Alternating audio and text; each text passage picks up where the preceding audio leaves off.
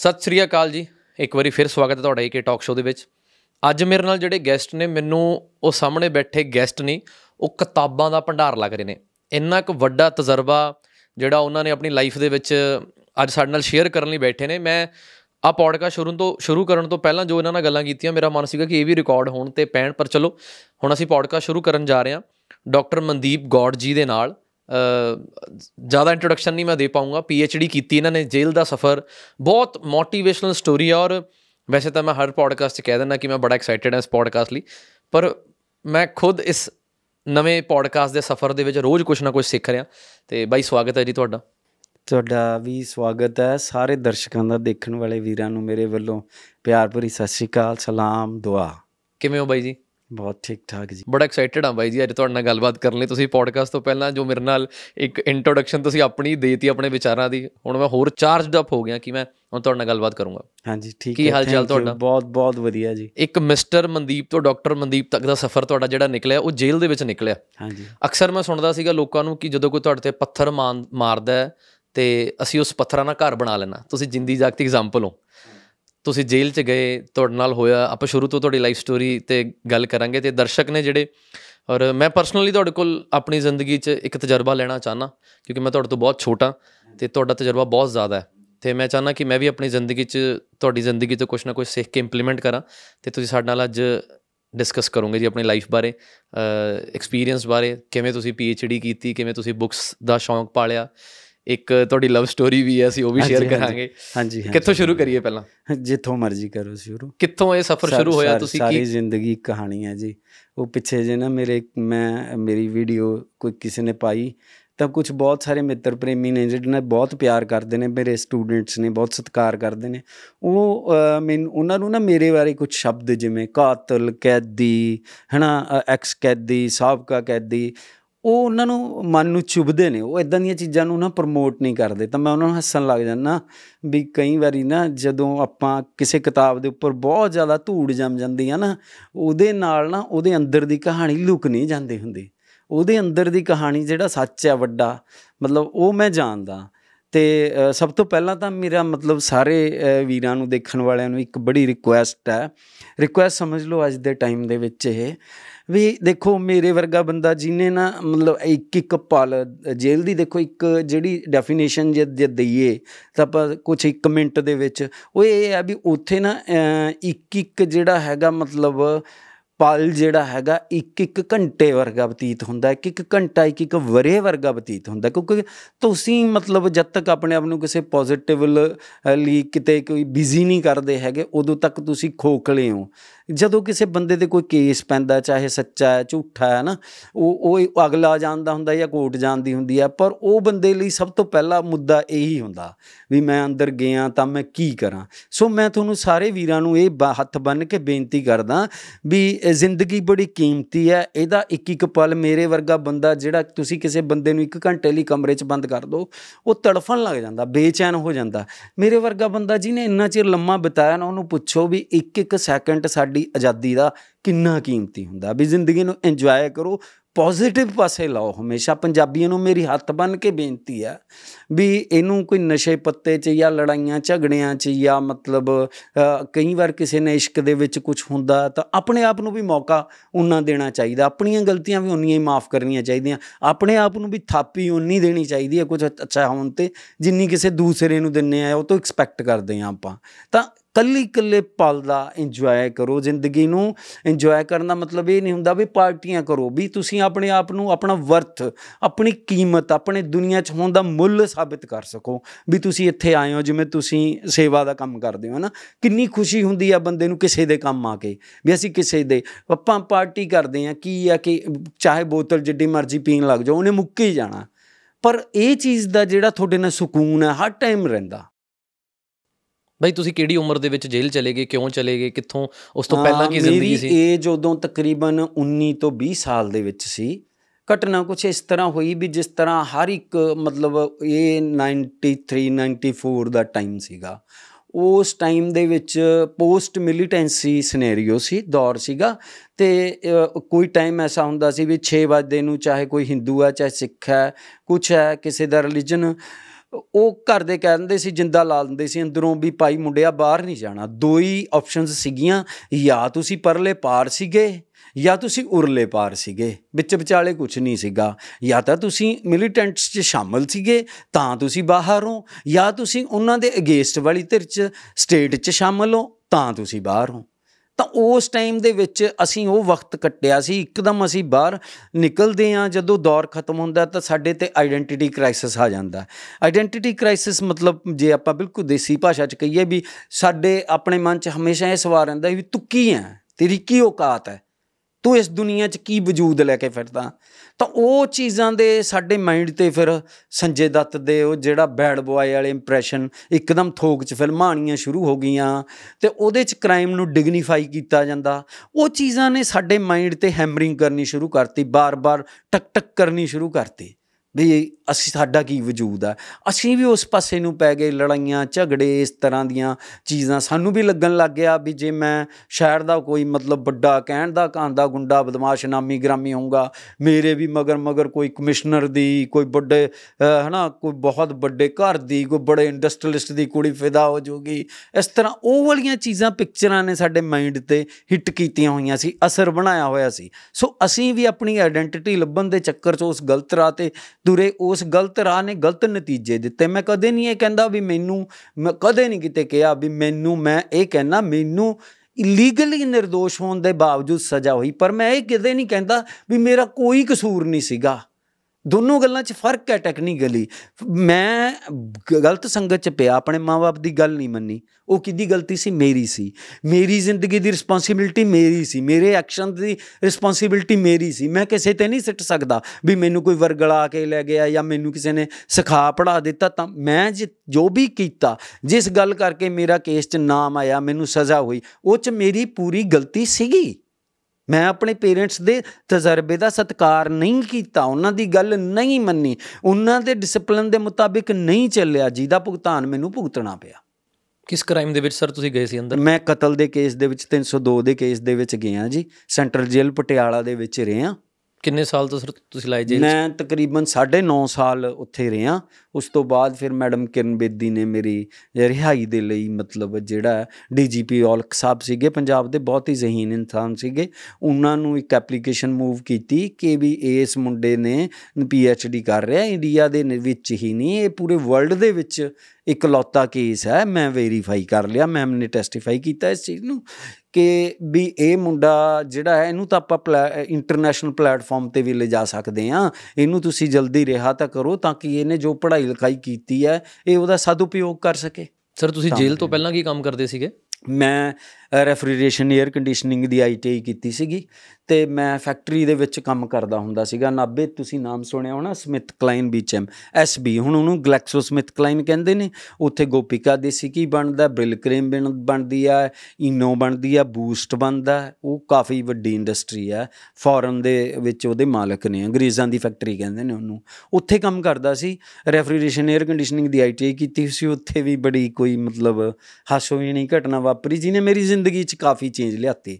ਉਹ ਅਸੀਂ ਛੋਟੇ ਹੁੰਦੇ ਨਾ ਬਚਪਨ ਦੇ ਵਿੱਚ ਕਿਸੇ ਦੇ ਕੋਠੇ ਦੇ ਉੱਤੇ ਸਾਡੇ ਮਤਲਬ ਮਹੱਲੇ ਦੇ ਵਿੱਚ ਇੱਕ ਕਾਫੀ ਰਿਚ ਫੈਮਿਲੀ ਰਹਿੰਦੀ ਸੀ ਉਹਨਾਂ ਦੇ ਕੋਠਾ ਕਾਫੀ ਵੱਡਾ ਸੀਗਾ। ਉਹਨਾਂ ਦੀ ਛੱਤ ਦੇ ਉੱਪਰ ਨਾ ਅਸੀਂ ਛੋਟੇ ਛੋਟੇ ਸਾਈਕਲ ਚਲਾਉਂਦੇ ਹੁੰਦੇ ਸੀ ਉਹਨਾਂ ਦੇ ਬੱਚੇ ਤੇ ਅਸੀਂ। ਅ, ਉਹ ਨਾ ਮਤਲਬ ਉਹ ਅਸੀਂ ਛੋਟੇ ਸਾਥੀ ਸੀਗੇ ਉਸ ਤੋਂ ਬਾਅਦ ਜਦੋਂ ਮੈਂ ਆਈਜੀ ਕਰਦਾ ਸੀਗਾ ਅ, ਉਸ ਤੋਂ ਬਾਅਦ ਜਦੋਂ ਮੈਂ ਜੌਬ ਕਰਨ ਲੱਗਿਆ ਉਸ ਫੈਕਟਰੀ ਦੇ ਵਿੱਚ ਤਾਂ ਮੈਂ ਨਾ ਇੱਕ ਦਿਨ ਆਰ ਐਂਡ ਡੀ ਸੈਂਟਰ ਜਿਹਨੂੰ ਰਿਸਰਚ ਐਂਡ ਡਿਵੈਲਪਮੈਂਟ ਸੈਂਟਰ ਕਹਿੰਦੇ ਨੇ ਉਹਦੇ ਵਿੱਚ ਕੰਪਰੈਸ਼ਰ ਦੇ ਨੀਚੇ ਨਾ ਮਤਲਬ ਨਟ ਬੋਲਟ ਕੱਸ ਰਿਹਾ ਸੀ ਉਹਦੀ ਰਿਪੇਅਰ ਕਰ ਰਿਹਾ ਸੀਗਾ। ਤਾਂ ਸਡਨਲੀ ਉਹ ਜਿਹੜੀ ਲੜਕੀ ਮਤਲਬ ਮੇਰੇ ਨਾਲ ਬਚਪਨ 'ਚ ਸਾਈਕਲ ਚਲਾਉਂਦੀ ਹੁੰਦੀ ਸੀ ਉਹ ਮੈਨੇ ਸਾਹਮਣੇ ਦੇਖਿਆ ਕਿ ਵੀ ਉਹਨੇ ਕੋਟ ਪੈਂਟ ਪਾਇਆ ਹੋਇਆ ਬੜਾ ਸ਼ਾਨਦਾਰ ਤੇ ਉਹ ਸਾਹਮਣੇ ਐਂਟਰ ਕੀਤੀ ਆਰ ਐਂਡ ਡੀ ਦਾ ਦਰਵਾਜ਼ਾ ਖੋਲ ਕੇ ਤਾਂ ਮੈਂ ਨਾ ਉਹਦੇ ਨੀਚੇ ਹੀ ਵੜ ਗਿਆ ਕੰਪਰੈਸ਼ਰ ਦੇ ਪੂਰਾ ਹੀ ਲੁਕ ਗਿਆ। ਤਾਂ ਉਹਨੇ ਮ, ਮੈਨੂੰ ਇਹ ਸੀ ਵੀ ਚਲੀ ਗਈ ਮੈਂ ਥੋੜੀ ਦੇਰ ਬਾਅਦ ਦੇਖਣ ਲਈ ਇਦਾਂ ਗਰਦਨ ਕੱਢੀ ਤਾਂ ਮੇਰੇ ਉੱਪਰ ਹੀ ਖੜੀ ਸੀ ਉਹਨੇ ਮੈਨੂੰ ਉਂਗਲੀ ਨਾਲ ਇਦਾਂ ਕੀਤਾ ਖੜਾ ਹੋ ਜਾ। ਕੀ ਗੱਲ ਮੈਨੂੰ ਦੇਖ ਕੇ ਲੁਕਿਆ ਕਿਉਂ? ਉਹਨੇ ਮੈਨੂੰ ਪਹਿਚਾਨ ਲਿਆ ਸੀ। ਮੈਂ ਕਿਹਾ ਵੀ ਮੈਨੂੰ ਸ਼ਰਮ ਆਈ ਤੂੰ ਕਿਸ ਸਟੇਜ 'ਚ? ਮੈਂ ਹੱਥ ਕਾਲੇ ਕਰ ਰਿਹਾ। ਉਹ ਕਹਿੰਦੀ ਵੀ ਤੇਰੀ ਲਾਈਫ ਦੀ ਰਿਸਪੌਂਸਿਬਿਲਟੀ ਆਪਣੇ ਤੇ ਲੈਣੀ ਸਿੱਖ। ਤੈਨੂੰ ਤੇਰੇ ਪੇਰੈਂਟਸ ਨੇ ਮੌਕਾ ਦਿੱਤਾ, ਉਹੀ ਮੌਕਾ ਦਿੱਤਾ ਜੋ ਮੇਰੇ ਪੇਰੈਂਟਸ ਨੇ ਮੈਨੂੰ ਦਿੱਤਾ। ਮੈਂ ਅਵੇਲ ਕੀਤਾ ਉਸ ਚੀਜ਼ ਨੂੰ, ਤੂੰ ਨਹੀਂ ਅਵੇਲ ਕੀਤਾ। ਤੂੰ ਨਹੀਂ ਪੜਿਆ ਮੇਰੇ ਪੇਰੈਂਟਸ ਨੇ ਮੌਕਾ ਦਿੱਤਾ। ਕਿਤਾਬ ਤੇਰੇ ਕਿਹੜਾ, ਉਹਨੇ ਮੈਨੂੰ ਇੱਕ ਸਪੈਸ਼ਲ ਗੱਲ ਕਹੀ, ਤੇਰੇ ਕਿਹੜਾ ਕਿਸੇ ਨੇ ਕਿਤਾਬਾਂ ਹੱਥ ਚੋਂ ਖੋਈਆਂ ਸੀ? ਮੈਂ ਕਿਹਾ ਵੀ ਗੱਲ ਬਿਲਕੁਲ ਜਾਇਜ਼ ਹੈ ਦੀ ਤਾਂ ਉਸ ਤੋਂ ਬਾਅਦ ਮੇਰੇ ਮਨ ਦੇ ਵਿੱਚ ਆਇਆ ਵੀ ਠੀਕ ਹੈ ਉਹ ਮੈਂ ਮੋਟੀਵੇਟ ਹੋਇਆ ਉਹਦੀਆਂ ਗੱਲਾਂ ਤੋਂ। ਮੈਂ ਗਿਆ ਵਾਪਸ, ਤਾਂ ਉੱਥੇ ਇੱਕ ਸਾਡੇ ਰੂਮ ਹੁੰਦਾ ਸੀ, ਉਹ 'ਚ ਸਾਡੇ ਜਿਹੜੇ ਫੋਰਮੈਨ ਵਗੈਰਾ ਕਹਿੰਦੇ ਆ, ਜਿਨ੍ਹਾਂ ਨੂੰ ਉਸਤਾਦ ਲੋਕ ਸੀਗੇ, ਉਹ ਬੈਠੇ ਸੀ। ਉਹਨਾਂ ਨੂੰ ਮੈਂ ਕਿਹਾ ਜਾ ਕੇ ਮੈਨੇ ਜਦੋਂ ਚਾਬੀਆਂ ਫਾਨੇ ਜੇ ਸਿੱਟਤੇ ਔਜ਼ਾਰ, ਤਾਂ ਮੈਂ ਕਿਹਾ ਵੀ ਉਸਤਾਦ ਆਪਾਂ ਨਹੀਂ ਅੱਜ ਤੋਂ ਹੱਥ ਕਾਲੇ ਕਰਨੇ। ਤਾਂ ਸਾਡੇ ਇੱਕ ਉੱਥੇ ਉਸਤਾਦ ਜੀ ਹੁੰਦੇ ਸੀ, ਰੱਬ ਉਹਨਾਂ ਨੂੰ ਲੰਬੀ ਉਮਰ ਦੇਵੇ। ਉਹਨਾਂ ਨੂੰ ਮੈਂ ਕਿਹਾ ਵੀ ਆਪਾਂ ਨਹੀਂ ਅੱਜ ਤੋਂ ਇਹ ਕੰਮ ਕਰਦੇ। ਕਹਿੰਦੇ, ਅੱਛਾ, ਫਿਰ ਆਪਾਂ ਕੀ ਪ੍ਰੋਫੈਸਰ ਬਣਾਂਗੇ ਹੁਣ? ਮੈਂ ਕਿਹਾ, ਉਸਤਾਦ ਜੀ, ਤੁਹਾਡੀ ਜ਼ੁਬਾਨ ਮੁਬਾਰਕ ਹੋਵੇ ਤਾਂ ਆਪਾਂ ਕੋਸ਼ਿਸ਼ ਜ਼ਰੂਰ ਕਰਾਂਗੇ। ਮੈਂ ਉਸੇ ਦਿਨ ਹਾਲਾਂਕਿ ਮੇਰਾ ਸਿਰਫ ਇੱਕ ਦਿਨ ਰਹਿ ਗਿਆ ਸੀ ਟ੍ਰੇਨਿੰਗ ਪੂਰੀ ਹੋਣ ਚ ਮੈਂ ਉੱਥੇ ਹੀ ਪਰਮਾਨੈਂਟ ਹੋ ਜਾਣਾ ਸੀ, ਉਸ ਫੈਕਟਰੀ ਦੇ ਵਿੱਚ ਹੀ। ਤੇ ਮੈਂ ਉਹ ਛੱਡਤਾ ਤੇ ਮੈਂ ਨੈ- ਉਸੇ ਦਿਨ ਹੀ ਜਾ ਕੇ ਉਹ ਉਦੋਂ 11:30 ਦਾ ਟਾਈਮ ਸੀ 1:30 ਵਜੇ ਮੈਂ 500 ਰੁਪਏ ਫਟਾਫਟ ਘਰੋਂ ਚੱਕਿਆ, ਆਪਣੇ ਡਾਕੂਮੈਂਟਸ ਦੀ ਫਾਈਲ ਚੱਕੀ, ਵਿੱਚ ਹੀ ਫੋਟੋਸਟੇਟ ਡਾਕੂਮੈਂਟਸ ਕੁਝ ਕੁ ਪਏ ਹੁੰਦੇ ਸੀ, ਸਿੱਧਾ ਗਿਆ ਕਾਲਜ ਜਾ ਕੇ ਬੀਏ 1 ਚ ਐਡਮਿਸ਼ਨ ਲੈ ਲਈ ਬੀਏ 1 ਚ ਐਡਮਿਸ਼ਨ ਹਜੇ ਲਈ ਸੀ, ਹਫ਼ਤੇ ਬਾਅਦ ਆਹ ਮਤਲਬ ਸਾਡੇ ਵਾਲਾ ਜਿਹੜਾ ਇਹ ਕੇਸ ਹੋ ਗਿਆ, ਅੰਦਰ ਜਾਣਾ ਪੈ ਗਿਆ। ਬਟ ਉਹ ਚੀਜ਼ ਮੈਨੂੰ ਹਮੇਸ਼ਾ ਯਾਦ ਰਹੀ, ਉਹ ਚੀਜ਼ ਚੁਭਦੀ ਰਹੀ ਵੀ ਮੈਂ ਇੱਥੇ ਚਲੋ ਮੇਰੇ ਕੋਲ ਫ੍ਰੀ ਟਾਈਮ ਹੈ, ਜੇਲ੍ਹ ਦੇ ਵਿੱਚ ਮੈਂ ਆਪਣੀ ਅੰਦਰ ਦੀ ਜਿਹੜੀ ਹੈ ਮਤਲਬ એનર્ਜੀ ਆ ਉਹਨੂੰ ਪੋਜ਼ਿਟਿਵ ਪਾਸੇ ਲਾਣਾ ਉਹ ਮੈਂ ਕਮਿਟਿਡ ਸੀ ਉਸ ਚੀਜ਼ ਲਈ। ਡਿਸਾਈਡ ਕੀਤਾ ਹੋਇਆ ਸੀ ਵੀ ਮੈਂ ਹੁਣ ਉੱਥੇ ਕੁਝ ਫਰਚ ਫੋਰਚੂਨੇਟਲੀ ਬਹੁਤ ਚੰਗੇ ਇਨਸਾਨ ਹੁੰਦੇ ਨੇ ਦੁਨੀਆ 'ਚ। ਦੇਖੋ ਆਪਾਂ ਕਿਸੇ ਨੂੰ ਐ ਨਹੀਂ ਕਹਿ ਸਕਦੇ ਵੀ ਕੋਈ ਪੁਲਿਸ ਵਾਲਾ ਤਾਂ ਪੁਲਿਸ ਮਾੜੀ ਹੁੰਦੀ ਹੈ। ਨਹੀਂ, ਹਰ ਹਰ ਕਿੱਤੇ ਦੇ ਵਿੱਚ ਚੰਗੇ ਜਾਂ ਮਾੜੇ ਲੋਕ ਹੁੰਦੇ ਨੇ। ਮੇਰ- ਮੇਰਾ ਮਤਲਬ ਆਪਣੀ ਜ਼ਿੰਦਗੀ ਦਾ ਇਹ ਤੱਤ ਕੱਢਿਆ ਹੋਇਆ। ਹਰ ਕਿੱਤੇ 'ਚ ਚੰਗੇ ਜਾਂ ਮਾੜੇ ਲੋਕ ਹੁੰਦੇ ਨੇ। ਮੈਨੂੰ ਚੰਗਾ ਬੰਦਾ ਮਿਲਿਆ। ਜਦੋਂ ਸਾਨੂੰ ਕੋਰਟ ਸਜ਼ਾ ਹੋਈ, ਕੋਰਟ ਛੱਡ- ਤੋਂ ਛੱਡਣ ਆ ਰਹੇ ਸੀ ਜੇਲ੍ਹ ਦੇ ਵਿੱਚ ਨਾ, ਉਹਨੇ ਮੈਨੂੰ ਰਸਤੇ 'ਚ ਕਿਹਾ, ਛੋਟੇ ਵੀਰ, ਤੁਹਾਡੇ, ਤੁਹਾਨੂੰ ਨਾ 7-8 ਸਾਲ ਘੱਟੋ ਘੱਟ ਲੱਗਣਗੇ ਹੁਣ। ਤੁਸੀਂ ਨਾ ਜ- ਜੇ ਤੁਸੀਂ ਰਿਆਜ਼ ਕਰੋ, ਉੱਥੇ ਸ- ਕਮਰੇ ਹੁੰਦੇ ਨੇ, ਚੱਕੀਆਂ ਕਹਿੰਦੇ ਨੇ, ਉਹਨਾਂ ਨੂੰ ਉੱਥੇ ਜੇ ਤੁਸੀਂ ਰਿਆਜ਼ ਕਰੋਗੇ ਚੰਗਾ, ਤਾਂ ਤੁਸੀਂ ਚੰਗੇ ਸਿੰਗਰ ਬਣ ਕੇ ਨਿਕਲ ਸਕਦੇ ਹੋ। ਮਤਲਬ ਉਹਨੇ ਗੱਲ ਆਪਣੇ ਢੰਗ ਨਾਲ ਆਪਣੇ ਸਾਨੂੰ ਛੋਟੇ ਭਾਈਆਂ ਵਾਂਗੂ ਸਮਝਾਉਣ ਦੀ ਗੱਲ ਕੀਤੀ, ਪਰ ਉਹਦਾ ਮੇਰੇ ਤੇ ਮਾਕੂਲ ਅਸਰ ਹੋਇਆ। ਮੈਂ ਆਪਣੇ ਢੰਗ ਨਾਲ ਲਾਗੂ ਕੀਤੀ ਵੀ ਮੈਂ ਤਾਂ ਇੱਕ ਸਟੂਡੈਂਟ ਆ ਸਿੰਗਿੰਗ 'ਚ ਮੇਰੇ ਨੂੰ ਨੌਲੇਜ ਨਹੀਂ ਹੈਗੀ, ਤਾਂ ਮੈਂ ਆਪਣੀ ਪੜ੍ਹਾਈ ਤੇ ਲਾ ਸਕਦਾ, ਇਹ ਟਾਈਮ ਮੈਂ ਲਾਇਆ। ਬਈ ਜਿਵੇਂ ਤੁਸੀਂ ਕਿਹਾ ਕਿ ਤੁਸੀਂ ਇਨਫਲੂਐਂਸ ਹੋਏ ਫਿਲਮਾਂ ਤੋਂ ਗਾਣਿਆਂ ਤੋਂ ਇ- ਇਸ ਟਾਈਮ ਵੀ ਆਪਾਂ ਗੱਲ ਕਰ ਰਹੇ ਸੀ ਤੁਸੀਂ ਸਿੱਧੂ ਮੂਸੇਵਾਲੇ ਦੇ ਫੈਨ ਹੋ ਮੈਂ ਵੀ ਸਿੱਧੂ ਮੂਸੇਵਾਲੇ ਦਾ ਫੈਨ ਆ ਪਰ ਅੱਜ ਦੀ ਘੜੀ 'ਚ ਵੀ ਲੋਕ ਉਹਦੇ ਤੇ ਇਲਜ਼ਾਮ ਲਾਉਂਦੇ ਰਹੇ ਅੱਜ ਵੀ ਇਲਜ਼ਾਮ ਲਾਉਂਦੇ ਨੇ ਕਿ ਗਨ ਕਲਚਰ ਪ੍ਰਮੋਟ ਕਰਦੇ ਨੇ। ਹਾਲਾਂਕਿ ਮੈਂ ਇਸ ਗੱਲ ਦੇ ਹੱਕ 'ਚ ਨਹੀਂ ਹੈਗਾ ਪਰ ਤੁਸੀਂ ਇਸ ਚੀਜ਼ ਨੂੰ ਕਿਵੇਂ ਦੇਖਦੇ ਹੋ? ਤੁਸੀਂ ਫੈਨ ਦੁਨੀਆ ਭਰ 'ਚ ਆਪਾਂ ਸਰ ਦੇਖ ਰਹੇ ਹਾਂ ਹੈਨਾ ਮਿੰਟ ਇੱਕ ਸਕਿੰਟ ਨਹੀਂ ਲੱਗਦਾ ਕਿਸੇ ਦੂਸਰੇ ਕੰਟਰੀ ਨੂੰ ਕੋਈ ਕੰਟਰੀ ਵਾਈਜ਼ ਜਾਂ ਆਰਮੀ ਥੋੜੀ ਇਦਾਂ ਸੋਚਦੀ ਹੈ ਵੀ ਤੁਹਾਡੇ ਅਹ, ਕ- ਅਸੀਂ ਬਾਰਡਰ ਸਟੇਟ ਆ ਸਾਡੇ ਕੋਲ ਜਿੰਨੇ ਵੈਪਨ ਹੋਣੇ ਚਾਹੀਦੇ ਨੇ, ਮੈਂ ਇੱਕ ਸੋਸ਼ਲ ਸਾਇੰਟਿਸਟ ਆ ਜੇ ਤੁਸੀਂ ਕੰਪੇਅਰ ਕਰੋ ਕ੍ਰਾਈਮ ਦੇ ਡਾਟੇ ਦੀ ਗੱਲ ਕਰੋ ਜਾਂ ਨਸ਼ੇ ਦੀ, ਪੰਜਾਬ ਨੂੰ ਹੀ ਬਦਨਾਮ ਕੀਤਾ ਜਾਂਦਾ ਵੀ ਇੱਥੇ ਨਸ਼ਾ, ਚਿੱਟਾ, ਇਹ ਉਹ ਹੈ, ਜਾਂ ਕ੍ਰਾਈਮ ਹੈ, ਇੱਥੇ ਗਨ ਕਲਚਰ ਨੂੰ ਪ੍ਰਮੋ- ਯੂਪੀ ਦੇ ਵਿੱਚ ਪਤਾ ਕਿੰਨੇ ਲਾਇਸੈਂਸ ਬਣੇ ਹੋਏ ਨੇ? ਤੁਸੀਂ ਦੋਨਾਂ ਦਾ ਡਾਟਾ ਚੈੱਕ ਕਰਕੇ ਦੇਖ ਲਿਓ, ਤੁਹਾਨੂੰ ਲੱਗ ਜਾਊਗਾ ਪਤਾ ਵੀ ਕੀ ਦੀ ਗੱਲ ਸਹੀ ਹੈ, ਸਿੱਧੂ ਮੂਸੇਵਾਲੇ ਦੀ ਇਹ ਗੱਲ ਬਿਲਕੁਲ ਸਹੀ ਹੋਇਆ ਕਰਦੀ ਸੀਗੀ ਵੀ ਉਹ ਗਨ ਕਲਚਰ ਨੂੰ ਪ੍ਰਮੋਟ ਕਰਨਾ ਗੱਲ ਇਹ ਨਹੀਂ ਹੈਗੀ, ਗੱਲ ਇਹ ਆ ਵੀ ਅਸੀਂ ਬੈਠੇ ਕਿੱਥੇ ਆ ਪੰਜਾਬ ਨੂੰ ਐਵੇਂ ਨਹੀਂ, ਸਿਕੰਦਰ ਮੋੜਿਆ ਸਾਨੇ, ਸਿਕੰਦਰ। ਜਿਹੜਾ ਵਿਸ਼ਵ ਵਿਜੇਤਾ ਸੀ, ਉਹਨੂੰ ਕਿਨੇ ਮੋੜਿਆ? ਸਪਤ ਸਿੰਧੂ ਦੇ ਲੋਕਾਂ ਨੇ। ਅਸੀਂ ਉਹ ਲੋਕ ਆ ਜਿਨ੍ਹਾਂ ਨੇ ਪੰਜਾਬ ਦੇ ਉਹ ਲੋਕ, ਸਪਤ ਸਿੰਧੂ ਸਾਡੇ ਇੱਥੇ ਭੀਲ ਕਬੀਲੇ ਸੀ, ਜਿਨ੍ਹਾਂ ਨੇ ਉਹਨੂੰ ਠੱਲਿਆ, ਉਹਨੂੰ ਮੋੜਿਆ ਵਾਪਸ। ਵਿਸ਼ਵ ਵਿਜੇਤਾ ਨੂੰ ਕੌੜਾ ਤਜਰਬਾ ਕਰਾ ਕੇ ਵਾਪਸ ਭੇਜਿਆ।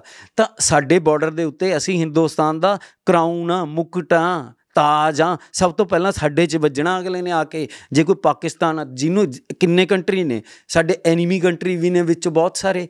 ਜਾਂ ਐਂ ਕਹਿ ਲਓ ਵੀ ਜਿਹੜੇ ਕੰਟਰੀ ਹਮੇਸ਼ਾ ਸਾਡੇ ਕਨ- ਅ, ਦੇਸ਼ ਦੇ ਵਿੱਚ ਇੱਲਤਾਂ ਕਰਨ ਬਾਰੇ ਸੋਚਦੇ ਰਹਿੰਦੇ ਨੇ ਉਹ ਸਭ ਤੋਂ ਪਹਿਲਾਂ ਪੰਜਾਬ 'ਚ ਆਉਂਦੇ ਨੇ। ਕਿਉਂ ਬਈ? ਸਾਡੇ ਕੋਲ ਜੇ ਹਥਿਆਰ ਨਹੀਂ ਹੋਣਗੇ ਤਾਂ ਅਸੀਂ ਕਿਵੇਂ ਸਮ ਹੁਣ ਆਹ ਯੂਕਰੇਨ ਨਾਲ ਕੀ ਹੋਇਆ ਜਾਂ ਇਦਾਂ ਕਹਿ ਲਈਏ ਆਪਾਂ ਉੱਥੇ ਕੀ ਹੋਇਆ ਫਿਲਸ ਫਿਲਸਤੀਨ ਦੇ ਵਿੱਚ ਕੀ ਹੋਇਆ ਇਜ਼ਰਾਈਲ ਦੇ ਵਿੱਚ ਕੀ ਹੋਇਆ ਹਮਾਸ ਨੇ ਇੱਕਦਮ ਹਮਲਾ ਕਰਤਾ ਫਿਲਸਤੀਨ ਅ, ਉਹਦੇ ਇਜ਼ਰਾਈਲ ਤੇ। ਹਮਾਸ ਨੇ। ਤਾਂ ਉਹ ਕੀ ਕਰਦੇ? ਜੇ ਉਹਨਾਂ ਦੇ ਕੋਲ ਆਪਣੇ ਵੈਪਨ ਸੀ ਕਿਸੇ ਲੈਵਲ ਤੇ ਤਾਂ ਜਾ ਕੇ ਉਹਨਾਂ ਨੇ ਮੁਕਾਬਲਾ ਕੀਤਾ ਹੋਊਗਾ। ਕਿਉਂ ਵੀ ਜਾਂ ਤਾਂ ਸਾਨੂੰ ਬਾਰਡਰ ਸਟੇਟ ਤੋਂ ਚੱਕ ਕੇ ਸਾਨੂੰ ਐਮਪੀ ਵਾਲੀ ਜਗ੍ਹਾ ਤੇ ਬਿਠਾ ਦਿਓ ਭਾਈ। ਜਾਂ ਫਿਰ ਤੁਸੀਂ ਇਹ ਇਲਜ਼ਾਮ ਨਾ ਨਾ ਲਾਓ, ਇਹ ਤਾਂ ਪ੍ਰੈਕਟੀਕਲ ਗੱਲਾਂ ਨੇ। ਇੱਕ ਪੜ੍ਹਿਆ ਲਿਖਿਆ ਨੌਜਵਾਨ ਸੀ ਉਹ, ਉਹਨੇ ਦੁਨੀਆ ਦੇਖੀ ਸੀਗੀ, ਉਹਨੂੰ ਸਾਰੇ ਕਿਤੇ ਦਾ ਪਤਾ ਸੀ ਲਾਇਸੈਂਸ ਕਿੱਥੇ, ਕਿਵੇਂ ਬਣਦਾ ਹੈ ਕਿੰਨਾ ਔਖਾ ਹੈ ਕੀ ਚੀਜ਼ ਕਿੰਨੀ ਔਖੀ ਹੈ। ਜ਼ਰੂਰਤ ਵੀ ਦਾ ਵੀ ਪਤਾ ਸੀਗਾ, ਉਹਨੂੰ ਜ਼ਰੂਰਤ ਹੀ ਵੀ ਸੀਗਾ। ਤਾਂ ਉਹ ਉਹ ਕੀ ਮ- ਕੀ ਮਾੜਾ ਕਹਿ ਰਿਹਾ ਸੀਗਾ? ਉਹ ਸਾਨੂੰ ਇੱਕ ਤਰ੍ਹਾਂ ਨਾਲ ਚੇਤਾ ਰਿਹਾ ਸੀਗਾ। ਇਹ ਗੱਲ ਗਲਤ ਸੀਗੀ ਕੋਈ ਕਿਸੇ ਲੈਵਲ ਤੇ ਉਹਦੀ, ਤਾਂ ਫਿਰ ਐਡੀਆਂ ਵੱਡੀਆਂ ਵੱਡੀਆਂ ਪਾਰਟੀਆਂ ਉਹਦੇ ਅੱਗੇ ਪਿੱਛੇ ਕਿਉਂ ਫਿਰਦੀਆਂ ਸੀ? ਵੀ ਇਹ ਸਾਡੀ ਪਾਰਟੀ 'ਚ ਆ ਜਾਵੇ, ਉਹ ਬ੍ਰਾਂਡ ਸੀ ਆਪਣੇ ਆਪ ਦੇ ਵਿੱਚ। ਜਿਸ ਵੀ ਪਾਰਟੀ 'ਚ ਜਾਂਦਾ, ਉਹਨੂੰ ਸਪੋਰਟ ਕਰਦਾ, ਇਹ ਵੱਡਾ ਸੱਚ ਸੀਗਾ। ਬਿਲਕੁਲ। ਨਹੀਂ ਸਿੱਧੂ ਨੂੰ ਗਲਤ ਕਹਿਣਾ ਮੇਰਾ ਕੁਐਸਚਨ ਨਹੀਂ ਹੈ। ਮੇਰਾ ਕੁਐਸਚਨ ਹੈ ਕਿ ਜਿਵੇਂ ਤੁਸੀਂ ਕਿਹਾ ਸੀਗਾ ਕਿ ਤੁਸੀਂ ਫਿਲਮਾਂ ਤੋਂ ਇਨਸਪਾਇਰ ਹੋਏ ਕਿ ਫਿਲਮਾਂ ਤੋਂ ਉਵੇਂ ਅੱਜ ਦੀ ਯੂਥ ਵੀ ਜਿਹੜੀ ਗੈਂਗਸਟਰਿਜ਼ਮ ਵੱਲ ਤੁਰ ਰਹੀ ਹੈ ਕਿਉਂਕਿ ਅੱਜ ਵੀ ਯੂਥ ਤੁਹਾਡੇ ਵਾਂਗੂ ਸੋਚਦੀ ਹੈ ਕਿ ਗੱਲਬਾਤ ਹੋਵੇ ਸ਼ਹਿਰ 'ਚ ਸਿੱਕਾ ਚੱਲੇ ਅੱਜ ਵੀ ਉਹ ਚੀਜ਼ਾਂ ਚੱਲ ਰਹੀਆਂ ਨੇ। ਤਾਂ ਉਸ ਚੀਜ਼ ਨੂੰ ਤੁਸੀਂ ਕਿਵੇਂ ਦੇਖਦੇ ਹੋ ਕਿ ਜਿਹੜੀ ਯੂਥ ਇਹ ਕਹਿੰਦੀ ਹੈ ਜੀ ਜਾਂ ਜਿਹੜੇ ਲੋਕ ਇਹ ਕਹਿੰਦੇ ਨੇ ਕਿ ਅੱਜ ਦੇ ਗਾਣਿਆਂ ਤੋਂ ਜਾਂ ਫਿਲਮਾਂ ਤੋਂ ਬੱਚੇ ਪ੍ਰਭਾਵਿਤ ਹੁੰਦੇ ਨੇ ਉਹ ਗਾਣੇ ਬੰਦ ਹੋਣੇ ਚਾਹੀਦੇ ਨੇ। ਮੈਂ ਇਸ ਚੀਜ਼ ਦੇ ਖਿਲਾਫ ਹਾਂ ਕਿ ਇਦਾਂ ਨਹੀਂ ਹੁੰਦਾ ਹੁੰਦਾ ਅਸੀਂ ਵੀ ਗਾਣੇ ਸੁਣਦੇ ਹਾਂ ਸਿੱਧੂ ਦੇ ਅਸੀਂ ਬੰਦੂਕਾਂ ਚੱਕ ਕੇ ਕਿਸੇ ਨੂੰ ਮਾਰਨ ਨਹੀਂ ਲੱਗੇ। ਪਰ ਜਿਹੜੇ ਮਾਰਦੇ ਨੇ ਉਸ ਯੂਥ ਨੂੰ ਤੁਸੀਂ ਕਿਵੇਂ ਸਮਝਾਉਣਾ ਚਾਹੁੰਦੇ ਹੋ? ਨਹੀਂ, ਮੈਂ ਇਦਾਂ ਸਮਝਾਉਣਾ ਚਾਹੁੰਦਾ ਵੀ ਦੇਖੋ, ਜਿਹੜੀ ਤੂੜੀ ਹੈ ਤੇ ਬਾਸਮਤੀ ਰਾਈਸ ਹੈ। ਉਹ ਇੱਕੋ ਜਿਹੀ ਪੈਦਾ ਹੁੰਦੇ ਨੇ, ਇੱਕੋ ਹੀ ਖੇਤ ਚੋਂ ਪੈਦਾ ਹੁੰਦੇ ਨੇ। ਜਿਹਨੂੰ ਤੂੜੀ ਜਿਹੜਾ ਡੰਗਰ ਹੈ, ਜਿਹਨੇ ਤੂੜੀ ਖਾਣੀ ਆ ਉਹ ਤੂੜੀ ਹੋਈ ਖਾਊ। ਉਹਦੇ ਚੌਲ ਤਾਂ ਕਿਸੇ ਕੰਮ ਦੇ ਨਹੀਂ ਹੈਗੇ। ਜੇ ਤੁਸੀਂ ਕਿਸੇ ਡੰਗਰ ਦੇ ਮੂਰੇ ਬਾਸਮਤੀ ਪਾ ਦੋ, ਉਹ ਉਹਨੂੰ ਮੂੰਹ ਮਾਰ ਕੇ ਸਾਈਡ ਤੇ ਕਰ ਦੂਗਾ ਜੇ ਤੁਸੀਂ ਉਹਦੇ ਮੂਰੇ ਪਰਾਲੀ ਪਾਉਂਗੇ ਤਾਂ ਉਹ ਪਰਾਲੀ ਖਾਊਗਾ। ਹਰ ਜਗ੍ਹਾ ਲਾਈਫ ਜਿਹੜੀ ਆ ਉਹ ਕੋਰੀ ਸਲੇਟ ਵਾਂਗੂ ਮਿਲਦੀ ਆ ਸਾਨੂੰ। ਉਹ ਚੰਗੀ ਆ, ਮਾੜੀ ਬਣਾਣੀ ਸਾਡੇ ਆਪਣੇ ਹੱਥ ਹੁੰਦੀ ਆ ਕਿਸੇ ਵੀ ਚੀਜ਼ ਦੇ ਵਿੱਚ ਜਿਹੜਾ ਮੈਸੇਜ ਕਿਦਾਂ ਪਰਸੀਵ ਕਰਨਾ, ਉਹ ਸਾਡੇ ਆਪਣੇ ਖੁਦ ਤੇ ਡਿਪੈਂਡ ਕਰਦਾ। ਅਗਰ ਸਾਡੇ ਅੰਦਰ ਇੱਕ ਚੰਗੀ ਆਤਮਾ ਹੈ ਜੇ ਐਦਾਂ ਕਹਿ ਲਓ ਵੀ ਮੇਰੇ ਅੰਦਰ ਅਗਰ ਕੋਈ ਪੋਜ਼ਿਟਿਵ ਐਲੀਮੈਂਟ ਸੀਗਾ, ਮੈਂ ਕਿਤੇ ਨਾ ਕਿਤੇ ਆਪਣੀ ਗਲਤੀ ਰਿਅਲਾਈਜ਼ ਕੀਤੀ, ਵੀ ਇਹਦੇ ਨਾਲ ਮੇਰੀ ਫੈਮਿਲੀ ਦੀ ਰੈਪੂਟੇਸ਼ਨ ਮੇਰੇ ਯਾਰਾਂ ਦੋਸਤਾਂ ਦਾ ਇਤਬਾਰ ਮੇਰੇ ਤੇ ਜੋ ਸੀਗਾ, ਜੋ ਚੰਗੇ ਲੋਕਾਂ ਦਾ ਚੰਗਿਆਈ ਤੇ ਮੇਰੀ ਫੈਮਿਲੀ ਦੇ ਲੋਕਾਂ ਦਾ ਸੀਗਾ ਵੀ ਨਹੀਂ, ਇਹ ਬੱਚਾ ਸਾਡਾ ਹੈ ਅੱਛੇ ਸੰਸਕਾਰ ਨੇ, ਇਹ ਅੱਛਾ ਹੀ ਰਹੂਗਾ, ਤਾਂ ਉਹ ਕਿਤੇ ਨਾ ਕਿਤੇ ਮੇਰੇ ਤੇ ਕੇਸ ਪੈ ਗਿਆ, ਉਹਨਾਂ ਦਾ ਵਿਸ਼ਵਾਸ ਟੁੱਟਿਆ। ਪਰ ਉਸ ਵਿਸ਼ਵਾਸ ਨੂੰ ਦੁਬਾਰੋ, ਮਤਲਬ ਰੀਕਨਸਾਈਲ ਕਰਨ ਦੇ ਵਿੱਚ ਮੈਨੂੰ ਕਿੰਨਾ ਟਾਈਮ ਲੱਗ ਗਿਆ। ਤਾਂ ਜੇ ਕੋਈ ਮੈਂ ਇਹ ਕਹਿਣਾ ਚਾਹੁੰਦਾ ਵੀ ਜੇ ਕੋਈ ਇਸ ਤਰ੍ਹਾਂ ਦੀ ਗਲਤੀ ਕਰਦਾ, ਫਿਰ ਉਹਦਾ ਬਹੁਤ ਟਾਈਮ ਵੇਸਟ ਹੁੰਦਾ। ਮੈਂ ਹਮੇਸ਼ਾ ਆਪਣੇ ਸਟੂਡੈਂਟਸ ਨੂੰ ਵੀ ਇਹੀ ਗਲਤ ਕਹਿਣਾ ਵੀ ਮੇਰੀ ਗਲਤੀ ਤੋਂ ਸਿੱਖੋ ਤੁਸੀਂ। ਮੈਨੇ ਆਪਣਾ ਕਿੰਨਾ ਲਾਈਫ ਦਾ ਟਾਈਮ ਖਰਾਬ ਕਰ ਲਿਆ 골ਡਨ ਪੀਰੀਅਡ ਖਰਾਬ ਕਰ ਲਿਆ, ਗਲਤ, ਮਤਲਬ ਇਲੀਗਲ ਕੰਮ ਕਰਕੇ ਇਲੀਗਲ ਸੰਗਤ ਦੇ ਵਿੱਚ ਪੈ ਕੇ ਮੇਰੇ ਤੇ, ਮੇਰੇ ਨਾਲ ਉਦਾਂ ਹੁੰਦਾ ਰੀਜ਼ਨ ਤਾਂ ਉਹੀ ਬਣਿਆ ਨਾ। ਤਾਂ ਜੇ ਤੁਸੀਂ ਇਹ ਸੋਚਦੇ ਹੋ ਵੀ ਕਿਉਂ ਤੁਸੀਂ ਆਪਣੇ ਮਾਪੇ ਨੂੰ ਉਹ ਕਰਨਾ ਵੀ ਹਮੇਸ਼ਾ ਪੱਕੀ ਪਕਾਈ ਵੀ ਖਾ ਲੈਣੀ ਚਾਹੀਦੀ ਕੋਈ ਜ਼ਰੂਰੀ ਤਾਂ ਨਹੀਂ ਹਰ ਚੀਜ਼ ਆਪ ਪਕਾ ਕੇ ਹੀ ਖਾਣੀ ਹੈ। ਦੂਸਰਿਆਂ ਦੀ ਗਲਤੀ ਤੋਂ ਸਿੱਖਣਾ ਥੋੜਾ ਜ਼ਿਆਦਾ ਅੱਛਾ ਰਹਿੰਦਾ। ਬਜਾਏ ਕਿ ਕਿ ਅਸੀਂ ਖੁਦ ਉਹ ਗਲਤੀ ਨੂੰ ਕਰਕੇ ਸਿੱਖੀਏ ਅਸੀਂ ਆਪਣੇ ਤੇ ਕੋਈ ਐਕਸਪੈਰੀਮੈਂਟ ਕਰੀਏ। ਕਈ ਵਾਰ ਆਪਾਂ ਇਹ ਅਫੋਰਡ ਨਹੀਂ ਕਰ ਸਕਦੇ ਹੁੰਦੇ। ਚਲੋ ਠੀਕ ਹੈ ਮੇਰੇ ਕਿਤੇ ਨਾ ਕਿਤੇ ਕੋਈ ਨਾ ਕੋਈ ਫੋਰਚੂਨੇਟਲੀ ਲਾ ਲਓ ਕੋਈ ਸਪੋਰਟ ਮਿਲ ਗਈ ਅੱਛੇ ਲੋਕ ਮਿਲ ਗਏ ਅੱਛੇ ਲੋਕਾਂ ਦੇ ਸੰਪਰਕ ਚ ਆ ਗਿਆ ਜਾਂ ਹੋ ਸਕਦਾ ਮੇਰੀ ਜਗ੍ਹਾ ਕੋਈ ਹੋਰ ਹੁੰਦਾ ਉਹ ਵਿਗੜਿਆ ਹੋਇਆ ਹੀ ਬਣ ਕੇ ਨਿਕਲਦਾ। ਮੈਂ ਬਹੁਤ ਸਾਰੇ ਜਾਣਦਾ ਜਿੰਨੇ ਵਿਗੜ ਕੇ ਨਿਕਲੇ ਨੇ। ਤੁਹਾਡਾ ਕੀ ਕਾਰਨ ਹੈ? ਤੁਸੀਂ ਕਿਤਾਬਾਂ ਕਿਉਂ ਫੜੀਆਂ? ਹਥਿਆਰ ਛੱਡਤਾ? ਤੁਸੀਂ ਜਿਹੜੇ ਕੇਸ ਦੇ ਅੰਦਰ ਗਏ, ਤੁਸੀਂ ਫਰਸਟ੍ਰੇਟ ਵੀ ਹੋ ਸਕਦੇ ਸੀਗੇ ਕਿ ਮੈਂ ਅੰਦਰ ਚਲਾ ਗਿਆ, ਹੁਣ ਮੈਂ ਦੱਸੂਗਾ ਕਿ ਮੇਰੇ ਨਾਲ ਕਿਦਾਂ ਧੱਕਾ ਹੋਇਆ। ਤੁਸੀਂ ਉਸ ਚੀਜ਼ ਤੋਂ ਕਿਤਾਬਾਂ ਹੱਥ 'ਚ ਫੜ ਲੀਆਂ ਤੁਸੀਂ ਇੱਕ ਡਾਕਟਰ ਬਣ ਕੇ ਬਾਹਰ ਨਿਕਲੇ ਹੋ ਪੀਐਚਡੀ ਕਰ ਲਈ, ਕਿੰਨੀਆਂ ਡਿਗਰੀਆਂ ਕਰ ਲੀਆਂ ਤੁਸੀਂ। ਉਹ ਕਿਦਾਂ ਤੁਸੀਂ ਸੋਚਿਆ ਜੇਲ੍ਹ ਦਾ ਸਫ਼ਰ ਕਿਵੇਂ ਰਿਹਾ?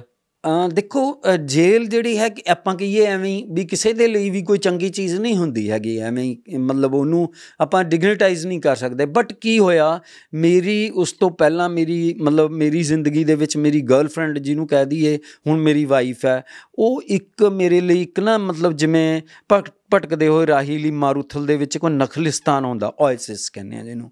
ਉਹ ਹੁੰਦਾ, ਉਹ ਹੈ, ਉਹ ਮੈਨੂੰ ਮਤਲਬ ਫਸਟ ਡੇ ਮੈਨੂੰ ਮਿਲਣ ਆਈ, ਮੁਲਾਕਾਤ ਤੇ ਆਈ। ਤਾਂ ਉਹਨੇ ਮੈਨੂੰ ਆ ਕੇ ਕਿਹਾ ਵੀ ਉਹਨੇ ਮੈਨੂੰ ਮਤਲਬ ਬੜੀ ਵਧੀਆ ਗੱਲ ਕਹੀ, ਜਿਹੜੀ ਮੇਰੇ ਦਿਲ 'ਚ ਮਤਲਬ ਘਰ ਕਰ ਗਈ। ਉਹਨੇ ਮੈਨੂੰ ਕਿਹਾ, ਦੇਖੋ, ਇਸ ਦੁਨੀਆ ਦੇ ਵਿੱਚ ਸਦੀਆਂ ਤੋਂ ਲੋਕ ਆਂਦੇ ਰਹੇ ਨੇ। ਆਏ ਨੇ, ਰੋਟੀ ਖਾਈ ਹੈ ਨਾ ਜੀ, ਵਿਆਹ ਹੋਇਆ, ਸੰਤਾਨ ਪੈਦਾ ਕੀਤੀ, ਬੁੜੇ ਹੋ ਗਏ, ਮਰ ਗਏ।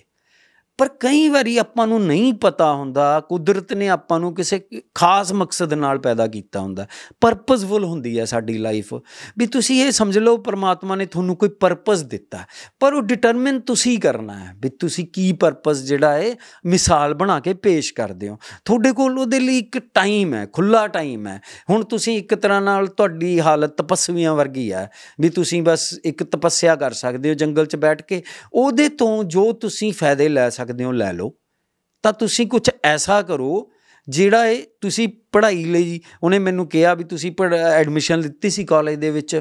ਹਾਂ ਤੁਸੀਂ ਕਿਉਂ ਨਹੀਂ ਉਹਨੇ ਮੈਨੂੰ ਬੁੱਕਸ ਦਿੱਤੀਆਂ ਦੋ ਵੀ ਤੁਸੀਂ BA1 ਦੀ ਨਾਲ ਤਿਆਰੀ ਕਰੋ ਪੇਪਰਾਂ ਦੀ ਤਿਆਰੀ ਕਰੋ ਪੇਰੈਂਟਸ ਨੂੰ ਕਹੋ ਤੁਹਾਡੀ ਫੀਸ ਭਰ ਦੇਣ। ਜੇਲ੍ਹ 'ਚ। ਤੁਹਾਡੇ ਹਾਂ ਐਗਜ਼ਾਮੀਨੇਸ਼ਨ ਫੀਸ ਭਰ ਦੇਣ।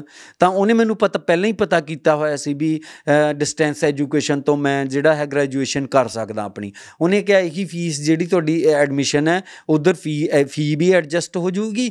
ਤਾਂ ਤੁਸੀਂ ਇਹ ਜਿਹੜਾ ਨਵਾਂ ਕੰਮ ਸ਼ੁਰੂ ਕਰੋ, ਪੜ੍ਹਾਈ ਸ਼ੁਰੂ ਕਰੋ। ਤੁਹਾਨੂੰ ਪੜ੍ਹਨ ਦਾ ਸ਼ੌਕ ਹੈ, ਉਹਨੂੰ ਪਤਾ ਸੀ ਵੀ ਮੈਨੂੰ ਪੜ੍ਹਨ ਦਾ ਸ਼ੌਕ ਹੈ। ਬਈ ਤੁਸੀਂ ਫਿਰ ਐਗਜ਼ਾਮ ਕਿਵੇਂ ਦਿੱਤੇ? ਔਰ ਜੇਲ੍ਹ ਦੇ ਅੰਦਰ ਬੰਦਾ ਐਗਜ਼ਾਮ ਦੇ ਸਕਦਾ ਹਾਂਜੀ ਹਾਂਜੀ ਹਾਂਜੀ। ਉਹਦੇ ਚ ਕੀ ਹੈ ਕਿ ਉਹ ਉਹਦੇ ਚ ਕੋਰਟ ਵੀ ਬਹੁਤ ਹੈਲਪਫੁਲ ਹੈ। ਕੋਰਟ ਵੀ ਕਹਿੰਦੀ ਹੈ ਕਿਸੇ ਬੰਦੇ ਨੂੰ ਉਹਦੀ ਪੇਸ਼ੀ ਜਿਹਨੂੰ ਕਹਿੰਦੇ ਆ ਉਹ ਤੋਂ ਲੇਟ ਕੀਤਾ ਜਾ ਸਕਦਾ। ਪਰ ਜੇ ਉਸ ਬੰਦੇ ਦਾ ਕੋਈ ਪੇਪਰ ਹੈ ਉਹਨੂੰ ਕੋਈ ਜੇਲ੍ਹ 'ਚ ਕੋਈ ਲੈ ਕੇ ਜਾਂਦੀ ਹੈ ਜਿਹੜੀ ਗਾਰਡ ਉਹ ਉਹਨੂੰ ਕਦੇ ਲੇਟ ਨਹੀਂ ਕਰ ਸਕਦੀ। ਉਹਦੇ ਨਾਲ ਇੱਕ ਇਹ ਵੀ ਹੈ ਜਿਹੜੇ ਬੰਦੇ ਕੁਝ ਪੋਜ਼ਿਟਿਵ ਕਰਦੇ ਨੇ ਕੋਰਟ ਵੀ ਆਖਰਕਾਰ ਮਤਲਬ ਕਿਉਂਕਿ ਆਪਣਾ ਸਿਸਟਮ ਜਿਹੜਾ ਹੈ ਰਿਫਾਰਮੇਟਿਵ ਸਿਸਟਮ ਹੈ ਇਹ ਰੈਟਰੀਬਿਊਟਿਵ ਸਿਸਟਮ ਨਹੀਂ ਹੈਗਾ। ਮਤਲਬ ਸਜ਼ਾ ਤੇ ਜ਼ੋਰ ਦੇਣ ਵਾਲਾ ਸਿਸਟਮ ਨਹੀਂ ਹੈ। ਸੁਧਾਰ ਤੇ ਜ਼ੋਰ ਦੇਣ ਵਾਲਾ ਸਿਸਟਮ ਹੈ। ਮਤਲਬ ਮੈਂ ਉਹਦੀ ਐਗਜ਼ਾਮਪਲ ਆ ਜੇ ਕੋਈ ਕਹਿੰਦਾ ਵੀ ਨਹੀਂ, ਉਹ ਤਾਂ ਵਿਗਾੜਦੀਆਂ ਹੀ ਨੇ ਜੇਲਾਂ ਤਾਂ ਮੈਂ ਐਗਜ਼ਾਮਪਲ ਆ ਤੁਹਾਡੇ ਸਾਹਮਣੇ। ਮੇਰੇ ਬਾਰੇ ਕੋਈ ਵੀ ਅਗਰ ਕਿਸੇ ਦੇ ਮਨ 'ਚ ਸ਼ੰਕਾ ਵੈਰੀਫਾਈ ਕਰ ਸਕਦੇ ਹੋ ਆਰਟੀਆਈ ਪਾ ਕੇ ਕਰ ਸਕਦੇ ਹੋ, ਤੁਸੀਂ ਸਰਚ ਕਰੋਗੇ ਹਾਈ ਕੋਰਟ ਦੀ ਵੈਬਸਾਈਟ ਤੇ ਜਾ ਕੇ ਸਟੇਟ ਵਰਸਸ ਮਨਦੀਪ ਗੌੜ, ਉਹਦੇ ਨਾਲ ਤੁਹਾਨੂੰ ਸਾਰਾ ਡਾਟਾ ਲੱਭ ਜਾਊਗਾ ਮੈਂ ਕਦੋਂ ਕਦੋਂ ਛੁੱਟੀ ਦੇ ਲਈ ਫਾਈਲ ਕੀਤਾ, ਕਦੋਂ ਕੀ ਕੀਤਾ। ਸੋ ਬਹੁਤ ਪੋਜ਼ਿਟਿਵ ਮਤਲਬ ਰਿਸਪੌਂਸ ਮਿਲਿਆ। ਜਦੋਂ ਕਿਸੇ ਨੂੰ ਪਤਾ ਲੱਗਦਾ ਸੋਸਾਇਟੀ 'ਚ ਵੀ ਕੋਈ ਬੰਦਾ ਕੁਝ ਅੱਛੀ ਐਫਰਟ ਕਰ ਰਿਹਾ ਤਾਂ ਅੱਛੀ ਐਫਰਟ ਵਾਲੇ ਦੀ ਹੈਲਪ ਕਰਨ ਵਾਲੇ ਵੀ ਬਹੁਤ ਆ ਜਾਂਦੇ ਨੇ। ਦੇਖੋ ਜੇ ਕੋਈ ਬੰਦਾ ਕ੍ਰਾਈਮ ਕਰਨ ਬਾਰੇ ਸੋਚਦਾ ਏ ਤਾਂ ਉਹਦੇ 10 ਸੰਗੀ ਸਾਥੀ ਹੋ ਸਕਦੇ ਨੇ। ਤਾਂ ਬਈ ਕੋਈ ਅੱਛਾ ਕਰਨ ਵਾਲੇ ਦੇ ਵੀ 10 ਸੰਗੀ ਸਾਥੀ ਹੋ ਜਾਂਦੇ ਬਿਲਕੁਲ ਹੋ ਸਕਦੇ ਨੇ। 20 ਵੀ ਹੋ ਸਕਦੇ ਨੇ। ਮੇਰੇ ਤਾਂ 20 ਵੀ ਹੋਏ ਨੇ। ਮੈਨੂੰ ਉੱਥੇ ਕੁਝ ਬੰਦੇ ਐਦਾਂ ਦੇ ਵੀ ਮਿਲੇ ਨੇ ਲਾਈਫ 'ਚ ਜਿਹੜੇ ਮੇਰੇ ਕੋ ਆਪ ਆਏ ਜਿਨ੍ਹਾਂ ਤੇ ਚਲੋ ਅਨਫੋਰਚੂਨੇਟਲੀ ਕੋਈ ਕੇਸ ਪੈ ਗਿਆ ਪਰ ਉਹ ਮੇਰੇ ਕੋ ਆਪ ਚੱਲ ਕੇ ਆਏ ਵੀ ਸਾਨੂੰ ਯਾਰ ਬਹੁਤ ਅੱਛਾ ਲੱਗਿਆ ਤੂੰ ਕੁਝ ਅੱਛਾ ਕਰ ਰਿਹਾ ਮੈਂ ਉੱਥੇ ਦੂਸਰਿਆਂ ਨੂੰ ਵੀ ਪੜਾਉਂਦਾ ਸੀਗਾ ਸਾਰੇ ਕੈਦੀਆਂ ਨੂੰ ਨਾਲ ਦਿਆਂ ਨੂੰ ਨਾ ਇਗਨੋ ਦਾ ਸਟੱਡੀ ਸੈਂਟਰ ਸੀਗਾ ਸਾਡੇ ਉਹ ਕਹਿੰਦੇ ਸੀ, ਤੈਨੂੰ ਕੋਈ ਚੀਜ਼ ਚਾਹੀਦੀ ਹੈ ਦੱਸ? ਮੈਂ ਚੀਜ਼ਾਂ ਉਹਨਾਂ ਤੋਂ ਕਈਆਂ ਜਿਹੀਆਂ ਮੰਗਾਉਂਦਾ ਸੀਗਾ ਡਿਕਸ਼ਨਰੀਆਂ ਮੰਗਾ ਦੋ ਆਕਸਫੋਰਡ ਦੀ ਡਿਕਸ਼ਨਰੀ ਲਿਆ ਦਿਓ ਆ ਮੈਨੂੰ ਮਤਲਬ ਸਿਡਨੀ ਸ਼ੈਲਡਨ ਦੇ ਨਾਵਲਸ ਲਿਆ ਦਿਓ ਬੜੇ ਬੜੇ ਮਤਲਬ ਬੁੱਕਸ ਮੰਗਾਉਂਦਾ ਸੀਗਾ ਉਹਨਾਂ ਤੋਂ ਮੈਂ ਅ, ਨੈਲਸਨ ਮੰਡੇਲਾ ਦੀ ਬੁੱਕ ਪੜ੍ਹੀ ਅ, ਕਿਰਨ ਬੇਦੀ ਮੈਮ ਦੀ ਬੁੱਕ ਪੜ੍ਹੀ ਹੈ ਨਾ ਯੂ ਕੈਨ ਵਿਨ ਪੜ੍ਹੀ ਅਲਕੈਮਿਸਟ ਪੜ੍ਹੀ ਬਹੁਤ ਅੱਛੀਆਂ ਅੱਛੀਆਂ ਬੁੱਕਸ ਮੈਂ ਪੜ੍ਹੀਆਂ ਆਲਮਾਈਟੀ ਇੱਕ ਬੁੱਕ ਮੈਂ ਪੜ੍ਹੀ ਜਿਹਦਾ ਮੇਰੇ ਤੇ ਬਹੁਤ ਅ, ਮਾਕੂਲ ਅਸਰ ਪਿਆ ਕਿ ਵੀ ਪੁੱਠੇ ਕੰਮ ਕਰਨ ਦਾ ਵੀ ਕੀ ਫਿਰ ਅਲਟੀਮੇਟਲੀ ਬੁਰਾ ਨਤੀਜਾ ਹੀ ਹੁੰਦਾ ਉਹ ਚੀਜ਼ ਨੇ ਮੈਨੂੰ ਸਿਖਾਇਆ। ਬਹੁਤ ਚੀਜ਼ਾਂ ਮੈਂ ਕਿਤਾਬਾਂ ਤੋਂ ਬਹੁਤ ਸਿੱਖਿਆ। ਆਪਣੇ ਆਲੇ ਦੁਆਲੇ ਮੈਂ ਪ੍ਰੈਕਟੀਕਲੀ ਐਗਜ਼ਾਮਪਲਸ ਵੀ ਦੇਖੀਆਂ। ਬਹੁਤ ਨਾਮੀ ਗ੍ਰਾਮੀ ਬੰਦੇ ਦੇਖੇ। ਮੈਂ ਬਲਕਿ ਕੇਸ ਸਟੱਡੀਜ਼ ਕੀਤੀਆਂ। ਕੰਧਾਰ ਹਾਈਜੈਕ ਕੇਸ ਵਾਲਿਆਂ ਤੇ ਕੀਤੀਆਂ। ਜਿੰਨੇ ਹਾਈ ਪ੍ਰੋਫਾਈਲ ਬੰਦੇ ਆਏ ਹੋਏ ਸੀਗੇ। ਮੇਰੇ ਟਾਈਮ ਦੇ ਵਿੱਚ ਕੋਈ ਇਹੋ ਜਿਹਾ ਬੰਦਾ ਪੋਲੀਟੀਸ਼ੀਅਨ ਨਹੀਂ ਹੋਣਾ। ਅਕਾਲੀ ਦਲ ਦੇ ਸਾਰੇ ਮੰਤਰੀ ਜਿਸ ਤਰ੍ਹਾਂ ਫਿਰ ਅ, ਜਿਹੜੇ ਨੇ ਕਾਂਗਰਸ ਦੇ ਵੱਡੇ ਵੱਡੇ ਬੰਦੇ ਭਾਰਤਿੰਦਰ ਚਾਹਲ ਹੋਰੀ ਤੇ ਉਹਨਾਂ ਟਾਈਮਾਂ ਦੇ ਵਿੱਚ ਵੱਡੇ ਬਾਦਲ ਸਾਹਿਬ ਸੁਖਵੀਰ ਸੁਖਬੀਰ ਬਾਦਲ।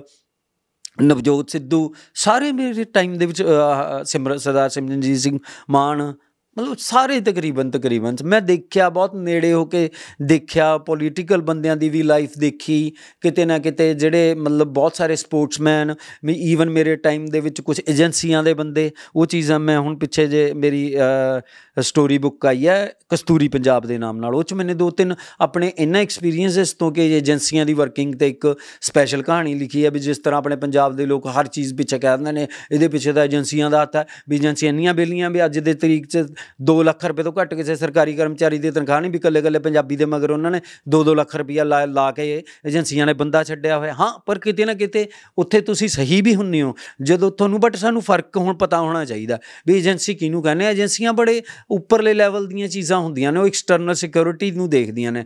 ਇਹ ਜਿਹੜੇ ਇੰਟਰਨਲੀ ਹੁੰਦੀਆਂ ਨੇ, ਉਹ ਤਾਂ ਮਤਲਬ ਛੋਟੀਆਂ-ਛੋਟੀਆਂ ਉਹਨਾਂ ਨੂੰ ਵੀ ਆਪਾਂ ਏਜੰਸੀਆਂ ਸਮਝਣ ਲੱਗ ਜਾਂਦੇ ਆ ਸੀਆਈਡੀ ਡਿਪਾਰਟਮੈਂਟ ਹੋ ਗਿਆ ਪੁਲਿਸ ਡਿਪਾਰਟਮੈਂਟ ਦੇ ਵਿੱਚ ਸਿਵਲ ਵਰਦੀ ਚ ਕਰਨ ਵਾਲੇ ਬੰਦ- ਕੰਮ ਕਰਨ ਵਾਲੇ ਬੰਦੇ। ਸੋ ਉਹਦੇ ਚ ਮੈंने ਕਾਫੀ ਹੱਦ ਤੱਕ ਇਹ ਫ਼ਰਕ ਜ਼ਾਹਿਰ ਕੀਤੇ ਨੇ। ਬਈ ਮੇਰੇ ਮਨ 'ਚ ਇੰਨਾ ਕੁਝ ਆ ਰਿਹਾ ਤੁਹਾਨੂੰ ਪੁੱਛਣ ਲਈ ਔਰ ਮੈਨੂੰ ਇੰਨਾ ਵਧੀਆ ਲੱਗ। ਰਿਹਾ। ਪੁੱਛੋ ਪੁੱਛੋ ਪੁੱਛੋ। ਮੈਨੂੰ ਇੰਨਾ ਆਨੰਦ ਆ ਰਿਹਾ ਤੁਹਾਡੇ ਕੋਲ ਸਿੱਖਣ ਨੂੰ ਮਿਲ ਰਿਹਾ। ਇਹ ਕਹਿਣ ਲੱਗ ਰਿਹਾ ਕਿ ਮੇਰੇ ਮੋਰੇ ਕਿਤਾਬ ਬੋਲ ਰਹੀ ਹੈ। ਸਾਡੀ ਆਪਣੀ ਜੇ ਇੱਕ ਤਰ੍ਹਾਂ ਕਹਿ ਲਈਏ ਦੋਨੋਂ ਭਰਾਵਾਂ ਦੀ ਇਹ ਇੱਕ ਐਜੂਕੇਸ਼ਨ ਮੁਹਿੰਮ ਹੈ। ਦੇਖੋ ਅੱਜ ਦੇ ਟਾਈਮ 'ਚ ਸਾਡੇ ਪੰਜਾਬ ਦੇ ਬੱਚਿਆਂ ਨੂੰ ਬਹੁਤ ਮੋਟੀਵੇਸ਼ਨ ਦੀ ਲੋੜ ਹੈ। ਮੈਂ। ਬੁੱਕ 'ਚ ਵੀ ਮੇਨ ਦੋ ਕਹਾਣੀ ਰੱਖੀ ਜਿਹੜੀ ਦੂਸਰੀ ਉਹਦਾ ਵੈਲਕਮ ਟੂ ਫੈਂਟਰਲੈਂਡ ਵੀ ਪੰਜਾਬੀ ਅਸੀਂ ਫੈਂਟਰਬਾਜ਼ ਕਿਵੇਂ ਬਣ ਜਾਂਦੇ ਆ ਬਾਹਰੋਂ ਆਂਦਾ ਕੋਈ ਫੈਂਟਰ ਮਾਰਦਾ ਸਾਡੇ ਮੂਰੇ ਤੇ ਅਸੀਂ ਉਹਦੀ ਗੱਲ 'ਚ ਆ ਕੇ ਇੱਕੋ ਹੀ ਟਾਰਗੇਟ ਬਣਾ ਲੈਂਦੇ ਆ ਇਹ ਇੱਕ ਬੰਦਾ ਮੈਂ ਮੰਨਦਾ ਵੀ ਇੱਕ ਬੰਦਾ ਚਲੋ ਇੱਥੇ ਉਹਨੂੰ ਕੋਈ ਰੋਜ਼ਗਾਰ ਨਹੀਂ ਮਿਲਿਆ ਕੋਈ EMPLOYMENT ਨਹੀਂ ਮਿਲਿਆ ਬਾਹਰ ਜਾਵੇ ਉਹ ਬੰਦਾ ਜਿਹੜਾ ਕਿ 95% ਨੰਬਰ ਲੈ ਰਿਹਾ ਪਹਿਲਾਂ ਹੀ ਆਪਣੇ ਸਕੂਲ ਟਾਈਮ ਦੇ ਵਿੱਚ ਕਾਲਜ ਟਾਈਮ ਦੇ ਵਿੱਚ ਇੰਨਾ ਸ਼ਾਈਨਿੰਗ ਸਟੂਡੈਂਟ ਹੈ ਜਿਹੜਾ ਕਿ ਖੁਦ ਕੋਈ ਰੋਜ਼ਗਾਰ ਸ਼ੁਰੂ ਕਰਕੇ 10 50 100 ਹਜ਼ਾਰਾਂ ਬੰਦਿਆਂ ਦੀ ਟਾਟਾ ਨੂੰ ਐਗਜ਼ਾਮਪਲ ਬਣਾਵੇ, ਆਪਣੀ ਕਿਸੇ ਆਰਮੀ ਜਨਰਲਸ ਨੂੰ ਆਪਣੀ ਐਗਜ਼ਾਮਪਲ ਬਣਾਵੇ ਆਈਐਸ ਆਫੀਸਰ ਨੂੰ ਬਣਾਵੇ, ਉਹ ਕਿੰਨੀ ਅੰਤਰਪ੍ਰੈਨਿਓਰਸ਼ਿਪ ਆ ਉਹਨਾਂ ਦੇ ਵਿੱਚ ਵੀ ਉਹ ਇੰਨੇ ਬੰਦਿਆਂ ਦਾ ਰੋਜ਼ਗਾਰ ਵੀ ਸ਼ੁਰੂ ਕਰਦੇ ਨੇ। ਕੱਲਾ ਆਪਣਾ ਤਾਂ ਕੋਈ ਵੀ ਸੋਚ ਸਕਦਾ, ਉਹ ਤਾਂ ਇੱਕ ਜਾਨਵਰ ਵੀ ਸੋਚ ਸਕਦਾ ਹੈ। ਆਪਦੀ ਰੋਜੀ ਰੋਟੀ ਬਾਰੇ ਕੀ 95% ਨੰਬਰ ਵਾਲਾ ਬਾਹਰ ਕੀ ਕਰਨ ਜਾਊਗਾ? ਜਦ ਕਿ ਮੇਰੀ ਫੈਮਿਲੀ ਦੇ ਵਿੱਚ ਜਾਂ ਤੁਹਾਡੀ ਫੈਮਿਲੀ 'ਚ ਜਾਂ ਆਪਣੇ ਮਿੱਤਰਾਂ, ਸੰਗੀਆਂ ਦੇ ਵਿੱਚ ਆਪਾਂ ਸਾਰੇ ਜੇ ਦੇਖੀਏ, ਤਾਂ ਉਹ ਬੰਦਿਆਂ ਨੂੰ, ਆਪਾਂ ਸਾਰੇ ਬਾਹਰ ਵਾਲਿਆਂ ਨੂੰ ਦੇਖੀਏ ਉਹ ਕਰਤਾ ਉਹ ਲੇਬਰ ਹੀ ਰਹੇ ਨੇ। ਕਿੰਨੇ ਕੁ ਬੰਦੇ ਨੇ ਜਿਹੜੇ ਇੱਥੇ ਜੋ ਕੰਮ ਕਰਦੇ ਨੇ ਉੱਥੇ ਵੀ ਜਾ ਕੇ ਉਹੀ ਕੰਮ ਕਰਨ। ਕਿੰਨੇ ਕੁ ਜਾਣੇ ਨੇ ਤੁਸੀਂ ਦੱਸੋ?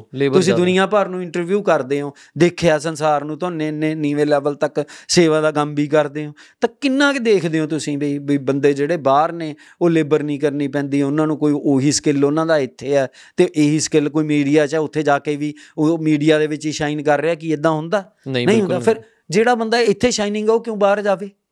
ਇੱਥੇ ਰਹਿ ਕੇ ਆਪਣੇ ਚਾਰ ਭਰਾਵਾਂ ਨੂੰ ਕਿਉਂ ਆਪਾਂ ਨੂੰ ਪੰਜਾਬੀਆਂ ਨੂੰ ਇਸ ਟਾਈਮ ਇੱਕ ਦੂਜੇ ਦੀ ਸਪੋਰਟ ਕਰਨ ਦੀ ਲੋੜ ਆ। ਅਫੈਂਟਰਬਾਜੀ ਛੱਡਣ ਦੀ ਲੋੜ ਆ ਸਾਨੂੰ ਫੁਕਰਾਪੰਤੀ ਛੱਡਣ ਦੀ ਲੋੜ ਆ। ਇਹ ਸਾਡਾ ਅਕਸ ਨਹੀਂ ਹੈ ਸਾਫ਼ ਅਕਸ ਨਹੀਂ ਹੈ ਵੀ ਅਹ, ਦਾਰੂ ਘਰ ਦੀ ਬੰਦੂਕ 12 ਬੋਰ ਦੀ ਠੀਕ ਹੈ? ਬੰਦੂਕ 12 ਬੋਰ ਦੀ ਪਰ ਸਾਡੀ ਆਪਣੀ ਸਿਕਿਉਰਿਟੀ ਲਈ, ਆਪਣੀ ਧੀ ਭੈਣ ਦੇ ਬਚਾਅ ਦੇ ਲਈ, ਅੱਜ ਦੇ ਜ਼ਮਾਨੇ 'ਚ ਵੱਧਦੇ ਹੋਏ ਕ੍ਰਾਈਮ ਤੋਂ ਬਚਾਅ ਦੇ ਲਈ, ਤੁਹਾਡੇ ਘਰ 'ਚ ਕੋਈ ਚੋਰ ਡਕੈਤ ਵੜ ਜੇ, ਉਹ ਰਿਆਇਤ ਨਹੀਂ ਕਰਦੇ ਕਾਲੇ ਕੱਛੇ ਵਾਲੇ ਸਿਰ 'ਚ ਰੋੜ ਮਾਰਨ ਲੱਗੇ ਬੱਚੇ ਦੇ ਵੀ। ਉਹ ਉਹ ਸਥਿਤੀ ਦੇ ਵਿੱਚ ਕਿਵੇਂ ਸਾਹਮਣਾ ਕਰਾਂਗੇ? ਸਾਡੇ ਕੋਲ, ਮੈਂ ਇਹ ਨਹੀਂ ਕਹਿੰਦਾ ਹਰੇਕ ਕੋਲ ਗਾਨੀ ਹੁਣ, ਗ- ਹਥਿਆਰ ਉਹਨੂੰ ਰੱਖਣਾ ਚਾਹੀਦਾ ਹੈ, ਜਿਹਨੂੰ ਅਕਲ ਹੋਵੇ। ਹਥਿਆਰ ਦਾ ਇੰਨੀ ਕੁ ਉਹਦੇ ਅੰਦਰ ਸ਼ਾਂਤੀ ਹੋਵੇ, ਸਬਰ ਹੋਵੇ, ਸਿਦਕ ਹੋਵੇ ਵੀ ਉਸ ਹਥਿਆਰ ਦਾ ਉਹ ਯੂਜ਼ ਜਿਹੜਾ ਹੈਗਾ ਆਪਣੇ ਡਿਫੈਂਸ ਮੈਕੈਨਿਜ਼ਮ ਦੇ ਤੌਰ ਤੇ ਕਰੇ, ਨਾ ਕਿ ਫੁਕਰਾਪੰਤੀ ਚ ਵੀ ਕਿਤੇ ਵੀ ਵਿਆਹ ਚ ਕੱਢ ਕੇ ਗੋਲੀਆਂ ਚਲਾਉਣ ਲੱਗ ਜਾਵੇ, ਕਿਸੇ ਬੱਚੇ ਦੀ ਜਾਨ ਲੈ ਲਵੇ ਕਿਸੇ ਦੇ। ਬਿਲਕੁਲ। ਇਸ ਤਰ੍ਹਾਂ ਨਾਲ ਮਤਲਬ ਜਿਹੜਾ ਹੈ, ਸਾਨੂੰ ਬਹੁਤ ਇਸ ਟਾਈਮ ਸੋਚਣ ਦੀ ਲੋੜ ਹੈ। ਇੱਕ ਦੂਜੇ ਦਾ ਸਾਥ ਦੇਣ ਦੀ ਲੋੜ ਹੈ। ਆ ਬਹੁਤ ਸੋਹਣੀ ਲੋਕਾਂ ਨੇ ਮੁਹਿੰਮ ਸ਼ੁਰੂ ਕੀਤੀ ਵੀ ਆ ਚਿੱਟੇ ਵਾਲੇ ਤੋਂ ਬਚਾਅ ਦੇ ਲਈ। ਇਹ ਪਬਲਿਕ ਨੂੰ ਹੀ ਆਣਾ ਪਿਆ ਨਾ ਫਿਰ ਕਿਤੇ ਨਾ ਕਿਤੇ। ਹਰ ਚੀਜ਼ ਦਾ ਸੋਲੂਸ਼ਨ ਤਾਂ ਗਵਰਨਮੈਂਟ ਵੀ ਨਹੀਂ ਕਰ ਸਕਦੀ ਜੇ ਅਸੀਂ ਕਹੀਏ ਵੀ ਸਾਡਾ ਕੰਟਰੀ ਕੋਈ ਇੰਨਾ ਅਮੀਰ ਕੰਟਰੀ ਆ ਵੀ ਜਗ੍ਹਾ ਜਗ੍ਹਾ ਹਰੇਕ ਦੇ ਘਰ ਦੇ ਮੂਰੇ ਮੁਲਾਜ਼ਮ ਲਾ ਦਈਏ ਤਾਂ ਇਹ ਵੀ ਪੋਸੀਬਲ ਨਹੀਂ ਹੈਗਾ। ਕੁਝ ਚੀਜ਼ਾਂ ਫਿਜ਼ੀਬਲ ਨਹੀਂ ਹੁੰਦੀਆਂ, ਆਪਾਂ ਸੋਚਦੇ ਨਹੀਂ ਆ ਬਸ ਉਹਦੇ ਬਾਰੇ। ਉਹ ਉਹ ਉਹ ਚੀਜ਼ਾਂ ਨੂੰ ਕਾਊਂਟਰ ਕਰਨ ਦੇ ਲਈ ਸਾਨੂੰ ਇੱਕ ਦੂਜੇ ਦਾ ਸਾਥ ਦੇਣ ਦੀ ਲੋੜ ਹੈ, ਰੋਜ਼ਗਾਰ ਦੇ ਵਿੱਚ ਇੱਕ ਦੂਜੇ ਨੂੰ ਉੱਚਾ ਚੁੱਕਣ ਦੇ ਵਿੱਚ, ਮਤਲਬ ਸਿਆਣੇ ਪੁਰਾਣੇ ਬਾਹਰਲੇ ਲੋਕ ਕਿਉਂ ਪੰਜਾਬੀਆਂ ਦੀ ਕਦਰ ਕਰਦੇ ਨੇ ਜਾਂ ਦੂਜੀਆਂ ਸਟੇਟਾਂ ਵਾਲੇ ਉਹ ਪੰਜਾਬੀਆਂ ਨੂੰ ਬਾਰੇ ਕਹਿੰਦੇ ਨੇ, ਉਹ ਬਿੱਛੂ ਨੇ, ਜਿਹੜੇ ਇੱਕ ਦੂਜੇ ਨੂੰ ਇੱਕ ਦੂਜੇ ਦੇ ਮ- ਮੋਢੇ ਤੇ ਚੜਾ ਕੇ ਨਾ ਮਰਤਬਾਨ ਤੋਂ ਬਾਹਰ ਕੱਢ ਦਿੰਦੇ ਨੇ। ਇਹਨਾਂ ਨੂੰ ਢੱਕਣ ਲਾ ਕੇ ਰੱਖਣ ਦੀ ਲੋੜ ਹੈ। ਕਿਤੇ ਨਾ ਕਿਤੇ ਸਾਡੇ ਨਾਲ ਇਹੀ ਤਾਂ ਕੀਤਾ ਜਾਂਦਾ ਹੈ। ਕਿਤੇ ਨਾ ਕਿਤੇ ਜਿਹੜਾ ਇਹ ਜਿਹੜੀਆਂ ਦੂਸਰੀਆਂ ਸਟੇਟਾਂ ਨੇ ਜਾਂ ਦੂਸਰਿਆਂ ਦੇ ਵੱਲੋਂ ਕਿਉਂ ਉਹ ਹੁੰਦੀ ਹੈ ਪੰਜਾਬ ਨੂੰ ਗ੍ਰਾਂਟਾਂ ਕਿਉਂ ਘੱਟ ਦਿੱਤੀਆਂ ਜਾਂਦੀਆਂ ਨੇ ਉਹ ਉਹ ਸੋਚਦੇ ਨੇ ਵੀ ਅਹ, ਕਹਿੰਦੇ if you can't control them confuse them ਸਾਨੂੰ ਕਨਫਿਊਜ਼ ਕੀਤਾ ਜਾ ਰਿਹਾ ਇਸ ਟਾਈਮ ਤੁਹਾਨੂੰ ਕਿਤੇ ਕਿਸੇ ਗਵਰਨਮੈਂਟ ਦਾ ਗਵਰਨੈਂਸ ਦਾ ਸੈਂਟਰ ਦਾ ਸਾਡੇ ਪ੍ਰਤੀ ਪਾਲਿਸੀਆਂ ਦਾ ਕੋਈ ਪੈਟਰਨ ਨਜ਼ਰ ਨਹੀਂ ਆਊਗਾ। ਮੇਰਾ ਇਹੀ ਸਵਾਲ ਸੀਗਾ pattern। ਮੈਂ ਇਹੀ ਸਵਾਲ ਤੁਹਾਨੂੰ ਪੁੱਛਣਾ ਚਾਹੁੰਦਾ ਇੱਕ ਤਾਂ ਏਜੰਸੀਆਂ ਕੀ ਹੁੰਦੀਆਂ। ਦੂਜਾ ਜਿਹੜਾ ਤੁਸੀਂ ਗੱਲ ਕਹੀ ਕਿ ਪੰਜਾਬ ਟਾਰਗੇਟ ਕੀਤਾ ਜਾਂਦਾ। ਇਹ ਮੈਂ ਵੀ ਮਹਿਸੂਸ ਕਰਦਾ। ਬਿਲਕੁਲ ਕੀਤਾ ਜਾ ਰਿਹਾ। ਇਹ ਕਿਉਂ ਕੀਤਾ ਜਾਂਦਾ? ਉਹਨਾਂ ਨੂੰ ਕੀ ਫਾਇਦਾ? ਏਜੰਸੀਆਂ ਕੀ ਨੇ? ਪੰਜਾਬ ਕਿਉਂ ਟਾਰਗੇਟ ਕੀਤਾ ਜਾਂਦਾ? ਪਹਿਲੀ ਗੱਲ ਤਾਂ ਇਹਦੇ ਚ ਮੈਂ ਮਤਲਬ ਜਿਨ੍ਹਾਂ ਨੂੰ ਆਪਾਂ ਏਜੰਸੀਆਂ ਕਹਿੰਦੇ ਦੇਖੋ ਏਜੰਸੀਆਂ ਹੁੰਦੀਆਂ ਨੇ ਰॉ ਹੋ ਗਈ ਆਈਬੀ ਹੋ ਗਈ ਹੈਨਾ ਉਹਨਾਂ ਨੂੰ ਜਾਂ ਮਿਲਟਰੀ ਇੰਟੈਲੀਜੈਂਸ ਹੋ ਗਈ ਉਹ ਐਕਸਟਰਨਲ ਸਿਕਿਉਰਿਟੀ ਦੇ ਨਾਲ ਰਿਲੇਟਡ ਨੇ। ਬਾਕੀ ਤੁਸੀਂ ਕਿਸੇ ਨੂੰ ਵੀ ਆਪਣੀ ਏਜੰਸੀ ਬਣਾ ਸਕਦੇ। ਏਜੰਸੀ ਮਤਲਬ ਦੂਸਰੇ ਦੇ ਲਈ ਕੰਮ ਕਰਨ ਵਾਲਾ ਬੰਦਾ। ਉਹ ਕੋਈ ਸੀਆਈਡੀ ਡਿਪਾਰਟਮੈਂਟ ਆਪਣੀ ਸਟੇਟ ਦੀ ਗਵਰਨਮੈਂਟ ਤੋਂ ਪ੍ਰਭਾਵਿਤ ਹੋ ਕੇ ਆਪਣੀਆਂ ਪ੍ਰਮੋਸ਼ਨਾਂ ਦੇ ਚੱਕਰ 'ਚ ਆਪਣੀ ਜ਼ਮੀਰ ਨੂੰ ਗਿਰਵੀ ਰੱਖ ਕੇ ਵੀ ਤੂੰ ਭਾਈ ਆਹ ਕਰ ਦੇ। ਜਿਵੇਂ ਆਪਣੇ ਮਿਲੀਟੈਂਸੀ ਦੇ ਟਾਈਮ ਦੇ ਵਿੱਚ ਹੋਇਆ ਕਿਸੇ ਦੇ ਬੱਚੇ ਮਾਰਤੇ ਹੈਨਾ, ਕਿਸੇ ਦਾ ਨੌਜਵਾਨ ਮੁੰਡਾ ਚੱਕ ਲਿਆ। ਉਹ ਕਿਤੇ ਨਾ ਕਿਤੇ ਜਿਹੜੀਆਂ ਸਾਡੀਆਂ ਦੋਖੀ ਨੇ ਜਿਹੜੇ ਬੰਦੇ ਚੁਣਿੰਦਾ ਬੰਦੇ ਜਿਹੜੇ ਸਰਕਾਰਾਂ ਦੇ ਵਿੱਚ ਬੈਠੇ ਹੁੰਦੇ ਨੇ ਕਿਤੇ ਨਾ ਕਿਤੇ ਉਹ ਕਿਸੇ ਉਹ ਕੋਈ ਪਾਰਟੀ ਨਹੀਂ ਹੁੰਦੀ। ਉਹ ਹਮੇਸ਼ਾ ਹੀ ਪੰਜਾਬ ਦੇ ਦੁਖੀ ਰਹਿੰਦੇ ਨੇ ਅੰਦਰੋਂ ਉਹ ਖਿਜ ਖਾਰ ਖਾਂਦੇ ਨੇ। ਸਾਡੀ ਤਰੱਕੀ ਤੇ ਹਾਂ। ਕਿਤੇ ਨਾ ਕਿਤੇ ਉਹਨੂੰ ਲੱਗਦਾ ਵੀ ਪੰਜਾਬ ਦੇ ਲੋਕ ਅੰਦੋਲਨ ਕਰਨਗੇ ਇਹਨਾਂ ਨੂੰ ਕੋਈ ਨਹੀਂ ਰੋਕਦਾ। ਇਹ ਦਿੱਲੀ ਰੋਕ ਕੇ ਬੈਠੇ ਨੇ ਇਹ ਦਿੱਲੀ ਦੱਬ ਕੇ ਬੈਠੇ ਨੇ। ਤੇ ਅ, ਉਹ ਇਹ ਨਹੀਂ ਸੋਚਦੇ ਵੀ ਕਿਤੇ ਨਾ ਕਿਤੇ ਤੁਹਾਡੇ ਵੀ ਹਿੱਤਾਂ ਦੀ ਰੱਖਿਆ ਕ- ਕੀਤੀ ਹੈ ਇਹਨਾਂ ਨੇ। ਫਿਰ ਤਾਂ ਗਵਰਨਮੈਂਟ ਨੂੰ ਮਤਲਬ ਮੈਂ ਇੱਕ ਆਪਣੇ ਆਪ ਨੂੰ ਫੋਰਚੂਨੇਟ ਮੰਨਦਾ। ਜੇ ਮੈਂ ਅੱਜ ਦੀ ਤਰੀਕ 'ਚ ਕਹਾਂ ਵੀ ਆਪਣੇ ਦੇਸ਼ ਦੀ ਹਾਲਤ ਤੇ ਮੈਨੂੰ ਸੰਤੁਸ਼ਟੀ ਹੈ ਇਹ ਮੈਨੂੰ ਸੰਤੁਸ਼ਟੀ ਕਦੋਂ ਹੋਈ? ਜਦੋਂ ਮਤਲਬ ਅ, ਉਹਦਾ ਅੰਮ੍ਰਿਤਪਾਲ ਵਾਲਾ ਐਪੀਸੋਡ ਹੁੰਦਾ ਤਾਂ ਉਦੋਂ ਸਰਕਾਰ ਘਬਰਾ ਕੇ ਅ, ਨੈੱਟ ਬੰਦ ਕਰ ਦਿੰਦੀ ਆ ਤਾਂ ਉਹ ਬੜੀ ਪੋਜ਼ਿਟਿਵ ਚੀਜ਼ ਹੈ। ਜਦੋਂ ਗਵਰਨਮੈਂਟ ਜਿਹੜੀ ਹੈ ਉਹ ਅ, ਜਨਤਾ ਦੇ ਕਲੈਕਟਿਵ ਐਕਸ਼ਨ ਤੋਂ ਡਰਦੀ ਹੈ ਨਾ ਤਾਂ it means you are in a free state ਤੁਸੀਂ ਇੱਕ ਆਜ਼ਾਦ ਦੇਸ਼ 'ਚ ਸਾਹ ਲੈ ਰਹੇ ਹੋ। ਜੇ ਅੰਮ੍ਰਿਤਪਾਲ ਲਈ ਠੀਕ ਹੋਇਆ ਕਿ ਗਲਤ ਹੋਇਆ ਇਸ ਮੁੱਦੇ ਤੇ ਨਹੀਂ ਤੁਸੀਂ ਮੈਂ ਉਹਦੇ ਬਾਰੇ ਨਹੀਂ ਕਹਿ ਸਕਦਾ। ਇਹ ਮੇਰੇ ਮਤਲਬ ਮੇਰੀ ਉਹਦੇ ਤੇ ਕੋਈ ਰਿਸਰਚ ਨਹੀਂ ਹੈਗੀ। ਮੈਂ ਪ੍ਰੋਪਰ ਰਿਸਰਚ ਤੋਂ ਬਗੈਰ ਕਿਸੇ ਦੇ ਬਾਰੇ ਕੋਈ ਨਤੀਜਾ ਨਹੀਂ ਦਿੰਦਾ। ਵੀ ਉਹ ਸਹੀ ਹੈ ਗਲਤ ਹੈ ਕਿਉਂਕਿ ਮੈਨੂੰ ਮੈਂ ਕਦੇ ਉਹਦੇ ਤੇ ਫੋਕਸ ਨਹੀਂ ਕੀਤਾ ਉਸ ਚੀਜ਼ ਤੇ। ਮੈਂ ਇਹੀ ਗੱਲ ਪੁੱਛਣਾ ਚਾਹੁੰਦਾ ਬਾਈ ਕਿ ਏਜੰਸੀਆਂ ਪੰਜਾਬ ਨੂੰ ਫੋਕਸ ਕਰਦੀਆਂ ਨੇ। ਪੰਜਾਬ ਆਪਣੇ ਆਪ ਨੂੰ ਪੰਜਾਬ ਦੀ ਯੂਥ ਇਸ ਚੀਜ਼ ਨੂੰ ਕਿਵੇਂ ਆਪਣੇ ਆਪ ਨੂੰ ਜਾਗਰੂਕ ਰਵੇ ਤੇ ਬਚਾ ਕੇ ਰੱਖੇ? ਰਵੇ ਵੀ ਉਹਨਾਂ ਨੂੰ ਇੱਕ ਚੀਜ਼ ਹਮੇਸ਼ਾ ਮੰਨ ਕੇ ਚੱਲਣੀ ਚਾਹੀਦੀ ਆ ਵੀ ਕੋਈ ਹੈ ਐਸਾ ਜਿਹੜਾ ਸਾਡੇ ਤੋਂ ਖਾਰ ਖਾਂਦਾ। ਹੈ ਨਾ ਉਹ ਸਾਡੀ ਸਕਸੈਸ ਤੋਂ ਖਾਰ ਖਾਂਦਾ। ਉਹ ਕੋਈ ਮਤਲਬ ਇੱਕ ਪਰਸਨ ਨਹੀਂ ਹੁੰਦਾ ਹੁੰਦਾ ਉਹ। ਉਹ ਇੰਸਟੀਟਿਊਸ਼ਨਲਾਈਜ਼ ਹੋ ਜਾਂਦੇ ਨੇ ਲੋਕ। ਅਲੱਗ-ਅਲੱਗ ਇਸ ਤਰ੍ਹਾਂ ਦੇ ਦੁਖੀ ਬੰਦੇ ਜਥੇਬੰਦ ਹੋ ਜਾਂਦੇ ਨੇ। ਵੀ ਜਿਹੜੇ ਅੰਦਰੋਂ ਸਾਡੇ ਨਾਲ ਲੱਗਦੇ ਨੇ, ਉਹ ਕਿਸੇ ਨਾ ਕਿਸੇ ਲੈਵਲ ਤੇ ਵੀ ਹੋ ਸਕਦੇ ਨੇ। ਉਹ ਕੋਈ ਆਈਏਐਸ ਆਫੀਸਰਸ ਬਿਊਰੋਕਰੇਟਸ ਵੀ ਹੋ ਸਕਦੇ ਨੇ। ਉਹ ਕੋਈ ਮਤਲਬ ਪੁਲਿਸ ਆਫੀਸਰਸ ਵੀ ਹੋ ਸਕਦੇ ਨੇ। ਉਹ ਕੋਈ ਆਰਮੀ ਦੇ ਵਿੱਚ, ਜਿਵੇਂ ਪੰਜਾਬ ਦੇ ਜਨਰਲਸ ਦਾ ਨਾਮ ਹੋਵੇ, ਵੀ ਇਹਨਾਂ ਦੀ ਦਲੇਰੀ ਨੂੰ ਬੜਾ ਡਿਗਨਿਟਾਈਜ਼ ਕੀਤਾ ਜਾਂਦਾ। ਸਾਡੀ ਕੋਈ ਦਲੇਰੀ ਹੀ ਨਹੀਂ ਮੰਨੀ ਜਾਂਦੀ। ਉਹ ਕੋਈ ਵਪਾਰੀ ਵੀ ਹੋ ਸਕਦੇ ਨੇ ਵੀ ਜਿਨ੍ਹਾਂ ਨੂੰ ਲੱਗੇ ਵੀ ਜਿਹੜੇ ਪੰਜਾਬ ਦੇ ਤਾਂ ਅੱਛਾ ਕਿਸਾਨ ਵੀ ਅਬ- ਅ, ਉਹ ਕਰਦੇ ਨੇ ਅ, ਫਸਲ ਉਗਾਉਂਦੇ ਨੇ ਆਪਣਾ ਪ੍ਰੋਫਿਟ ਵਾਸਤੇ ਉਗਾ ਰਹੇ ਨੇ। ਤੇ ਅਸੀਂ ਜਦੋਂ ਕੋਈ ਪ- ਆਪਣਾ ਪ੍ਰੋਫਿਟ ਕਮਾ ਰਿਹਾ ਉਹਦੇ ਤੇ ਬੜੀ ਤਕਲੀਫ ਹੁੰਦੀ ਹੈ। ਜਦੋਂ ਅਸੀਂ ਮਹਿੰਗਾਈ ਕਰਦੇ ਹਾਂ ਮਾੜੀ ਮੁੱਟੀ ਤਾਂ ਸਾਡੇ ਤੇ ਬੜੀ ਲੋਕਾਂ ਨੂੰ ਤਕਲੀਫ ਹੁੰਦੀ ਹੈ। ਇਹਨਾਂ ਦੇ ਕਿਸੇ ਨੂੰ ਤਕਲੀਫ ਨਹੀਂ ਹੁੰਦੀ। ਇਹਨਾਂ ਨੂੰ ਵੱਧ ਰੇਟ ਮਿਲਦਾ ਏ ਟਾਈਮ ਟੂ ਟਾਈਮ ਇਦਾਂ ਹੁੰਦਾ।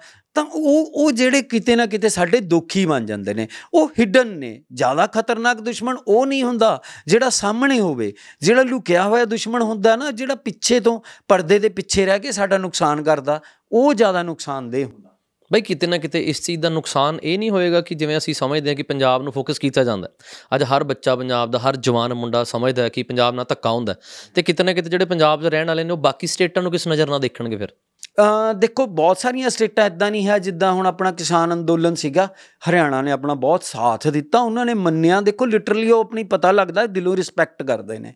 ਆਪਾਂ ਵੀ ਉਹਨਾਂ ਦੀ ਉਸ ਉਹਨਾਂ ਦੀ ਅ, ਮਤਲਬ ਪ੍ਰਤੀ ਵੀ ਆਪਾਂ ਥੋੜੇ ਲੀਨੀਅੰਟ ਹੋਏ। ਬਹੁਤ ਸਾਰੇ ਪਹਿਲਾਂ ਸਟੇਟਮੈਂਟ ਸੁਣੀਦੇ ਸੀਗੇ ਹੁਣ ਕਿਤੇ ਨਾ ਕਿਤੇ ਸਾਡੇ ਪੰਜਾਬ ਦੇ ਲੋਕ ਜਦੋਂ ਮਤਲਬ ਕਈ ਵਾਰੀ ਪੰਜਾਬੀਅਤ ਤੋਂ ਗੱਲ ਜਦੋਂ ਸਿੱਖੀਜ਼ਮ ਵਾਲੇ ਪਾਸੇ ਨੂੰ ਟੱਪ ਜਾਂਦੀ ਹੈ ਤਾਂ ਉਸ ਜਗ੍ਹਾ ਆਪਾਂ ਪਰਹੇਜ਼ ਮੰਨਦੇ ਆ। ਉਹਨਾਂ ਦੇ ਕਰਕੇ ਵੀ ਉਹਨਾਂ ਨੇ ਸਾਡਾ ਸਾਥ ਦਿੱਤਾ ਦੇਖੋ। ਬਹੁਤ ਸਾਰੀਆਂ ਚੀਜ਼ਾਂ ਹੁੰਦੀਆਂ ਨੇ। ਮਤਲਬ ਉਹਨਾਂ ਨੂੰ ਐਜ਼ ਇਟ ਇਜ਼ ਦੇਖਣਾ ਚਾਹੀਦਾ। ਉਹਨਾਂ ਨੂੰ ਐ ਨਹੀਂ ਵੀ ਆਪਾਂ ਰਿਜੈਕਟ ਕਰ ਦੇਣਾ ਜਾਂ ਐਕਸੈਪਟ ਕਰ ਲੈਣਾ।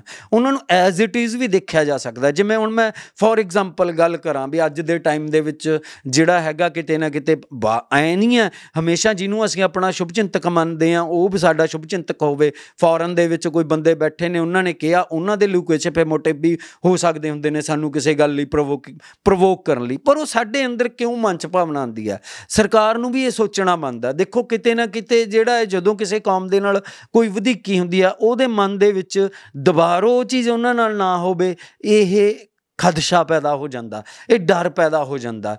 ਜੇ ਆਪਾਂ ਗੱਲ ਕਰੀਏ ਵੀ ਕਿਤੇ ਨੈਸ਼ਨਲ ਲੈਵਲ ਤੇ ਹਿੰਦੂਜ਼ ਨੂੰ ਲੱਗਦਾ ਵੀ ਅਹ, ਸਾਡਾ ਜਿਹੜਾ ਹੈਗਾ ਹਿੰਦੂ ਰਾਸ਼ਟਰ ਹੋਣਾ ਚਾਹੀਦਾ ਹੈ, ਸਾਡੇ ਹਿੱਤ ਪ੍ਰੋਟੈਕਟਡ ਨਹੀਂ ਜੇ ਮੈਜੋਰਿਟੀ ਨੂੰ ਤੁਹਾਨੂੰ ਲੱਗਦਾ ਹੈ, ਤਾਂ ਜੇ ਕੋਈ ਮਿਨੋਰਿਟੀ ਦੇ ਵਿੱਚ ਹੈ ਕਿਸੇ ਮਤਲਬ ਉਹ ਉਹਨਾਂ ਦਾ ਇੱਕ ਤਰ੍ਹਾਂ ਡਿਫੈਂਸ ਮੈਕੈਨਿਜ਼ਮ ਦੇ ਤੌਰ ਤੇ ਹੀ ਦੇਖਿਆ ਜਾਣਾ ਚਾਹੀਦਾ। ਮੈਂ ਇਸ ਚੀਜ਼ ਨੂੰ ਇਦਾਂ ਨਹੀਂ ਮੰਨਦਾ। ਮੈਂ ਬੀਇੰਗ ਅ ਹਿੰਦੂ ਮੈਂ ਕਦੇ ਨਹੀਂ ਮੈਨੂੰ ਲੱਗਿਆ ਕਦੇ ਮੇਰੇ ਮੈਕਸਿਮਮ ਦੋ ਫਰੈਂਡਸ ਨੇ ਸਟੂਡੈਂਟਸ ਨੇ ਸਿੱਖ ਨੇ ਕਦੇ ਨਹੀਂ ਇਦਾਂ ਲੱਗਿਆ ਹੈਗਾ।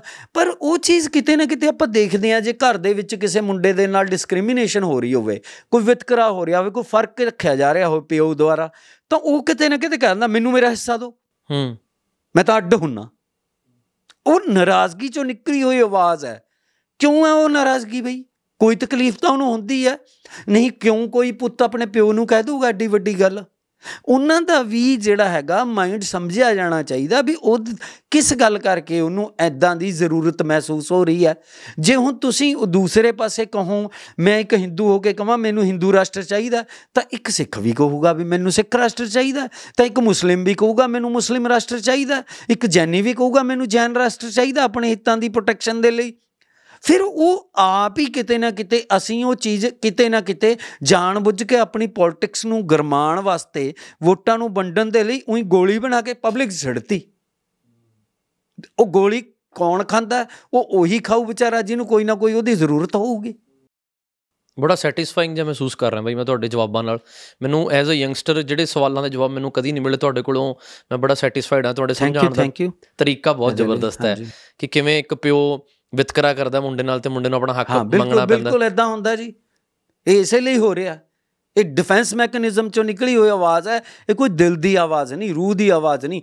ਫਿਰ ਫਿਰ ਸਾਨੂੰ ਨਾ ਮਹਿਸੂਸ ਹੋਵੇ ਜਿਹੜੇ ਵਿੱਚ ਰਹਿੰਦੇ ਆ ਨਾਲ ਰਹਿੰਦੇ ਆ ਕੀ ਤੁਹਾਨੂੰ ਲੱਗਦਾ ਵੀ ਤੁਹਾਨੂੰ ਮੈਨੂੰ ਕਿਸੇ ਨੇ ਆ ਕੇ ਕਹਿਤਾ ਵੀ ਬਾਈ ਤੂੰ ਨਿਕਲ ਜਾ ਉਰੇ ਤੋਂ ਬਾਹਰ ਸਾਨੂੰ ਖਾਲਿਸਤਾਨ ਚਾਹੀਦਾ। ਨਹੀਂ ਕਿਹਾ ਕਦੇ ਮੈਂ। ਬੀਇੰਗ ਅ ਹਿੰਦੂ ਨੇ ਬੜਾ। ਸੇਫ ਮਹਿਸੂਸ ਹੁੰਦਾ ਪੰਜਾਬ ਬਿਲਕੁਲ ਦੇ ਵਿੱਚ। ਬਿਲਕੁਲ ਬਿਲਕੁਲ। ਪਰ ਬਈ ਸਾਨੂੰ ਪੰਜਾਬ 'ਚ ਫੋਨ ਕਰਕੇ ਮੇਰੇ ਯਾਰ ਦੋਸਤ ਨੇ ਪੰਜਾਬ ਤੋਂ ਬਾਹਰ ਵੀ ਮੁੰਬਈ ਦਿੱਲੀ ਉਹ ਬੜਾ ਹਾਲ ਚਾਲ ਪੁੱਛਦੇ ਨੇ ਕਿ ਠੀਕ ਆ ਪੰਜਾਬ 'ਚ ਸਾਰਾ ਕੁਝ ਮੀਡੀਆ ਕਿਉਂ ਐਂ ਦਿਖਾਉਂਦਾ ਨੂੰ- ਪੰਜਾਬ ਉਹਨਾਂ ਨੂੰ ਨੂੰ? ਪਤਾ ਕੀ ਆ ਕਿਤੇ ਨਾ ਕਿਤੇ ਜਿਹੜੇ ਮਤਲਬ ਮੈਂ ਬੰਦਿਆਂ ਦੀ ਗੱਲ ਕਰ ਰਿਹਾ ਪੰਜਾਬ ਦੇ ਦੁਖੀ ਨੇ ਜਿਹੜੇ ਉਹ ਕੀ ਕਰਦੇ ਨੇ ਮੈਨੂੰ ਮੇਰੇ ਮਤਲਬ ਸਾਡੇ ਮੈਕਸਿਮਮ ਮਤਲਬ ਫੈਮਿਲੀ ਮੈਂਬਰਸ ਜਿਹੜੇ ਨੇ ਹਰਿਆਣਾ ਚ ਵੀ ਬਹੁਤ ਰਹਿੰਦੇ ਨੇ ਦਿੱਲੀ ਵਾਲੀ ਸਾਈਡ ਰਹਿੰਦੇ ਨੇ ਤਾਂ ਉਹ ਕਈ ਵਾਰ ਪੁੱਛਣ ਲੱਗ ਜਾਂਦੇ ਜਦੋਂ ਮਤਲਬ ਇਹਦਾ ਸਿਨੈਰੀਓ ਹੋਇਆ ਆਪਣਾ ਅਹ, 26 ਜਨਵਰੀ ਵਾਲਾ ਕਿਸਾਨ ਅੰਦੋਲਨ ਦੇ ਦੌਰਾਨ। ਉਹ ਕਹਿੰਦੇ ਉਹਨਾਂ ਨੇ ਤਾਂ ਖਾਲਿਸਤਾਨ ਦਾ ਝੰਡਾ ਚ- ਮੈਂ ਤੁਹਾਨੂੰ ਕਿਹਨੇ ਕਿਹਾ ਯਾਰ? ਉਹਨਾਂ ਨੂੰ ਪਤਾ ਨਹੀਂ ਹੈ ਲੈਕ ਆਫ ਨੌਲੇਜ ਵੀ ਖਾਲਿਸਤਾਨ ਦਾ ਝੰਡਾ ਦੇ ਰੰਗ ਕੀ ਨੇ ਤੇ ਜਿਹੜਾ ਖਾਲਸਾਈ ਝੰਡਾ ਉਹਦੇ ਕੀ ਫ਼ਰਕ ਨੇ? ਆਪਾਂ ਨੂੰ ਪੰਜਾਬ 'ਚ ਰਹਿਣ ਕਰਕੇ ਫ਼ਰਕ ਪਤਾ। ਹਰਦ ਗੁਰਦੁਆਰਾ ਸਾਹਿਬ ਫਿਰ ਮੈਂ ਉਹਨਾਂ ਨੂੰ ਸਵਾਲ ਕੀਤਾ ਵੀ ਸ਼ੀਸ਼ਗੰਜ ਦੇ ਉੱਪਰ ਜਾ ਕੇ ਫੋਟੋ ਖਿੱਚਿਓ। ਨਿਸ਼ਾਨ ਸਾਹਿਬ ਝੂਲ ਰਿਹਾ ਹੈ, ਕਿਹੜਾ ਰੰਗ ਦਾ ਝੰਡਾ ਲੱਗਿਆ ਹੋਇਆ? ਉਹੀ ਉੱਥੇ ਲੱਗਿਆ ਹੋਇਆ। ਕੋਈ ਉਹਨਾਂ ਨੇ ਜਿਹੜਾ ਹੈਗਾ ਉਹ ਨਹੀਂ ਉਤਾਰਿਆ ਹੈਗਾ।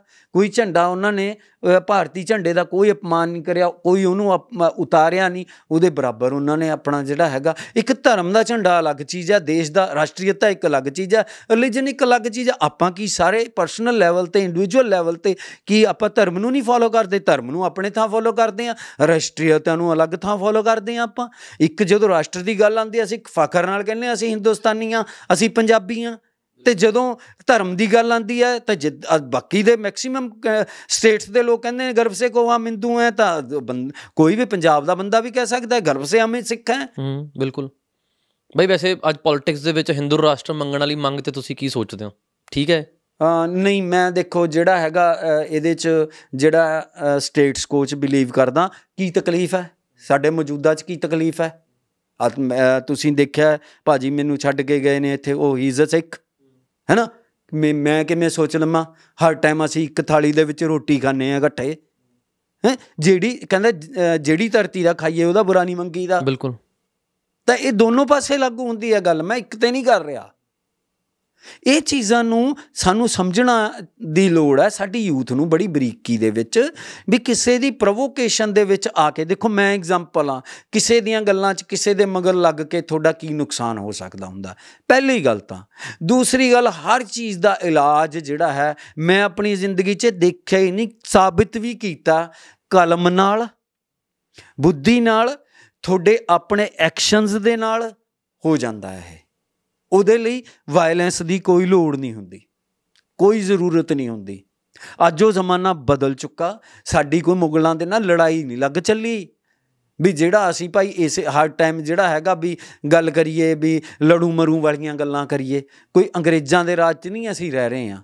ਇੰਨਾ ਕੁ ਤਾਂ ਸਾਨੂੰ ਪਤਾ ਹੈ ਵੀ ਮੀਡੀਆ ਦੇ ਵਿੱਚ ਕਿੰਨੇ ਅੱਛੇ ਅੱਛੇ ਜਰਨਲਿਸਟ ਨੇ, ਜਿਹੜੇ ਪਬਲਿਕ ਦੀ ਗੱਲ, ਹਰ ਗੱਲ ਹੈ ਨਾ ਜੇ ਮੈਂ ਮੈਂ ਮਤਲਬ ਕਿਸੇ ਬੰਦੇ ਦੀ ਗੱਲ ਨਾਲ ਅਗਰੀ ਤਾਂ ਨਹੀਂ ਕਰਦਾ, ਪਰ ਜੇ ਆਪਾਂ ਗੱਲ ਕਰੀਏ ਵੀ ਬਹੁਤ ਸਾਰੇ ਬੰਦੇ ਇਹੋ ਜਿਹੇ ਵੀ ਨੇ ਜਿਹੜੇ ਸਿੱਧਾ ਡਾਇਰੈਕਟਲੀ ਇਸ ਟਾਈਮ ਵੀ ਸੀਐਮ ਕੈਂਡੀਡੇਟ ਦੇ ਖਿਲਾਫ ਬੋਲਦੇ ਨੇ ਪੀਐਮ ਦੇ ਖਿਲਾਫ ਬੋਲਦੇ ਨੇ, ਕੋਈ ਦਬਦੇ ਨਹੀਂ ਹੈਗੇ ਉਹ ਸਾਨੂੰ ਉਹੇ ਜਿਹੇ ਲੋਕਾਂ ਤੇ ਆਪਣ, ਨੂੰ ਆਪਣੇ ਹੀਰੋਜ਼ ਬਣਾਉਣਾ ਚਾਹੀਦਾ ਹੈ।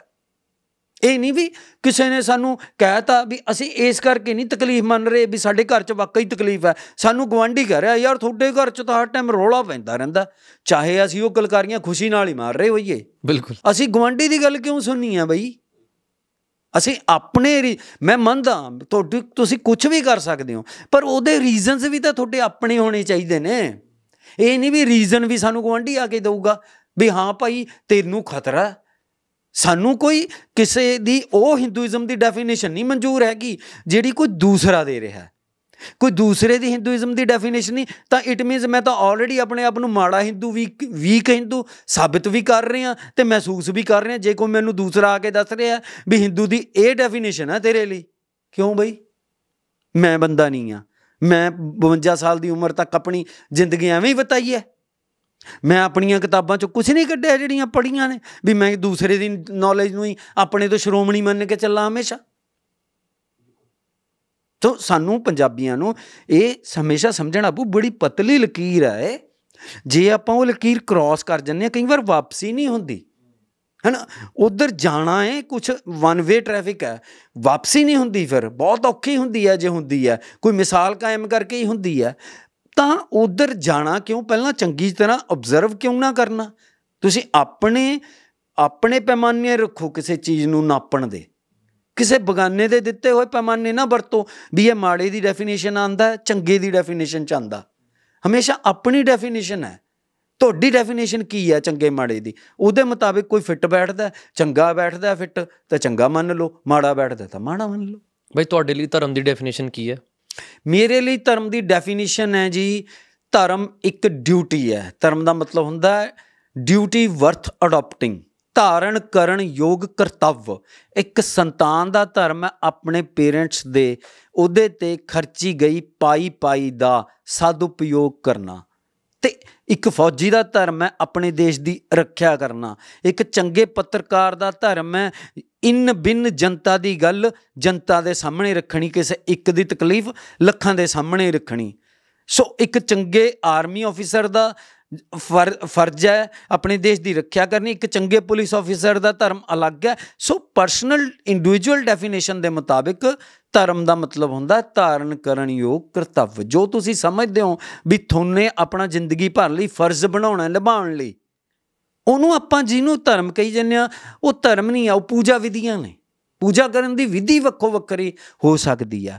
ਪਰ ਸਾਡਾ ਜਿਹੜਾ ਪਰਪਸ ਹੈ ਧਰਮ ਇੱਕ ਪਰਪਸ ਹੈ, ਨਾ ਕਿ ਉਹ ਕੋਈ ਸੋਰਸ ਹੈ ਕੁਝ ਅਚੀਵ ਕਰਨ ਦਾ। ਸੋ ਮਤਲਬ ਰੋਂਗਲੀ ਇੰਟਰਪ੍ਰੀਟ ਕੀਤਾ ਜਾਂਦਾ ਧਰਮ ਨੂੰ ਅੱਜ ਤੱਕ। ਤੇ ਲੋਕ ਉਹਦਾ ਮਾਇਨਾ ਵੀ ਗਲਤ ਢੰਗ ਨਾਲ ਸਮਝਦੇ ਨੇ। ਲੈਕ ਆਫ ਨੌਲੇਜ ਕਰਕੇ ਜਾਂ ਉਨੀ ਸੂਝ ਕੁਝ ਉਮਰ ਦੇ ਵਿੱਚ ਨਹੀਂ ਹੁੰਦੀ ਜ਼ਿਆਦਾਤਰ ਇਸੇ ਕਰਕੇ ਧਰਮ ਵੱਲ ਵੱਡੀ ਉਮਰ 'ਚ ਰੁਚਿਤ ਹੁੰਦੇ ਨੇ ਬੰਦੇ ਬਟ ਬਹੁਤ ਸਾਰੇ ਨੇ ਛੋਟੀ ਉਮਰ 'ਚ ਵੀ ਹੁੰਦੇ ਨੇ। ਤਾਂ ਉਹ ਧਰਮ ਹਰੇਕ ਦਾ ਜੇ ਦੇਖਿਆ ਜਾਵੇ, ਧਰਮ ਕੋਈ ਇਹ ਚੀਜ਼ ਨਹੀਂ ਹੈਗੀ। ਸਾਡੇ ਮਤਲਬ ਰਿਲੀਜਨ ਦੇ ਜਿਹੜੇ ਨੇ ਇਸੇ ਕਰਕੇ ਟੈਕਨੀਕਲੀ ਇਹ ਰੌਲਾ ਪੈਂਦਾ ਵੀ ਰਿਲੀਜਨ ਜਿਹੜੀ ਹੈ ਧਰਮ ਦੇ ਲਈ ਫਿੱਟ ਡੈਫੀਨੇਸ਼ਨ ਨਹੀਂ ਹੈ ਰਿਲੀਜਨ ਹੋਰ ਚੀਜ਼ ਹੈ ਰਿਲੀਜਨ ਦੇ ਲਈ ਪੰਥ ਸ਼ਬਦ ਵਰਤਦੇ ਨੇ ਤਾਂ ਹੀ। ਉਹ ਰਿਲੀਜਨ ਦਾ ਮਤਲਬ ਤਾਂ ਇਹ ਹੁੰਦਾ ਹੈ, ਜੋ ਸਾਰਿਆਂ ਦਾ ਸਾਂਝਾ ਮੰਨਣਾ ਹੈ। ਜਿਹੜਾ ਦਾ ਰਿਲੀਜਨ ਹੈ, ਉਹਦਾ ਮਤਲਬ ਹੈ, ਧਰਮ ਦਾ ਮਤਲਬ ਹੈ ਜੋ ਸਾਂਝੇ ਤੌਰ ਤੇ ਸਾਰੇ ਮੰਨਦੇ ਨੇ। ਜੋ ਡਿਊਟੀ ਹੈ ਨਾ? ਵੀ ਸਾਰੇ ਸਾਂਝੇ ਤੌਰ ਤੇ ਮੰਨਦੇ ਨੇ, ਵੀ ਧਰਮ ਦਾ ਮਤਲਬ ਹੁੰਦਾ, ਤੇਰੀ ਕੀ ਡਿਊਟੀ ਹੈ? ਹਰੇਕ ਦੀ ਆਪਣੀ ਆਪਣੀ।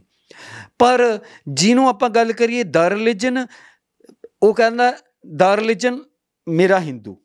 ਦਾ ਰਿਲੀਜਨ ਯਾਨੀ ਮੇਰਾ ਪੂਜਾ ਕਰਨ ਦਾ ਢੰਗ ਹਿੰਦੂ। ਮੇਰਾ ਇਸ਼ਟ ਨੂੰ ਮੰਨਣ ਦਾ ਢੰਗ ਸਿੱਖ ਧਰਮ। ਮੇਰਾ ਇਸਲਾਮ, ਉਹ ਦਾ ਰਿਲੀਜਨ ਹੈ। ਧਰਮ ਸਭ ਦਾ ਧਰਮ, ਮਾਨਵਤਾ।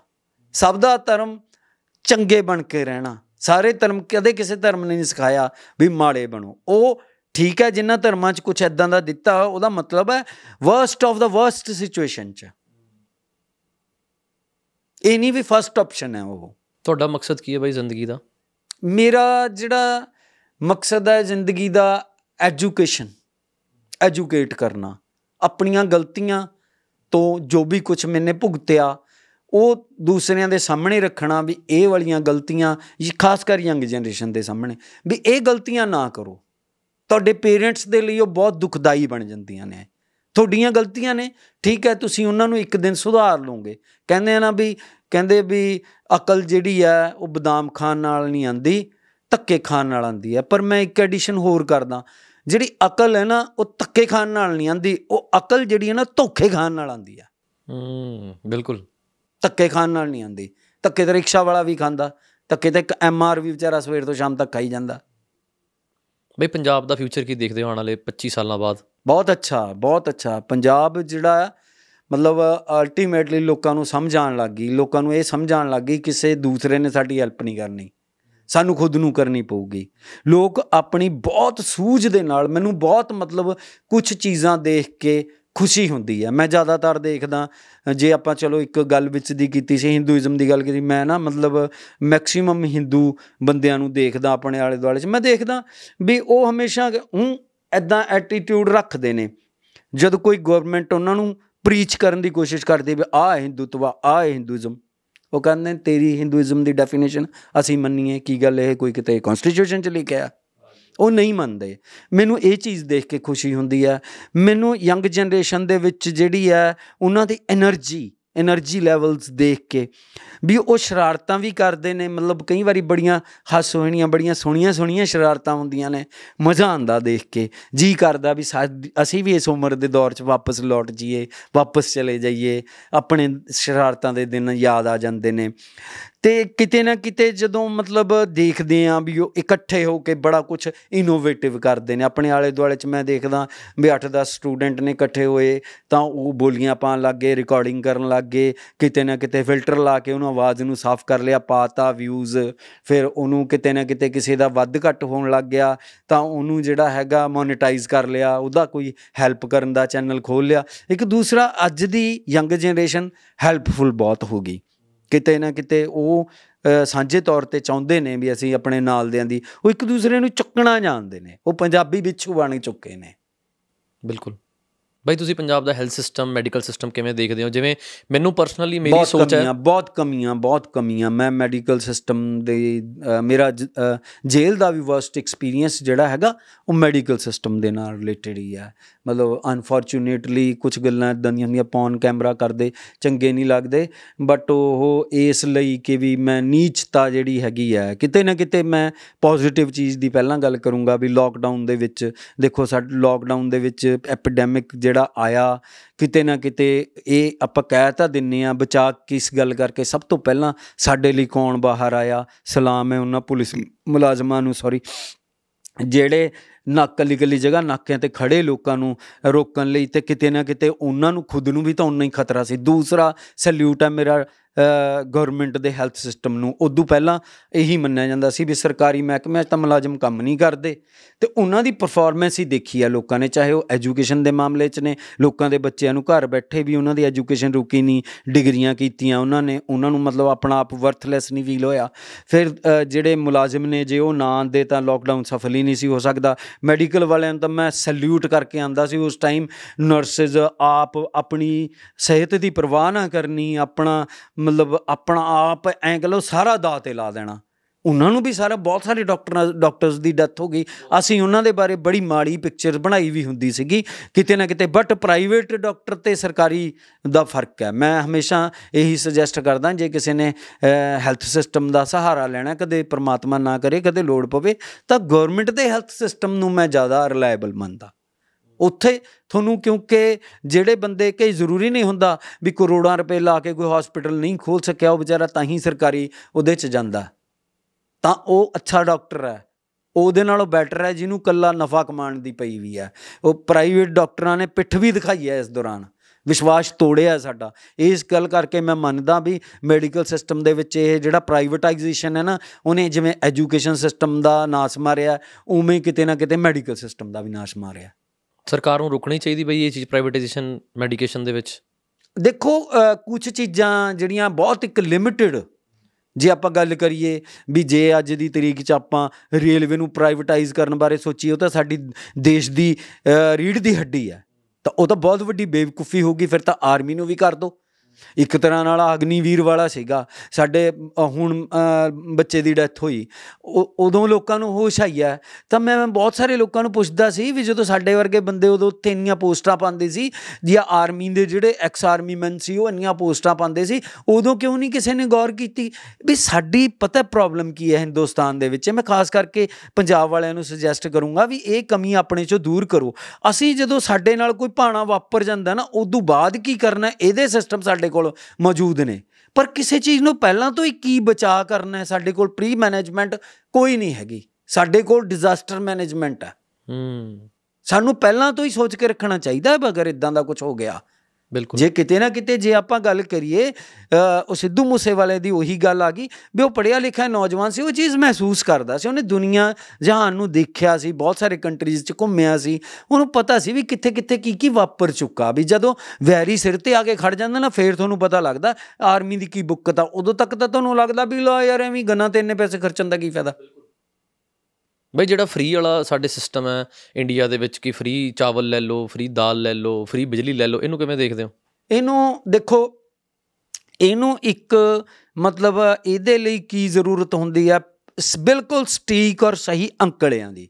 ਕਿੰਨੇ ਪਰਸੈਂਟ ਲੋਕ ਸਾਡੇ ਕੋਲ ਕਿਸ ਜੀਵਨ ਪੱਧਰ ਦੇ ਵਿੱਚ ਰਹਿ ਰਹੇ ਨੇ?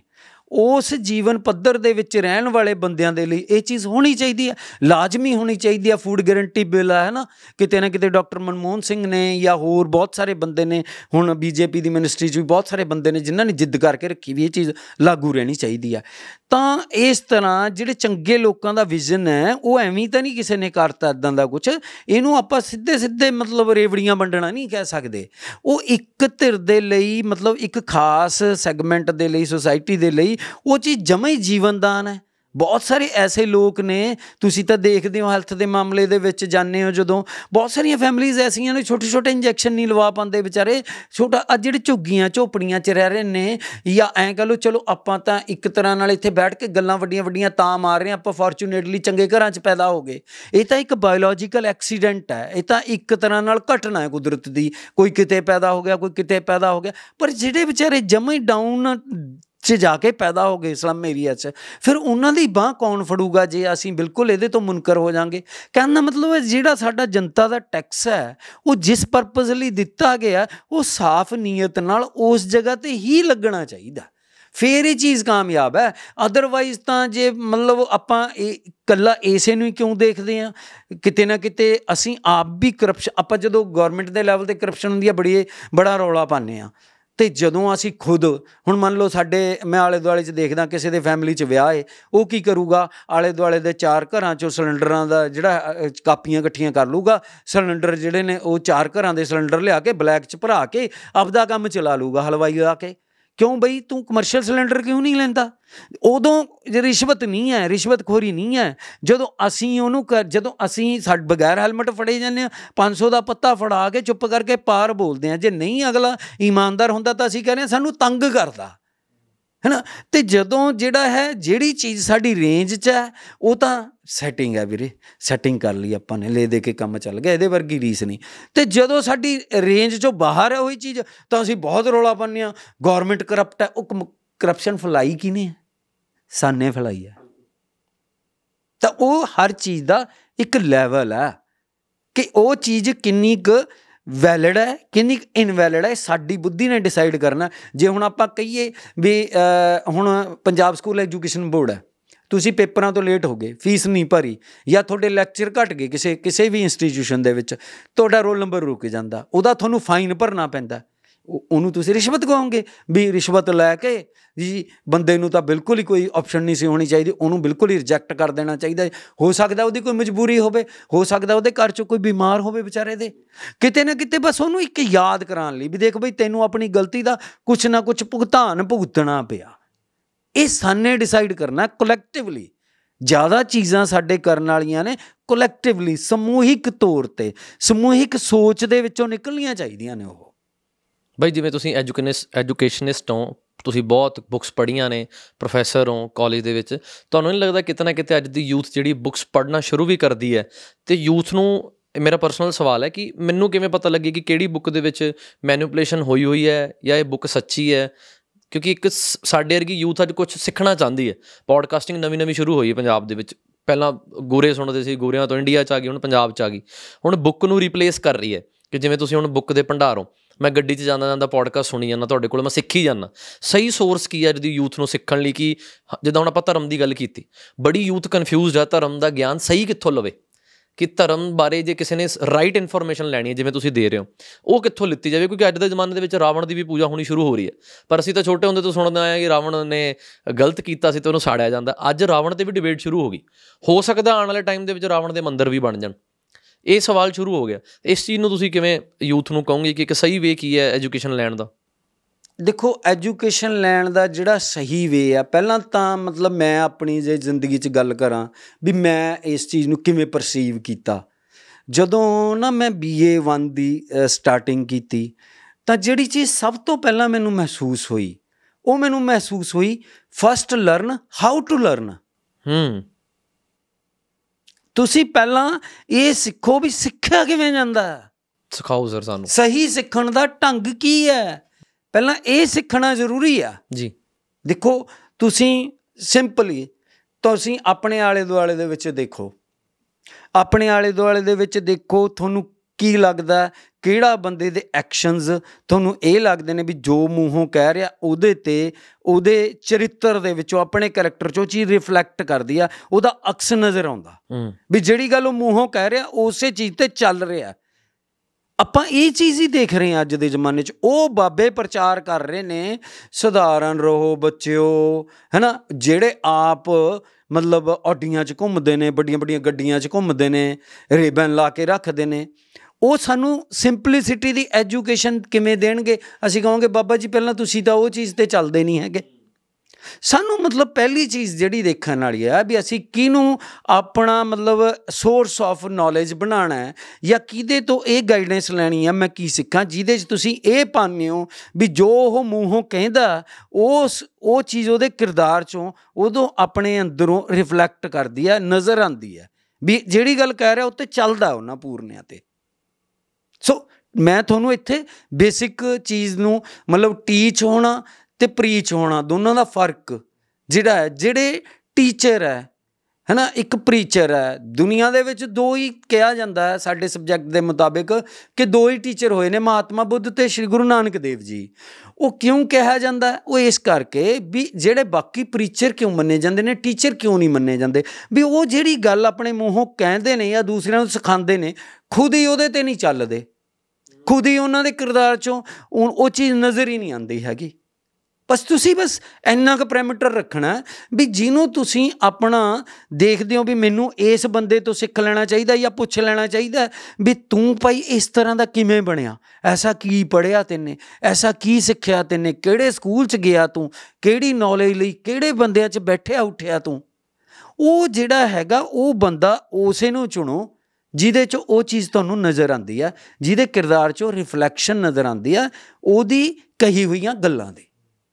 ਆਪਣੇ ਤਜਰਬੇ ਨਾਲ ਇੰਨੀ ਕੁ ਗੱਲ ਕਹਿ ਰਿਹਾ, ਬਾਕੀ ਮੈਨੂੰ, ਮੈਂ ਨਹੀਂ ਇਹ ਕਹਿ ਸਕਦਾ ਮੇਰੇ ਤੋਂ ਬਹੁਤ ਵੱਡੇ ਵੱਡੇ ਏਜ 'ਚ ਬਹੁਤ ਸਿਆਣੇ ਬੰਦੇ ਨੇ ਆਪਣੇ ਹਿੰਦੁਸਤਾਨ ਦੇ ਵਿੱਚ ਜਾਂ ਬਾਹਰ, ਐਸੇ ਜਿਨ੍ਹਾਂ ਨੂੰ ਇਸ ਚੀਜ਼ਾਂ ਦੇ ਉੱਪਰ ਜਿਨ੍ਹਾਂ ਨੇ ਬਹੁਤ ਸਾਰੀਆਂ ਐਜੂਕੇਸ਼ਨ ਤੇ ਰਿਸਰਚ ਕੀਤੀ ਵੀ ਕਿਸ ਤਰ੍ਹਾਂ ਨਾਲ ਸਿੱਖਿਆ ਜਾਣਾ ਚਾਹੀਦਾ ਹੈ, ਵੀ ਬੁੱਕ ਕਲਚਰ ਨੂੰ ਖਤਰਾ ਹੈ ਜਾਂ ਮੀਡੀਆ ਨੂੰ ਜਾਂ ਪੋਡਕਾਸਟ ਨੂੰ ਆਪਣੇ ਲਈ ਮੈਨੂੰ ਕਦੇ ਨਹੀਂ ਲੱਗਿਆ ਹੈਗਾ, ਮੈਂ ਸਾਰੀ ਹੀ ਕਰਦਾ ਬੁੱਕ ਪੜ੍ਹਨ ਦੇ ਟਾਈਮ ਬੁੱਕ ਪੜ੍ਹਦਾ, ਜਿਹੜੀ ਚੀਜ਼ ਮੈਨੂੰ ਪਤਾ ਬਹੁਤ ਸਾਰੀਆਂ ਚੀਜ਼ਾਂ ਨੇ ਇਦਾਂ ਦੀਆਂ ਜਿਹੜੀ ਬੁੱਕ 'ਚੋਂ ਹੀ ਮਿਲ ਸਕਦੀ ਹੈ।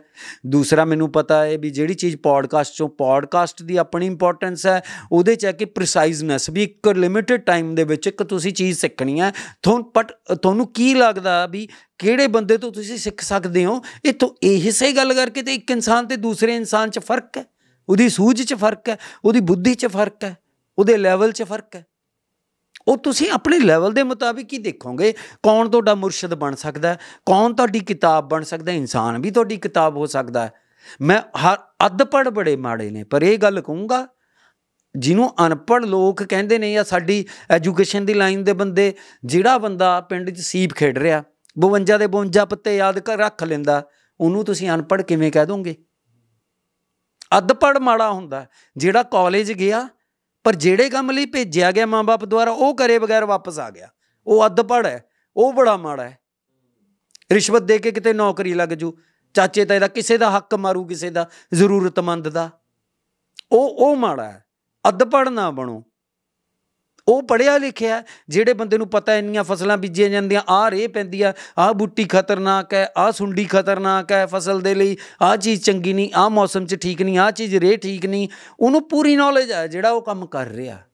ਉਹ ਅਨਪੜ੍ਹ ਨਹੀਂ ਹੈ। ਬਿਲਕੁਲ।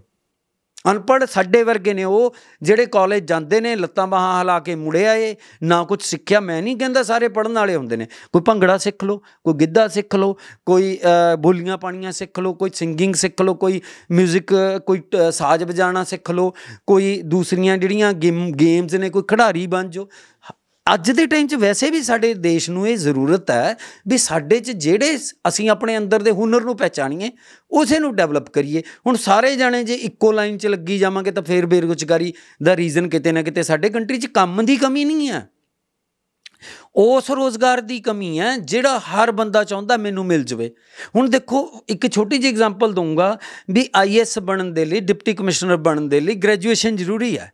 ਪਰ ਇਹਦਾ ਮਤਲਬ ਇਹ ਤਾਂ ਨਹੀਂ ਨਾ ਨਿਕਲਦਾ ਹੈਗਾ। ਇਹ ਤਾਂ ਅਸੀਂ ਜ਼ਬਰਦਸਤੀ ਕੱਢਿਆ ਹੋਇਆ ਮਤਲਬ ਹੈ ਵੀ ਹਰ ਬੀਏ ਪਾਸ ਸਮਝੇ ਵੀ ਮੈਂ ਡੀਸੀ ਲੱਗ ਜਾਊਂਗਾ ਜਾਂ ਮੈਂ ਡੀਸੀ ਲੱਗ ਜਾਵਾਂ। ਬਿਲਕੁਲ। ਤਾਂ ਹਰ ਬੀਏ ਪਾਸ ਡੀਸੀ ਨਹੀਂ ਲੱਗ ਸਕਦਾ। ਹਾਲਾਂਕਿ ਹਰ ਡੀਸੀ ਬੀਏ ਪਾਸ ਜ਼ਰੂਰ ਹੁੰਦਾ। ਹੂੰ ਬਿਲਕੁਲ। ਸੋ ਸਾਨੂੰ ਇਸ ਨਜ਼ਰੀਏ ਤੋਂ ਆਪਣੀ ਜ਼ਿੰਦਗੀ ਨੂੰ ਆਪਣੇ ਆਲੇ ਦੁਆਲੇ ਨੂੰ ਦੇਖਣ ਦੀ ਲੋੜ ਅੱਜ ਦੀ ਤਰੀਕ 'ਚ। ਵੀ ਅਸੀਂ ਕਲੀਅਰਲੀ ਜਿਹੜਾ ਹੈ ਦੇਖ ਸਕੀਏ। ਬਈ ਤੁਹਾਨੂੰ ਦੇਖ ਕੇ ਹੁਣ ਤੱਕ ਲੱਗਦਾ ਨਹੀਂ ਕਿ ਤੁਸੀਂ ਰੋਮਾਂਟਿਕ ਵੀ ਰਹੇ ਹੋ ਆਪਣੀ ਜ਼ਿੰਦਗੀ 'ਚ। ਨਹੀਂ ਬਹੁਤ। ਦੇਖੋ ਪਤਾ ਕੀ ਆ? ਪਿਆਰ ਅੜ ਵਜੇ ਜਿਹੜਾ- ਲੱਗ ਰਹੇ ਹੋ, ਨਹੀਂ ਨਹੀਂ ਨਹੀਂ ਅੜ ਵਜੇ ਜਾਂ ਜਿਹੜੀ। ਜ਼ਿੰਦਗੀ ਹੈ ਨਾ ਪਿਆਰ ਬਗੈਰ ਖੂਬਸੂਰਤ ਨਹੀਂ ਹੋ ਸਕਦੀ। ਜਿਹੜੇ ਬੰਦੇ ਦੇ ਵਿੱਚ ਐਸਥੈਟਿਕ ਸੈਂਸ ਪਾਈ ਹੈ ਨਾ ਪ੍ਰਮਾਤਮਾ ਨੇ ਪਿਆਰ ਕਰਨ ਵਾਲੀ ਰੂਹ ਪਾਈ ਹੈ ਉਹ ਬੰਦਾ ਕਿਤੇ ਵੀ ਚਲਾ ਜਾਊਗਾ ਪਿਆਰ ਹੀ ਲੁੱਟੂਗਾ ਔਰ ਪਿਆਰ ਹੀ ਦੇਊਗਾ। ਪਿਆਰ ਦੀ ਡੈਫੀਨੇਸ਼ਨ ਦਿਓ ਬਈ ਪਹਿਲਾਂ ਤੁਹਾਡੇ ਹਿਸਾਬ ਨਾਲ ਕੀ ਦੇਖੋ ਹੈ? ਪਿਆਰ ਜਿਹੜਾ ਹੈਗਾ ਉਹ ਤਾਂ ਮਤਲਬ ਪਹਿਲੀ ਗੱਲ ਤਾਂ ਪਿਆਰ ਲੈਣਦਾਰੀ ਨਹੀਂ ਹੈਗਾ ਦੇਣਦਾਰੀ ਹੈ। ਤੁਸੀਂ ਆਪਣੇ ਵੱਲੋਂ ਕੀ ਕਿਸੇ ਨੂੰ ਦੇਣ ਦੀ ਭਾਵਨਾ ਰੱਖਦੇ ਹੋ ਉਹਦੇ ਤੇ ਖੁਸ਼ ਹੋ ਕੇ ਤੁਹਾਡਾ ਐਫਰਟ ਦੈਟ ਇਜ਼ ਲਵ ਹੈ। ਵਾਹ ਜੀ ਵਾਹ। ਇਹ ਨਹੀਂ ਕਿ ਉਹ ਮੈਨੂੰ ਕੀ ਦਵੇ ਆਪਣਾ ਹੁਸਨ ਦਵੇ ਭੋਗਣ ਨੂੰ ਆਪਣੀ ਜੇਬ ਚੋਂ ਰੁਪੌਲ ਕੱਢ ਕੇ ਦਵੇ ਮੈਨੂੰ ਗਿਫਟ ਦਵੇ। ਉਹ ਫਿਰ ਤੁਸੀਂ ਪਿਆਰ ਦੀ ਗਲਤ ਡੈਫੀਨੇਸ਼ਨ ਮੈਂ ਮੇਰੀ ਕੇਅਰ ਕਰੇ ਮੇਰਾ ਹਾਲ ਚਾਲ ਪੁੱਛੇ। ਕੇਅਰ ਕਿਤੇ ਨਾ ਕਿਤੇ ਪਿਆਰ ਦੀ ਡੈਫੀਨੇਸ਼ਨ ਚਾਹੁੰਦੀ ਹੈ। ਕੇਅਰ ਮਤਲਬ ਕਿਸੇ ਦੀ ਦੇਖਭਾਲ ਕਰਨੀ, ਕਿਸੇ ਦੀ ਫਿਕਰ ਕਰਨੀ। ਉਹਦੀ ਐਕਸਪੈਕਟੇਸ਼ਨ ਰਹਿੰਦੀ ਹੈ ਕਿਉਂਕਿ ਉਹ ਤੋਂ ਹੀ ਪਤਾ ਲੱਗਦਾ ਵੀ ਜਿਹੜਾ ਬਟ ਪਤਾ ਕੀ ਹੈ, ਪਿਆਰ ਦਾ ਜਿਹੜਾ ਮੈਥ ਹੈ ਜਾਂ ਪਿਆਰ ਦੀ ਜਿਹੜੀ ਕਹਿ ਲਈਏ ਸਾਇੰਸ ਹੈ, ਉਹ ਬਿਲਕੁਲ ਦੂਸਰੀਆਂ ਨਾਲੋਂ ਵੱਖਰੀ ਹੈ। ਦੂਸਰੀ ਸਾਇੰਸ ਤਾਂ ਕਹਿੰਦੀ ਹੈ ਜਾਂ ਮੈਥ ਕਹਿੰਦਾ 50 50 100 ਪਰ ਪਿਆਰ ਦੇ ਵਿੱਚ ਕੀ ਹੁੰਦਾ? 100 100 100 ਹੁੰਦਾ। ਤੁਸੀਂ ਆਪਣੇ ਵੱਲੋਂ ਕਮਿਟਡ ਹੋ ਇੱਕ ਰਿਲੇਸ਼ਨਸ਼ਿਪ ਨਿਭਾਉਣ ਦੇ ਲਈ 100% ਮੈਂ ਕਮਿਟਡ ਆ 100% ਤਾਂ ਉਹ ਮਿਲਾ ਕੇ 100% ਬਣੂਗਾ, ਨਹੀਂ ਤਾਂ ਅਸੀਂ ਕੰਪੇਅਰ ਹੀ ਕਰੀ ਜਾਵਾਂਗੇ। ਮੇਰੇ ਵੱਲੋਂ ਤਾਂ ਜੀ 50 60% ਹੋ ਗਿਆ ਹੈ ਤਾਂ 50 ਵੀ ਨਹੀਂ ਕਰਦਾ ਜਾਂ ਕਰਦੀ। ਉਹ ਸੋਚੀ ਜਾਓ ਮੇਰੇ ਬਾਰੇ। ਹਰੇਕ ਨੂੰ ਆਪਣੇ ਐਂਗਲ ਤੋਂ ਛੀਕਾ ਨਾਇਆਂ ਵਾਲੀ ਸਿਚੁਏਸ਼ਨ ਹੈ ਨਾ। ਆਪਣੇ ਵਾਲੇ ਐਂਗਲ ਤੋਂ ਐ ਲੱਗੂ ਵੀ ਮੈਂ ਤਾਂ ਇਹਦੇ ਤੇ ਸਾਰਾ ਕੁਝ ਲੁਟਾਤਾ। ਇਹਨੇ ਮੇਰੇ ਲਈ ਕੁਝ ਵੀ ਨਹੀਂ ਕੀਤਾ ਕਿਉਂਕਿ ਦੂਜੇ ਦੀ ਚੀਜ਼ ਨੂੰ ਬਲਿਟਲ ਕਰਦਾ ਬੰਦਾ ਛੋਟੀ ਕਰਕੇ ਦੇਖਦਾ ਹੈ ਬਿਲਕੁਲ। ਤੇ ਉਹ ਫਿਰ ਆਪਣੇ ਐਂਗਲ ਤੋਂ ਵੀ ਉਵੇਂ ਹੀ ਦੇਖੀ ਜਾਊ। ਤਾਂ ਕਿਤੇ ਨਾ ਕਿਤੇ ਉਹ ਦੇਣ ਦੀ ਭਾਵਨਾ ਸ਼੍ਰੋਮਣੀ ਨਹੀਂ ਜਿਹੜੀ ਚਾਹੀਦੀ ਹੈ ਹਮੇਸ਼ਾ ਦੇਣ ਦੀ ਭਾਵਨਾ ਸ਼੍ਰੋਮਣੀ ਚਾਹੀਦੀ ਹੈ ਲੈਣ ਦੀ ਨਹੀਂ ਵੀ ਮੈਨੂੰ ਕੀ ਮਿਲੇ ਮੇਰਾ ਗੇਨ ਕੀ ਹੈ ਪਿਆਰ 'ਚ ਇਹ ਚੀਜ਼ ਨਹੀਂ ਦੇਖੀ ਜਾਂਦੀ। ਤਾਂ ਹੀ ਜ਼ਿਆਦਾਤਰ ਜਿਹੜੇ ਨੇ ਰਿਲੇਸ਼ਨਸ਼ਿਪ ਅੱਜ ਦੀ ਤਰੀਕ ਦੇ ਵਿੱਚ ਕੰਪਲੈਕਸਿਟੀ ਦੇ ਉਹਦੇ 'ਚ ਚਲੇ ਗਏ। ਬਈ ਮੈਂ ਜਦੋਂ ਰਿਸਰਚ ਕਰ ਰਿਹਾ ਸੀ ਤੁਹਾਡੇ ਤੇ, ਮੈਂ ਉਹ ਚ ਪੜਿਆ ਕਿ 14 15 ਸਾਲ ਦੀਦੀ ਨੇ, ਜਿਹੜੇ ਤੁਹਾਡੇ ਧਰਮ ਪਤਨੀ ਨੇ, ਉਹਨਾਂ ਨੇ ਤੁਹਾਡੇ ਤੇ ਲਾਏ ਸਾਢੇ 13 ਤੋਂ 14 ਸਾਲ ਦੇ ਵਿੱਚ ਮਤਲਬ ਉਹਨੇ ਮੇਰਾ ਸਾਥ ਦਿੱਤਾ। ਇਹ ਸ਼ੁਰੂ ਤੋਂ- ਉਹਨੇ ਸ਼ੁਰੂ ਤੋਂ। ਸਾਥ ਨਹੀਂ ਛੱਡਿਆ ਉਹਦੇ ਪਿੱਛੇ ਰੀਜ਼ਨ ਉਹਦਾ ਇਹੀ ਸੀ ਵੀ ਉਹਨੇ ਮੇਰੇ ਲਈ ਦੇਖੋ ਮੇਰਾ ਮੈਂ ਇਹੋ ਜਿਹੇ ਅਨਫੋਰਚੂਨੇਟ ਸਰਕਮਸਟੈਂਸਸ 'ਚ ਵੀ ਫਸਿਆ। ਉਹਨੇ ਮੇਰਾ ਸਾਥ ਨਹੀਂ ਛੱਡਿਆ। ਮੈਂ ਬਹੁਤ ਵਾਰੀ ਉਹਨੂੰ ਡਿਸਕਰੇਜ ਕਰਨ ਦੀ ਕੋਸ਼ਿਸ਼ ਵੀ ਕੀਤੀ। ਮੈਂ ਸੋਚਦਾ ਸੀ ਵੀ ਮੇਰੇ ਨਾਲ ਇਹਦਾ ਕੀ ਫਿਊਚਰ ਹੈ? ਇਹਦੀ ਫੈਮਿਲੀ ਨੂੰ ਵੀ ਕਿਤੇ ਨਾ ਕਿਤੇ ਕੋਈ ਬਦਨਾਮੀ ਜਾਂ ਨਮੋਸ਼ੀ ਝੱਲਣੀ ਪੈ ਸਕਦੀ ਹੈ। ਜੇ ਕਿਸੇ ਨੂੰ ਪਤਾ ਚੱਲ ਗਿਆ ਵੀ ਇਹਦਾ ਮੇਰੇ ਨਾਲ ਕਿਸੇ ਤਰ੍ਹਾਂ ਦਾ ਕੋਈ ਰਿਲੇਸ਼ਨਸ਼ਿਪ ਹੈ ਤਾਂ ਉਹ ਮੈਨੂੰ ਬੜਾ ਡਰ ਲੱਗਦਾ ਸੀ। ਮੈਂ ਸੋਚਦਾ ਸੀਗਾ ਵੀ ਨਹੀਂ ਮੈਂ ਉਹਨੂੰ ਕਹਿੰਦਾ ਸੀ ਵੀ ਤੂੰ ਛੱਡੋ ਇੱਥੇ ਨਾ ਆਇਆ ਕਰ। ਮੈਂ ਉਹ ਤੁਹਾਨੂੰ ਜੇਲ੍ਹ ਮਿਲਣ ਲਾਉਂਦੇ ਸੀ? ਹਾਂ ਜੀ ਹਾਂ। ਉਹਨੇ ਮੇਰੀਆਂ ਤਕਰੀਬਨ ਜਿਹੜੀਆਂ 857 ਦੇ ਨੇੜੇ ਤੇੜੇ ਮੁਲਾਕਾਤਾਂ ਕੀਤੀਆਂ ਜੇਲ੍ਹ ਦੇ ਵਿੱਚ। 13 ਮਤਲਬ 12 ਹਾਂ, ਸਾਲਾਂ। ਹਾਂਜੀ ਹਾਂਜੀ ਉਹਨੇ 9.5 ਸਾਲ ਦੇ ਵਿੱਚ ਮੇਰੀਆਂ 857 ਮੁਲਾਕਾਤਾਂ ਤੁਹਾਨੂੰ ਕੀਤੀਆਂ। ਇਕੱਲੀ ਇਕੱਲੀ ਹਾਂ ਮੁਲਾਕਾਤ ਕੱਲੀ ਯਾਦ ਹੈ। ਮੈंने ਡੇਟ ਨੋਟ ਕੀਤੀ ਵੀ ਹੈ। ਅੱਛਾ ਜੀ। ਹਾਂ ਸਾਡੀ ਮਤਲਬ ਜਿਹੜੀ ਆ ਕਿਤੇ ਨਾ ਕਿਤੇ ਮੈਂ ਅੰਦਰੋਂ ਵੀ ਕੋਸ਼ਿਸ਼ ਕਰਦਾ ਸੀ ਵੀ ਮੈਂ ਵੀ ਕੁਝ ਦੇਣ ਦੀ ਜਿਹੜੀ ਮੈਂ ਤੁਹਾਨੂੰ ਗੱਲ ਕਰਦਾ ਮੈਂ ਹਮੇਸ਼ਾ ਮੈਂ ਅੰਦਰ ਬੈਠਾ ਕੀ ਕਿਸੇ ਨੂੰ ਦੇ ਸਕਦਾ ਸੀਗਾ। ਮੈਂ ਮਤਲਬ ਕੁਝ ਚੀਜ਼ ਤਾਂ ਮਟੀਰੀਅਲਿਸਟਿਕਲੀ ਤਾਂ ਕੋਈ ਚੀਜ਼ ਨਹੀਂ ਸੀ ਦੇ ਸਕਦਾ ਬਟ ਮੇਰੀ ਕੋਸ਼ਿਸ਼ ਹੁੰਦੀ ਸੀ ਮੈਂ ਅ, ਜਿੰਨਾ ਚਿਰ ਅ, ਉਹ ਮੁਲਾਕਾਤ ਕਰਕੇ ਜਾਂਦੀ ਉਸ ਤੋਂ ਬਾਅਦ ਮੈਂ ਜੋ ਵੀ ਮੇਰੇ ਜਜ਼ਬਾਤ ਹੁੰਦੇ ਮਨ 'ਚ ਇਮੋਸ਼ਨਸ ਹੁੰਦੇ ਉਹਦੇ ਪ੍ਰਤੀ ਮੈਂ ਉਹਨਾਂ ਨੂੰ ਸਾਰਿਆਂ ਨੂੰ ਇੱਕ ਲੈਟਰ ਦੇ ਰੂਪ 'ਚ ਲਿਖਦਾ ਰਹਿੰਦਾ। ਕਾਫੀ ਵੱਡਾ ਵੱਡਾ 10 10 12 12 ਪੇਜ ਦਾ ਲੈਟਰ ਹੋ ਜਾਂਦਾ ਵੀ ਮੈਂ ਕੀ ਮਹਿਸੂਸ ਕੀਤਾ ਐਨੇ ਵਜੇ ਕੇ ਇੰਨੇ ਮਿੰਟ ਤੇ ਅਸੀਂ ਆਹ ਕਰ ਰਹੇ ਸੀ ਵਾਲੀਬਾਲ ਕਰ ਰਹੇ ਸੀ। ਉਹਨਾਂ ਨੇ ਕਿਹਾ ਕੀ ਬਾਤ ਹੈ ਬਾਈ ਜੀ, ਅੱਜ ਤਾਂ ਭਰਜਾਈ ਆਈ ਲੱਗਦੀ ਆ, ਬੜਾ ਵਧੀਆ ਖੇਡ ਰਹੇ ਆ। ਮਤਲਬ ਉਹ ਚੀਜ਼ ਨੂੰ ਆਈ ਰੀਅਲੀ ਇੰਜੋਇਡ ਦੈਟ ਤਾਂ ਉਹ- ਉਹ ਚੀਜ਼ ਨੂੰ ਵੀ ਮੈਂ ਲਿਖਦਾ, ਫਿਰ ਮੈਂ ਉਹਨੂੰ ਸਾਰਾ ਲੈਟਰ ਜਦੋਂ ਆਂਦੀ ਤਾਂ ਉਹਨੂੰ ਨਾਲ ਇੱਕ ਜਾਂਦੇ ਹੋਏ ਛੋਟਾ ਜਿਹਾ ਫੁੱਲ ਤੋੜ ਕੇ ਜਾਂਦਾ ਉਹਨੂੰ ਦਿੰਦਾ। ਮਤਲਬ ਸਾਡੀ, ਮਤਲਬ ਜੇ ਕਹੀਏ ਵੀ ਸਾਡੀ ਰੋਮਾਂਟਿਕ ਅੱਛੀ ਰੋਮਾਂਟਿਕ ਐਸਥੈਟਿਕ ਰੋਮਾਂਟਿਕ ਲਾਈਫ ਨੂੰ ਕਦੇ ਜੇਲ੍ਹ ਦੇ ਹਾਲਾਤ ਨੇ ਵੀ ਪ੍ਰਭਾਵਿਤ ਨਹੀਂ ਕੀਤਾ, ਮੈਂ ਆਪਣੀ ਜ਼ਿੰਦਗੀ 'ਚ ਇਹ ਮੰਨ ਕੇ ਚੱਲਦਾ ਵੀ ਪਿਆਰ ਜਿਹੜਾ ਹੈਗਾ ਉਹ ਵਾਈਟ ਸਲੇਟ ਵਾਂਗੂ ਹੁੰਦਾ, ਉਹ ਪਹਿਲਾਂ ਤੋਂ ਚੰਗਾ ਜਾਂ ਮਾੜਾ ਨਹੀਂ ਹੁੰਦਾ। ਤੁਸੀਂ ਆਪਣੀ ਜਵਾਨ ਹੋ ਤਾਂ ਜਵਾਨੀ 'ਚ ਸਭ ਤੋਂ ਵੱਧ ਕੀ ਚੀਜ਼ ਕੰਮ ਕਰਦੀ? ਕ੍ਰੀਏਟੀਵਿਟੀ ਆਪਣੀ ਕ੍ਰੀਏਟੀਵਿਟੀ ਨੂੰ ਯੂਜ਼ ਕਰੋ। ਇਹ ਨਹੀਂ ਹੈ ਜੇ ਤੁਹਾਡਾ ਗਰਲਫ੍ਰੈਂਡ ਹੈ ਜਾਂ ਬॉयਫ੍ਰੈਂਡ ਹੈ ਉਹਨੂੰ ਵੀ ਇਹੀ ਚੀਜ਼ ਪਸੰਦ ਹੁੰਦੀ ਹੈ ਉਹਨੂੰ ਤੁਸੀਂ ਮਟੀਰੀਅਲਿਸਟਿਕਲੀ ਬਾਜ਼ਾਰ ਚੋਂ ਲੈ ਕੇ ਕੋਈ ਚੀਜ਼ ਦੇਤੀ, ਉਹਦੀ ਬਜਾਏ ਤੁਸੀਂ ਉਹਦੇ ਲਈ ਕੋਈ ਦੀਵਾਲੀ ਤੇ ਸਪੈਸ਼ਲੀ ਕੋਈ ਕਰਾਫਟ ਕਰਕੇ ਕੋਈ ਕਾਰਡ ਬਣਾਇਆ ਹੈ ਨਾ ਕੁਝ ਚਾਰ ਕੁ ਤੋਂ ਕੋਈ ਫੁੱਲ ਤੋੜੇ ਸਪੈਸ਼ਲ ਜੇ ਮੈਂ ਤੇਰੇ ਲਈ ਸਪੈਸ਼ਲ ਫੁੱਲ ਆ। ਮਤਲਬ ਉਹਦੇ ਲਈ ਕੋਈ ਕ੍ਰੀਏਟੀਵਿਟੀ ਚਾਹੀਦੀ ਹੈ ਨਾ। ਮਤਲਬ ਥੋ- ਤੁਹਾਨੇ ਆਪਣਾ ਕੀ ਕੀਤਾ, ਉਹ ਤਾਂ ਕਿਸੇ ਨੇ ਜਿਹੜਾ ਹੈਗਾ ਕਾਰਡ ਹਰ ਚੀਜ਼ ਦੇ ਛਾਪੇ ਪਏ ਨੇ, ਤੁਸੀਂ ਮਤਲਬ ਖਰੀਦ ਕੇ ਦੇਤਾ। ਇਹਦਾ ਮਤਲਬ ਤੁਸੀਂ ਉਹਨੂੰ ਪੈਸੇ ਨਾਲ ਖਰੀਦਣਾ ਚਾਹੁੰਦੇ ਹੋ, ਪੈਸੇ ਨਾਲ ਇੰਪ੍ਰੈਸ ਕਰਨਾ ਚਾਹੁੰਦੇ ਹੋ? ਨਹੀਂ। ਜਿਹੜੀ ਆਪਣਾ, ਪਹਿਲੀ ਗੱਲ ਤਾਂ ਆਪਣਾ ਟਾਈਮ ਦੇਣਾ ਕਿਸੇ ਨੂੰ। ਉਹਦੇ ਪਿੱਛੇ ਅਗਲਾ ਦੇਖਦਾ ਜਾਂ ਦੇਖਦੀ ਹੈ ਵੀ ਇਹਨੇ ਇਹ ਚੀਜ਼ ਬਣਾਉਣ ਤੇ ਕਿੰਨਾ ਟਾਈਮ ਲਾਇਆ ਮੇਰੇ ਲਈ। ਹੈ ਨਾ? ਉਹ ਟਾਈਮ ਦੀ ਰਿਸਪੈਕਟ ਹੈ। ਤੁਹਾਡੇ ਉਹਦੇ 'ਚ ਜਿਹੜੇ ਇਮੋਸ਼ਨਸ ਨੇ, ਜਿੱਦਾਂ ਹੁਣ ਆਪਾਂ ਘਰ 'ਚ ਦੇਖਦੇ ਹਾਂ ਲੇਡੀਜ਼ ਸਾਡੇ ਲਈ ਚੀਜ਼ ਕੁੱਕ ਕਰਦੀਆਂ ਨੇ। ਉਹ ਚੀਜ਼ ਕਿੰਨੀ ਟੇਸਟੀ ਬਣ ਜਾਂਦੀ ਹੈ, ਜਿਹਦੇ ਵਿੱਚ ਭਾਵਨਾਵਾਂ ਰਲੀਆਂ ਹੁੰਦੀਆਂ ਇਮੋਸ਼ਨਸ ਰਲੇ ਹੁੰਦੇ ਆਪਣੀ ਮਦਰ ਦੀ ਬਣਾਈ ਹੋਈ ਚੀਜ਼ ਹੀ ਕਿਉਂ ਆਪਾਂ ਨੂੰ ਅੱਛੀ ਲੱਗਦੀ ਹੈ ਹੈ ਨਾ ਉਹ ਇਸ ਕਰਕੇ ਲੱਗਦੀ ਹੈ ਉਹ ਚ ਸਾਡੇ ਇਮੋਸ਼ਨਸ ਹੁੰਦੀਆਂ, ਉਹਦੇ ਚ ਵੀ ਮੇਰਾ ਬੇਟਾ, ਮੇਰਾ ਮਾਹੀ ਹੈ ਨਾ ਇਹ ਇਹ ਇਹ ਵਾਲੀ ਚੀਜ਼ ਖਾਂਦਾ ਹੈ ਨਾ ਤਾਂ ਉਹ ਅਲਟੀਮੇਟ ਬਣਾਉਣ ਦੀ ਕੋਸ਼ਿਸ਼ ਕਰਦੇ ਆ, ਉਹਦੇ ਲਈ ਹੁਣ ਮੇਰੀ ਵਾਈਫ ਨੂੰ ਪਤਾ ਵੀ ਮੈਂ ਸਾਗ ਜਿਹੜਾ ਹੈ ਮਿਕਸੀ ਮੁਕਸੀ ਦਾ ਨਹੀਂ ਪਸੰਦ ਕਰਦਾ। ਆਪਾਂ ਬਿਲਕੁਲ ਲਿਵ ਲੋਕਲੀ ਥਿੰਕ ਗਲੋਬਲੀ ਵਾਲੇ ਬੰਦੇ ਆ ਹੈ ਨਾ ਆਪਾਂ ਪਿੰਡੂ ਮੱਤਾਂ ਪੂਰੇ। ਤਾਂ ਉਹ ਉਹ ਬਣਾਉਂਦੀ ਆ ਵੀ ਮੈਨੂੰ ਆ ਮਿਕਸੀ ਵਾਲੀ ਚਟਨੀ ਜੀ ਨਹੀਂ ਪਸੰਦ। ਉਹਨੂੰ ਪਤਾ ਹੈ ਵੀ ਇਹ ਪਹਿਲਾਂ ਘੋਟਣੇ ਵਾਲਾ ਸਾਗ ਖਾਂਦਾ। ਹਨਾ? ਤਾਂ ਉਹਨੇ ਪਹਿਲਾਂ ਸਵੇਰ ਤੋਂ ਹੀ ਮਿਸ਼ਨ ਅ, ਸਾਗ ਸ਼ੁਰੂ ਹੋ ਜਾਂਦਾ। ਤਾਂ ਉਹਨੇ ਘੋਟਣਾ ਜਿਹੜਾ ਹੈਗਾ ਕਈ ਵਾਰ ਮੈਨੂੰ ਕਹਿ ਦੇਣਾ ਲਓ ਸਾਗ ਨੂੰ ਤਾਂ ਮੈਨੂੰ ਕਹਿ ਦਿੰਦੇ ਹੋ ਲਓ ਘੋਟਣਾ ਆਪ ਲਾਓ। ਫਿਰ ਘੰਟਾ ਬੈਠ ਕੇ ਮੈਂ ਘੋਟਣਾ ਲਾਣਾ ਉਹਨੂੰ ਹਨਾ? ਆਲਣ ਪਾਉਂਦੀ ਆ ਉਹ। ਤਾਂ ਮਤਲਬ ਉਹ ਚੀਜ਼ ਦੇ ਵਿੱਚ ਇਮੋਸ਼ਨਸ ਨੇ ਉਹ ਸਾਗ ਕਿਵੇਂ ਨਾ ਸਵਾਦ ਬਣੇ? ਉਹ ਸਾਗ ਦਾ ਕੋਈ ਆ ਜਿਹੜੇ ਡੱਬੀਆਂ ਜੀਆਂ ਚ ਮਿਲਦੇ ਨੇ ਪ੍ਰੀਜ਼ਰਵੇਟਿਵ ਪਾ ਕੇ ਇਹ ਮੁਕਾਬਲਾ ਕਿਵੇਂ ਕਰ ਜੂਗਾ? ਉਹ ਚ ਮੇਰੀ ਪਤਨੀ ਦੇ ਮੇਰੀ ਮਾਂ ਦੇ ਇਮੋਸ਼ਨਸ ਰਲੇ ਹੋਏ ਨੇ। ਬਈ ਤੁਸੀਂ ਉਹਨਾਂ 'ਚ ਕੀ ਦੇਖਿਆ ਜਿਹੜਾ ਤੁਸੀਂ ਜੇਲ੍ਹ ਦੀ ਯਾਤਰਾ ਦੀ ਵੇਟ ਕੀਤੀ? ਉਹਨਾਂ ਨੇ ਤੁਹਾਡੇ 'ਚ ਕੀ ਦੇਖਿਆ ਜਿਹੜਾ ਉਹਨਾਂ ਨੇ 9.5 ਸਾਲ ਇਹਦਾ ਵੇਟ ਜਵਾਬ ਤਾਂ ਉਹਨੇ ਮੈਨੂੰ ਅੱਜ ਤੱਕ ਨਹੀਂ ਦਿੱਤਾ ਹੈਗਾ। ਮੈਂ ਕਿਹਾ ਵੀ ਤੈਨੇ ਮੇਰੇ 'ਚ ਕੀ ਦੇਖਿਆ? ਇਹ ਇਹ ਇਹਦਾ ਜਵਾਬ ਨਹੀਂ ਉਹ ਦਿੰਦੀ ਕਦੇ ਪਤਾ ਨਹੀਂ ਕੀ ਗੱਲ ਆ। ਉਹ ਕਹਿੰਦੀ ਮਰਨ ਤੋਂ ਪਹਿਲਾਂ ਦਊਂਗੀ ਜੇ। ਉਹ ਵੀ ਮੈਨੂੰ ਪਤਾ ਲੱਗਿਆ ਕਹਿੰਦੀ ਜੇ ਮੈਂ ਮਰਨ ਵਾਲੀਆਂ ਤਾਂ। ਮੈਂ ਮੈਂ- ਮਤਲਬ ਜੇ ਮੈਂ ਗੱਲ ਕਰਾਂ ਵੀ ਮੈਂ ਜਿਹੜੀ ਚੀਜ਼ ਦੇਖੀ ਕਿ ਅ, ਜਿਹੜਾ ਦੇਖੋ ਬੰਦਾ ਤੁਹਾਡੇ ਤੋਂ ਹਮੇਸ਼ਾ ਮਤਲਬ ਉਹਨੇ ਕਦੇ ਅ, ਜਿਹਨੂੰ ਕਹਿੰਦੇ ਦਾਤਾ ਸਰੂਪ ਮਤਲਬ ਆਪਾਂ ਕਹਿ ਦਿੰਨੇ ਆ ਗੱਲਾਂ ਕਹਿਣ ਦੀਆਂ ਨਹੀਂ ਹੁੰਦੀਆਂ ਸੱਚੀ ਮੁੱਚੀ ਹੁੰਦੀਆਂ ਵੀ ਰੂਹ ਜ਼ਮੀਰ ਰੱਬ ਜਿਹੜੀ ਚੀਜ਼ ਮਤਲਬ ਆਪਾਂ ਆਪਣੇ ਅ, ਮਾਹੀ ਦੇ ਲਈ ਜਾਂ ਆਪਣੇ ਪ੍ਰੇਮੀ ਦੇ ਲਈ ਇਹ ਚੀਜ਼ ਵਰਤਦੇ ਆ ਇਹ ਸ਼ਬਦ ਵਰਤਦੇ ਆ ਕਿਉਂ ਵਰਤਦੇ ਆ? ਵੀ ਉਹ ਬਿਲਕੁਲ ਦਾਤਾ ਬਣੀ ਮੇਰੇ ਲਈ। ਵੀ ਉਹਨੇ ਕਦੇ ਸੋਚਿਆ ਹੀ ਨਹੀਂ ਮੈਂ ਉਹਨੂੰ ਜੇਲ੍ਹ 'ਚ ਬੈਠਾ ਕੀ ਦੇ ਸਕਦਾ ਸੀ? ਉਹਨੇ ਮੇਰੇ ਲਈ ਸਭ ਕੁਝ ਦਿੱਤਾ ਮੈਨੂੰ। ਮਤਲਬ ਮੇਰੇ ਲਈ ਉਹ ਦਾਤਾ ਸੀ। ਵੀ ਉਹਨੇ ਉਹਦੇ ਤੋਂ ਮੈਨੂੰ ਹਮੇਸ਼ਾ ਮੈਨੂੰ ਹੀ ਕੁਝ ਦੇਣਾ ਪੈ ਸਕਦਾ ਸੀ ਉਹਨੂੰ। ਮੈਂ ਉਹਨੂੰ ਕੀ ਦੇ ਸਕਦਾ ਸੀ? ਅੰਦਰ ਬੈਠਾ ਤੁਸੀਂ ਦੱਸੋ। ਵੀ ਉਹਨੂੰ ਮੇਰੇ ਤੋਂ ਕੀ ਮਟੀਰੀਅਲਿਸਟਿਕ ਬੈਨੀਫਿਟ ਕੀ ਸੀਗਾ? ਕੋਈ ਨਹੀਂ ਸੀਗਾ। ਮੈਂ ਹਮੇਸ਼ਾ ਇਹੀ ਚੀਜ਼ ਦੇਖੀ। ਵੀ ਉਹਨੂੰ ਮੇਰੇ ਤੋਂ ਕੋਈ ਮਟੀਰੀਅਲਿਸਟਿਕ ਬੈਨੀਫਿਟ ਨਹੀਂ ਸੀਗਾ। ਕੋਈ ਮੈਂ ਐਡਾ ਸੋਹਣਾ ਸੁਰੱਖਾ ਨਹੀਂ ਸੀ। ਕੋਈ ਮੈਂ ਉਸ ਟਾਈਮ ਜਦ ਅੰਦਰ ਗਿਆ ਕੋਈ ਇੰਨਾ ਇਹ ਨਹੀਂ ਸੀਗਾ ਵੀ ਵੀ ਭਾਈ ਕੋਈ ਮੇਰੇ ਅਹ, ਨਾਮ 200 ਕਿੱਲੇ ਨੇ ਵੀ ਬਾਹਰ ਆਂਦੇ ਹੀ ਕਬਜ਼ਾ ਮਿਲ ਜਾਣਾ ਪੈਲੀ ਦਾ ਹਨਾ? ਵੀ ਉਦੋਂ ਬਾਅਦ ਉਹਨੇ ਬੜੀ ਐਸ਼ ਨਾਲ ਜ਼ਿੰਦਗੀ ਬਿਤਾਣੀ ਐਦਾਂ ਦੀ ਵੀ ਕੋਈ ਗੱਲ ਨਹੀਂ ਸੀ। ਬਾਹਰ ਆਉਣ ਤੋਂ ਬਾਅਦ ਵੀ ਮੈਂ ਸਟਰਗਲ ਕੀਤਾ ਉਹਨੇ ਵੀ ਕੀਤਾ। ਉਹਨੇ ਵੀ ਬਰਾਬਰ ਮੋਢੇ ਨਾਲ ਮੋਢਾ ਲਾ ਕੇ ਕਮਾਈ ਕੀਤੀ ਹੈ। ਤਾਂ ਅਸੀਂ ਸਟੈਂਡ ਕੀਤੇ, ਅਸੀਂ ਆਪਣੀ ਇੱਕ ਇੱਕ ਚੀਜ਼, ਮੈਂ ਉਹਦੇ ਫਾਦਰ ਸਾਹਿਬ ਨੂੰ ਇਹੀ ਕਿਹਾ ਸੀ ਵੀ ਪੰਜ ਕੱਪੜਿਆਂ 'ਚ ਆਪਣੀ ਕੁੜੀ, ਉਹਨੇ ਪੰਜ ਵੀ ਨਹੀਂ ਚੱਕੇ ਦੋ ਸੂਟਾਂ ਦੇ ਵਿੱਚ, ਜਿਹੜੇ ਕਿ ਉਹ ਬੜੇ ਨਾਰਮਲ ਘਰ ਪਾਉਂਦੀ ਹੁੰਦੀ ਸੀ, ਉਹ ਲੈ ਕੇ ਆਈ। ਹਰ ਚੀਜ਼ ਉਹਨੂੰ ਆਪਣੇ ਹੱਥ ਨਾਲ ਬਣਾਈ ਅਸੀਂ ਦੋਨਾਂ ਨੇ ਮਿਲ ਕੇ ਆਪਣਾ ਸੰਸਾਰ ਸੰਜੋਇਆ। ਬਈ ਕਿੰਨੀ ਸੋਹਣੀ ਐਗਜ਼ਾਮਪਲ ਹੋ ਤੁਸੀਂ ਦੋਨੋਂ, ਅੱਜ ਇੱਕ ਇੱਕ ਜੇ ਸਕਸੈਸਫੁਲ ਕਪਲ ਬਣਨਾ ਹੈ, ਕਿਉਂਕਿ ਅੱਜ ਕੱਲ ਬਹੁਤੇ ਵਿਆਹ ਨਹੀਂ ਟਿਕ ਰਹੇ। ਇਹਦਾ ਕੀ ਕਾਰਨ ਹੈ ਬਈ? ਕਿਉਂ ਨਹੀਂ ਟਿਕ ਰਹੇ? ਇਹਦਾ ਇਹੀ ਕਾਰਨ ਜਿਹੜਾ ਮੈਂ ਤੁਹਾਨੂੰ ਦੱਸਦਾ ਵੀ ਉਹ ਇਹੀ ਸੋਚੀ ਜਾਂਦੇ ਕੰਪੇਅਰ ਕਰੀ ਜਾਂਦੇ ਨੇ। ਇਹ 50 50 ਵਾਲਾ ਮੈਥ ਨਹੀਂ ਹੈ, ਇਹ 100 ਪਲੱਸ 100 ਵਾਲਾ ਮੈਥ ਹੈ। ਪਹਿਲਾਂ ਤਾਂ ਤੁਸੀਂ ਕੋਈ ਰੀਜ਼ਨ ਹੁੰਦਾ, ਚਲੋ ਤੁਹਾਡੇ ਪੇਰੈਂਟਸ ਦੇ ਕਹੇ ਤੇ ਤੁਸੀਂ ਕਰ ਲਿਆ। ਤੁਸੀਂ ਆਪਣੇ ਪਿਓ ਦੀ ਹਾਲਤ ਤੇ ਤਰਸ ਖਾ ਕੇ ਕੁੜੀ ਨੇ ਵਿਆਹ ਕਰਾ ਲਿਆ। ਤੇ ਉਹ ਕਹੇ, ਉਹ ਕੁੜੀ ਮਨ 'ਚ ਇਹ ਸੋਚੇ ਵੀ ਮੈਂ ਇਸ ਵਿਆਹ ਨੂੰ ਹਰ ਹਾਲ ਨਿਭਾਉਂਗੀ। 100% ਕੋਸ਼ਿਸ਼ ਨਾਲ।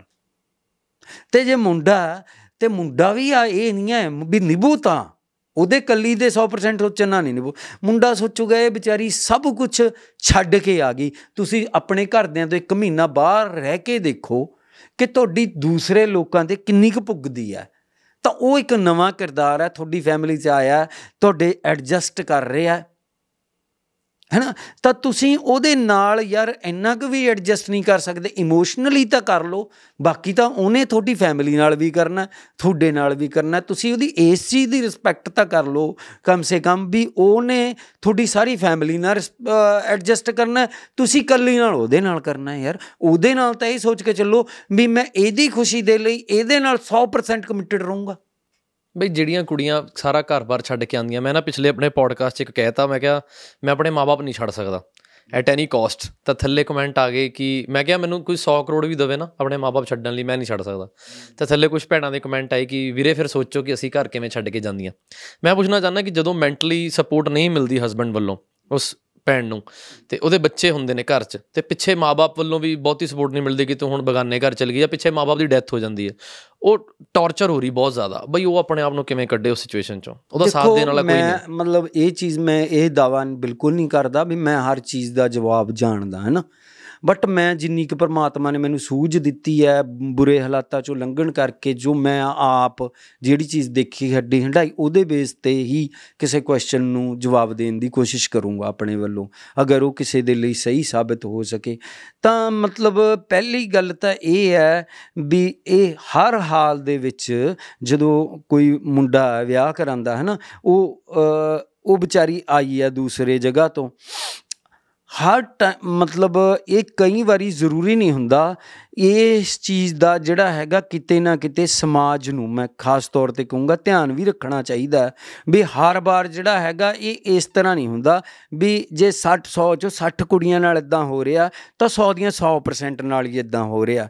ਪਹਿਲੀ ਗੱਲ ਮੈਂ ਇਸ ਚੀਜ਼ ਨੂੰ ਇਦਾਂ ਨਹੀਂ ਦੇਖਦਾ ਮੈਂ ਇਹ ਵੀ ਕੇਸ ਦੇਖੇ ਨੇ ਵੀ ਕੁੜੀਆਂ ਆਈਆਂ ਕਿਸੇ ਦਾ ਸਾਰਾ ਕੁਝ ਲੁੱਟ ਲੱਟ ਕੇ ਭੱਜ ਗਈਆਂ। ਹੈਗੇ ਬਿਲਕੁਲ ਹੈ ਨਾ ਇਸ ਤਰ੍ਹਾਂ ਦੀਆਂ ਵੀ ਹੈ ਬਟ ਉਹਦੇ ਕਰਕੇ ਮੈਂ ਸਾਰਿਆਂ ਨੂੰ ਇੱਕੋ ਤੱਕੜੀ 'ਚ ਨਹੀਂ ਤੋਲਦਾ ਹੈਗਾ। ਬਟ ਮੈਂ ਇਸ ਚੀਜ਼ ਨੂੰ ਮਤਲਬ ਇਹ ਚੀਜ਼ ਜਿਹੜੀ ਹੈ ਸਰਕਮਸਟੈਂਸ਼ੀਅਲ ਹੈ, ਇਹ ਅਲੱਗ-ਅਲੱਗ ਕਿਰਦਾਰਾਂ ਦੇ ਮੁਤਾਬਕ ਵੇਰੀ ਕਰਦੀ ਹੈ ਇਹ ਚੀਜ਼। ਬਟ ਤੁਸੀਂ ਇੱਕ ਅਸਿਊਮਡ ਸਿਚੁਏਸ਼ਨ ਦਿੱਤੀ ਆ ਵੀ ਕੋਈ ਲੜਕੀ ਆ, ਉਹਨੂੰ ਟੌਰਚਰ ਫੇਸ ਕਰਨਾ ਪੈ ਰਿਹਾ, ਤਾਂ ਉਹਨੂੰ ਮਤਲਬ ਕੀ ਕਰਨਾ ਚਾਹੀਦਾ? ਪਹਿਲੀ ਚੀਜ਼ ਇਹਦੇ ਮਾਮਲੇ ਦੇ ਵਿੱਚ ਇਹ ਇਹ 'ਚ ਇਹ ਦੇਖਣਾ ਪਊਗਾ ਵੀ ਉਹ ਕਿੰਨੀ ਕੁ ਪੜ੍ਹੀ ਲਿਖੀ ਹੈ। ਜੇ ਤਾਂ ਉਹ ਪੜ੍ਹੀ ਲਿਖੀ ਹੈ, ਤਾਂ ਆਪਣੀ ਕਲਮ ਨੂੰ ਆਪਣਾ ਹਥਿਆਰ ਬਣਾਵੇ। ਹੈ ਨਾ? ਉਹਨੂੰ ਆ ਪਹਿਲਾਂ ਤੋਂ, ਸਭ ਤੋਂ ਪਹਿਲਾਂ ਤਾਂ ਉਹਨੂੰ ਆਪਣੀ ਲਾਈਫ ਦੀ ਸੇਫਟੀ ਇਨਸ਼ੋਰ ਕਰਨੀ ਚਾਹੀਦੀ ਆ। ਮੈਂ ਮਤਲਬ ਜੇ ਮੈਨ- ਮੇਰੇ ਨਾਲ ਇਸ ਤਰ੍ਹਾਂ ਦੇ ਮੇਰੇ ਫਰੈਂਡ ਸਰਕਲ ਚੋਂ ਇੱਕ ਦੋ ਵਾਰ ਹੋਇਆ ਇਦਾਂ ਦਾ ਕੁਝ ਮੈਂ ਸਭ ਤੋਂ ਪਹਿਲਾਂ ਉਹਨਾਂ ਨੂੰ ਸੁਜੈਸਟ ਕੀਤੀ ਹੈ ਵੀ ਆਪਣੀ ਲਾਈਫ ਦੀ ਜਿਹੜੀ ਹੈਗੀ ਹੈ ਸਿਕਿਉਰਿਟੀ ਇਨਸ਼ੋਰ ਕਰੋ। ਪਹਿਲਾਂ ਤਾਂ ਤੁਹਾਨੂੰ ਜੇ ਕੋਈ ਇਸ ਲੈਵਲ ਤੱਕ ਟੌਰਚਰ ਕਰਨ ਤੱਕ ਆ- ਆ ਸਕਦਾ ਤਾਂ ਤੁਹਾਨੂੰ ਕੋਈ ਮਾਰ ਵੀ ਸਕਦਾ ਏ ਚੁੱਪ ਚਪੀਤੇ ਹੈ ਨਾ ਮ- ਤਾਂ ਕੋਈ ਨਾ ਕੋਈ ਸਾਜ਼ਿਸ਼ ਰਚ ਕੇ ਤਾਂ ਪਹਿਲਾਂ ਤੁਸੀਂ ਇਸ ਤਰ੍ਹਾਂ ਦੀ ਕਿਤੇ ਨਾ ਕਿਤੇ ਕੋਈ ਪੜ੍ਹੇ ਲਿਖੇ ਹੋ ਤਾਂ ਕੋਈ ਨਾ ਕੋਈ ਚਿੱਠੀ ਪੱਤਰੀ ਜ਼ਰੂਰ ਕਰੋ ਵੀ ਮੈਨੂੰ ਪਹਿਲਾਂ ਤੋਂ ਇਸ ਤਰ੍ਹਾਂ ਦਾ ਕੋਈ ਖਤਰਾ ਲੱਗਦਾ। ਕਿਸੇ ਵੈ- ਤੁਸੀਂ ਪੜ੍ਹੇ ਲਿਖੇ ਹੋ ਵੈਲਿਡ ਲੈਵਲ ਤੇ ਕਰੋ ਕਿਸੇ ਔਮਨ ਸੈੱਲ ਨੂੰ ਕਰੋ ਜਾਂ ਕਿਸੇ ਪੁਲਿਸ ਆਫੀਸਰ ਦੇ ਕੋਲ ਕਰੋ ਕਿਸੇ ਲੇਡੀ ਪੁਲਿਸ ਆਫੀਸਰ ਦੇ ਕੋਲ ਕਰੋ ਹਨਾ? ਜਾਂ ਕਈ ਵਾਰੀ ਹਾਲਾਤ ਇਦਾਂ ਦੇ ਹੁੰਦੇ ਨੇ ਵੀ ਬਿਲਕੁਲ ਹੀ ਜਿਹੜਾ ਹੈਗਾ ਅ, ਤੁਹਾਨੂੰ ਜਿਹੜਾ ਹੈਗਾ ਇਸ ਤਰ੍ਹਾਂ ਦੇ ਹਾਲਾਤਾਂ ਨੂੰ ਨਪੀੜ ਲਿਆ ਗਿਆ ਵੀ ਤੁਹਾਨੂੰ ਬਾਹਰ ਝਾਕਣ ਤੱਕ ਦੀ ਇਜਾਜ਼ਤ ਨਹੀਂ। ਫਿਰ ਆਪਣੇ ਬਿਲਕੁਲ ਫਿਰ ਉੱਥੇ ਤੁਸੀਂ ਕੋਈ ਪਰਿਵਾਰ, ਸਹੁਰਾ, ਸੱਸ, ਬੱਚੇ ਇਹ ਉਹ ਨਾ ਦੇਖੋ, ਉੱਥੇ ਆਪਣੇ ਅੰਦਰ ਦਾ ਬਿਲਕੁਲ ਰੋਬੋਟਿਕ ਡਿਫੈਂਸ ਮੈਕੈਨਿਜ਼ਮ। ਅਗਰ ਉਹਦੀ ਜਗ੍ਹਾ ਮੈਂ ਹੋਵਾਂ, ਤਾਂ ਜਿਵੇਂ ਮੈਂ ਇੱਕ ਜਸਟ ਰੋਬੋਟ ਆ, ਮੇਰੇ ਅੰਦਰ ਇੱਕ ਕਮਾਂਡ ਫੀਡ ਕੀਤੀ ਗਈ ਆ ਵੀ ਤੈਨੇ ਚਿੰਗ ਚਹਾੜਾ ਪਾ ਦੇਣਾ ਜਾਂ ਤੇਰੇ ਅੰਦਰ ਦਾ ਡਿਫੈਂਸ ਮੈਕੈਨਿਜ਼ਮ ਚੱਲਣਾ ਚਾਹੀਦਾ, ਇੱਥੇ ਤੇਰੀ ਜ਼ਿੰਦਗੀ ਨੂੰ ਖਤਰਾ ਤਾਂ ਨਾਲ ਦੀ ਨਾਲ ਤੈਨੇ ਸ਼ੁਰੂ ਹੋ ਜਾਣਾ ਤਾਂ ਫਿਰ ਉਹਨੂੰ ਉਹੀ ਕਰਨਾ ਚਾਹੀਦਾ ਚਾਹੇ ਉਹਨੂੰ ਚੰਗੀ ਚਿੰਗ ਚੰਗਿਆੜਾ ਪਾਣਾ ਪਵੇ ਚਾਹੇ ਉਹਨੂੰ ਆਂਢ ਗੁਆਂਢ ਇਕੱਠਾ ਕਰਨਾ ਪਵੇ ਚਾਹੇ ਉਹਨੂੰ ਦੀਵਾਰਾਂ ਤੋੜਨੀਆਂ ਪੈਣ ਚਾਹੇ ਉਹਨੂੰ ਦਰਵਾਜ਼ੇ ਭੰਨਣੇ ਪੈਣ ਚਾਹੇ ਆਪਦੇ ਘਰ ਵਾਲੇ ਦਾ ਸਿਰ ਭੰਨਣਾ ਪਵੇ।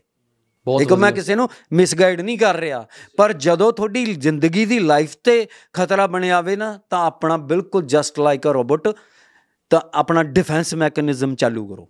ਮੈਨੂੰ ਬਹੁਤ ਵਧੀਆ ਲੱਗ ਰਿਹਾ ਬਾਈ ਤੁਹਾਡੇ ਨਾਲ ਗੱਲਬਾਤ ਕਰਕੇ ਬੜਾ ਆਨੰਦ ਆ ਰਿਹਾ। ਤੁਹਾਡਾ ਤਜਰਬਾ ਜ਼ਿੰਦਗੀ ਦਾ ਸੁਣ ਕੇ ਮੈਨੂੰ thank you as a podcaster ਬੜਾ ਵਧੀਆ ਲੱਗ ਰਿਹਾ। ਜੇ ਮੈਂ ਆਡੀਅנס ਦੀ ਗੱਲ ਕਰਾਂ ਜੇ ਮੈਂ ਉਹਨਾਂ ਕੋਲ ਫੀਡਬੈਕ ਨਹੀਂ ਲਿੱਤਾ ਪਰ ਮੈਂ ਇਹ ਪੁੱਛਣਾ ਚਾਹੁੰਦਾ ਕਿ ਅਗਰ ਇਸ ਪੋਡਕਾਸਟ ਦਾ ਰਿਸਪੌਂਸ ਬਹੁਤ ਵਧੀਆ ਆਇਆ ਬਾਈ ਲੋਕਾਂ ਨੇ ਬਹੁਤ ਪਸੰਦ ਕੀਤਾ ਤਾਂ ਸਾਨੂੰ ਦੂਜੇ ਪੋਡਕਾਸਟ ਦਾ ਵੀ ਸਮਾਂ ਮਿਲ ਸਕਦਾ ਹੈ। ਹਾਂ, ਨਹੀਂ ਕੋਈ ਇਹ ਜੀ ਗੱਲ ਨਹੀਂ। ਦੇਖੋ ਤੁਸੀਂ ਭਾਈ ਬੰਦੋਂ ਪਹਿਲਾਂ ਜਿਹੜੇ ਆ ਇੱਕ ਮੇਰਾ ਜਿਹੜਾ ਕਿਸੇ ਬੰਦੇ ਦੇ ਨਾਲ ਰਿਲੇਸ਼ਨਸ਼ਿਪ ਐਸਟੈਬਲਿਸ਼ ਹੁੰਦਾ ਤਾਂ ਮਤਲਬ ਉਹਦੇ ਨਾਲ ਕੋਈ ਮਤਲਬ ਜੁਆਇੰਟ ਵੈਂਚਰ ਹੁੰਦਾ ਹੈ ਨਾ ਤਾਂ ਇਸ ਤਰ੍ਹਾਂ ਦਾ ਕੁਝ ਨਹੀਂ ਤੁਹਾਨੂੰ ਪਤਾ ਹੋਣਾ, ਤੁਸੀਂ ਦੇਖ ਲਿਆ ਹੋਣਾ, ਮੈਂ ਪੂਰਾ ਡਿਵੋਟਿਡਲੀ ਆਇਆ, ਮੈਂ ਕਿਸੇ, ਕਦੇ ਕਿਸੇ ਨੂੰ ਮਿਸਗਾਈਡ ਨਹੀਂ ਕਰਦਾ, ਝੂਠ ਨਹੀਂ ਬੋਲਦਾ, ਮੈਨੇ ਆਪਣੀ ਜ਼ਿੰਦਗੀ 'ਚ ਇੱਕ ਚੀਜ਼ ਸਿੱਖਿਆ ਵੀ ਟਰਾਂਸਪੇਰੈਂਟਲੀ ਚੱਲੋ। ਮੈਂ, ਜੇ ਤੁਹਾਡੇ ਦਰਸ਼ਕਾਂ ਨੂੰ ਮਜ਼ਾ ਆਊਗਾ, ਤਾਂ ਮੈਂ ਨਾਲ ਦੀ ਨਾਲ ਦੋਸਤਾਂ ਲਈ ਪੱਕਾ ਵਾਅਦਾ ਕਰਦਾ, ਵਕਤ ਕੱਢਦਾ ਚਲਾ ਜਾਊਂਗਾ। ਫਿਰ ਕੀ ਹੈ? ਇਹ ਸਾਡੀ ਡਿਊਟੀ ਹੈ। ਸਾਡੀ ਇਹ ਤਾਂ ਮੇਰੀ ਡਿਊਟੀ ਹੈ। Education being a educationist educate ਕਰਨਾ। ਜੇ ਮੈਂ ਪਬਲਿਕ ਦੇ ਕਿਸੇ ਕੰਮ ਆ- ਆ ਸਕਦਾ ਤਾਂ ਸਮਝ ਲਓ ਮੇਰੇ ਤਜਰਬੇ ਕਿਸੇ ਚੰਗੇ ਲੇਖੇ ਲੱਗ ਗਏ।